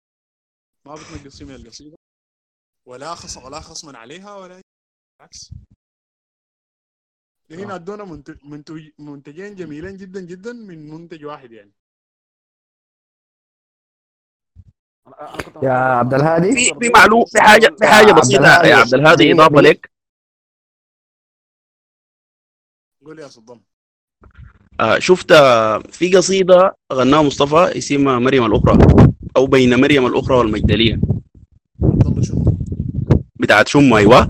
القصيدة دي آه، يعني قصيدة طلعت قصيدة طويلة جدا بصورة أنت ما تتخيلها وطلعت مرسية بتاعت عبد الله شمو لأمه. صح. أيوه. تمام؟ لكن مثلا أنا المعلومة دي ما عرفتها إلا من ولد عبد الله شمو ده عمه يعني المرسية في حبوبته. فمثلا ويعني ما كنت مصدقة لأنه اوريدي الاغنية مرتبطة بحاجات الاغنية مرتبطة بحاجات معينة. صح ما تمام؟ انت يعني فالاقتطاع والابتسار اللي انت بتقوله ده يعني ممكن يكون آه، بيضيف زي ما قال لك خالد رؤى جديدة للقصة ذاتها يعني. لا هو عين أنا عشان أوضح لكم عشان أوضح لكم وجهة نظري أنا عبد الهادي أنا شايف ال- الحاجة دي عبقرية ومبالغ فيها كويس. خصوصا خصوصا إنه أي نعم هو شاقي وأبوه شاقي لكن ما تربى في البيئة بتاعت الجزيره اللي جوا بتاعت مزارعين والحاجات علي الصوت يا علي الصوت. قلت لك أنا أنا كعبد الهادي الموضوع ده عاجبني شديد. آه، خصوصا إنه آه، مستوى سيد أحمد آه، شاقي أي نعم لكن ودى الجزيرة ودى التراب لا. يعني ما كان في مصطلحات البقل وكبد الكلب والحاجات دي ما بيكون فاهمها. لكن قدر ينتج حاجات ممتازة جدا. أنا سألتك ليه؟ لأن في زول آه، عندك كتاباتك عندك إبداعاتك. نفس النقاش ده كان داير قدامي. الناس كانوا بيشوفوا إنه لا مصطفى أجرم في الحاجة دي. لكن هو الاغنيه مبدعة الاغنيه جميلة لكن هو أجرم حق الشاعر. في ناس شايفين عكس الكلام ده. فأنا حبيت أسمع رأيك أنت كزول أدبي وبتسمع لمصطفى الاثنين أبدا يا يا عبد الهادي. يا يا أنا معلش على المقاطعة لكن أنا داير أقول لك حاجة. أنا بالنسبة لي أنا خالد ياسر ده حميد ده يعني ممكن يكون تقول ده رأي متطرف مني لكن حميد ده نبي. أشعر من مشى على الأرض. يعني أشعر من مشى. مين ما الله خلق الكون ده كده لحد ما الكون ده ذاته يتلمى تاني يطوى كت- كتيسيل للكتب. حميد ده أشعر بس كتب شعر. فكونه حم... كون كونه مصطفى يقطع من حياة حميد ويشيل وبتاع أنا لو لو أصلا هنا المفروض أقول لك مصطفى ما يعمل كده. مصطفى يغني زي ما حميد قال. لكن لا ابدا. ابدا. النص النص كده وحميد ده حاجة حدث كوني جميل جدا جدا. لا لا يقارن. والحاجة اللي عملها مصطفى دي حاجة ثانية مختلفة تماما. ما بتتقارن ذاته بالقصيدة الاصليه دي الحاجتين بعدين- كل حاجة كل حاجة في مضمار براو يعني. ده ده بعدين يا عبد الهادي الشعراء الشعراء المحترمين يا عبد الهادي كلهم يعني أنا أنا بشوف إنهم هم بي- بي- بيعتبروا إنه الشعر ده كائن ثقافي مستقل من الغنى عرفتها؟ يعني الكلمة المفردة بتثبت نفسها براء عشان كده ما بتفرق معاه إنه لو جزء بتر نص بتر نص شال يعني شال جزء عرفتها؟ أو قطع جزء وقال بيمثل حاجة وغناها ما بتفرق معاه في حاجة عرفتها؟ كشاعر أنا بعتقد كده لأنه اسهري اسهري قبل كده في لقاء قال الكلام ده. أنا مؤمن بكلامك ده كويس وأنا مقتنع بالكلام ده وأنا شايف من الحياة اللي عملها مصطفى سيد أحمد في القصايد دي يعني ما. ما في ما في عبقرية ممكن إنها هي تعمل الكلام ده. لا لا أنا بس كان فهمشني زي ما قلت لك داير أشوف زول اديب زول قاعد يكتب زول شاعر آه وجهة نظره شنو في الحاجات دي. تمام؟ ال- الإجابة اللي ممكن تقول نموذجيه اللي أنا طرحت بها من من خالد تمام؟ لأنه أنا شفت نقاشات زي دي شفت ناس. لا أنا شايف إنه مصطفى اللي عمله دي حاجة صح. تمام؟ في ناس. عرفوا حماية عن طريق مصطفى. لكن الإجابة كانت نموذجيه بالنسبة لي وكانت يعني آه، هنا اسمه شنو لما قال لك القصيدة ذاته الحاجة اللي عملها فيها مصطفى سيد أحمد أداها معنى. يا؟ الزمزمي آه، يعني دي ذات نقطة مفترض إنه الناس تناقش بال- بالأسلوب ده. يعني ليه مصطفى عمل ليه كان بيشيل من مش لأنها هي طويلة مثلا ما بتتغني وكلها لا لا. يعني إنه يختطف من ال... الفن في اختطاف مصطفى وانتقائه من من اشعار حميد يا عبد الهادي. الحتة دي بتظهر شديد في الحتة ما بين آه، يا نور آه ويا مطر عز الحريق. هم في النهاية الاثنين قصيدة واحدة. أيوه. تمام؟ لكن مثلا يا مطر عز الحريق دي أنت إذا قعدت فيها ليوم القيامة حتلقى إنه ما ممكن تنزل في أي لحن أي إيقاع غير إنها ممكن تكون شنو؟ برا الدلب صح. تمام؟ الايقاع الداخلي ف... ده الايقاع الداخلي بتاع فالايقاع الداخلي بتاع القصيده فالايقاع الداخلي بتاع القصيدة يعني هسه إحنا ممكن نكون بننظر ساي لكن ممكن يكون الايقاع الداخلي بتاع الجزئية دي من القصيدة هو الفرض على مصطفى الحاجة دي. لكن برضه وحدة الموضوع بالمناسبة حميد ده حميد ده عنده ميزة. حميد القصيدة ممكن يتكلم فيها عن 38 موضوع وانت ما بتكون حاسس بإنه الزول ده يعني بدأ يسرح. لكن لما يجي مصطفى يغني الأغنية ما حتتحمل ما حتتحمل مواضيع كثيرة. الأغنية الواحدة بتتحمل مواضيع كثيرة. إلا تكون المواضيع دي مربوطة متسلسله مع بعضها. عرفتها؟ يعني مثلا عاطف خيري بيكتب في الأغنية بيتكلم عن حاجات كثيرة لكن المعنى المعنى واحد ماشي هو بيشير لحاجة معينة. الرمزية بتاعته بترمز لحاجة واحدة. بي- بيغير في الموضوع لكن الرمز هو هو. يعني حاجة بيرمز لها هي نفسها. كل ما يغير في في, في النص هو بيرمز لنفس الشيء. لكن حميد لا. حميد ممكن بيتكلم في القصيدة ذاتها عن أكثر من حاجة. فمصطفى ما حيقدر يغني يا مطر عز الحريق ويا نو ويغني نورة الاثنين في أغنية واحدة. ما حيجوا ما ما حيتسق ذاته في راسك. انت ما حت ما ما حتقع انت ممكن تقع عليك كقصيدة لأنه قصيدة بتتسلسل لكن كأغنية ما بتقدر. ما ما حت ما حتقدر. معلش بس آه، لو أقدر أقول حاجة. تفضل. تفضل يا مويه هو أنا أفتكر من كم يوم كنت بتكلم عن إنه الفكرة كلها شنو في الإحساس؟ يعني أنا كنت من كم يوم قلت إنه يعني عندك مثلا عمرو دياب مثلا. عمرو دياب ده من أشهر المغنيين وله سنين طويلة جدا جدا. الليلة لو حاولت تشوف المقدرات ال ال ال الغنائية بتاعته كفوكالز أو كصوتيات أو كأداء أو كعرب أو الحاجات دي كلها فهو متواضع يعني نسبيا. لكن الزول ده عنده شنو؟ عنده حاجة اللي هي الإحساس. الإحساس بتاع عمرو دياب مختلف من أي مطرب تاني. وعشان كده هو قدر ينجح وقدر إنه يوصل رسالة معينة بالنسبة لل- لل- للناس اللي أم، بالنسبة للنقاش الأساسي هنا ده عن إنه آه، مصطفى أخذ النص ولا ما أخذ النص. الحاجة المختلفة في مصطفى شنو؟ إنه هو نفسه كان ملحن وكان موزع وكان مؤدي هو تقريبا هو كان بيعمل العمل بيشيله وبيعمل كل حاجة براو وإنت لا ممكن تقارنه مثلا بمخرج أخذ رواية. الليلة عنده رؤية معينة عمل لها معالجة درامية معينة حتى هي الرواية زي ما هي لكن هو شالها وطلع حاجة مختلفة. ودي حاجة نفسها ممكن تقول عليها حاجة إبداعية من إنه دي هي الرؤية بتاعته بإحساسه بطريقته. ويمكن هنا نرجع للحتة اللي هو معتز قالها. يعني أنا مشرع ال- ال- الحلم الفسيح بالنسبة لي يعني أغنية جميلة جدا جدا. النص ممتاز جدا جدا كنص شعري. يعني أنت الليلة يعني أستاذ اسهري يعني هو ما شاء الله شعره جميل جدا جدا. لكن القصيدة دي بالذات يعني مرات بعين لها كده وبقول كيف مصطفى يعني أنت لو انت ليه من بين الديوان كله. القصيدة دي بالذات صعب شديد إنها تتغنى. لكن المعاني جواها يعني آه، اسهري كأنه بيرسم لوحة. آه، في القصيدة دي زي ما كنت بشرح قبل عن عاطف خيري مصطفى اختاره ما إنه فيها حاجات أنت الليلة القصيدة دي فيها المقطع مثلا اللي بيتكلم فيه عن الضفادع. يعني أنت عندك آه، نص شعري بغض النظر هو شعر حديث ولا ما حديث يعني بيقول فيه تنشف على البر الضفادع ويهجر الضوء والمواضع وتسقط من الكفة الأصابع وحاجات كده لحد ما الحتة اللي بيقول عليها مصطفى معتز عن السفن والمرافي وكده وبعدين تطلع الشمس وتطلع رسالة مختلفة كله كله. لكن النص جميل مصطفى قدر يطوع ويطلع منه حاجة. يعني أنت الليلة الأزهري آم، كتب النص والقصيدة جميلة وكل حاجة لكن مصطفى جملها وطلع حاجة أجمل. وأنا أخيل لي الشاعر نفسه أول ما يلاقي إنه مصطفى عمل حاجة بالطريقة دي في النص بتاعه ما بيزعل منه إنه هو شال النص وغيره. وده كل اللي كنت عايز أقوله ومعكم أحلى مايك.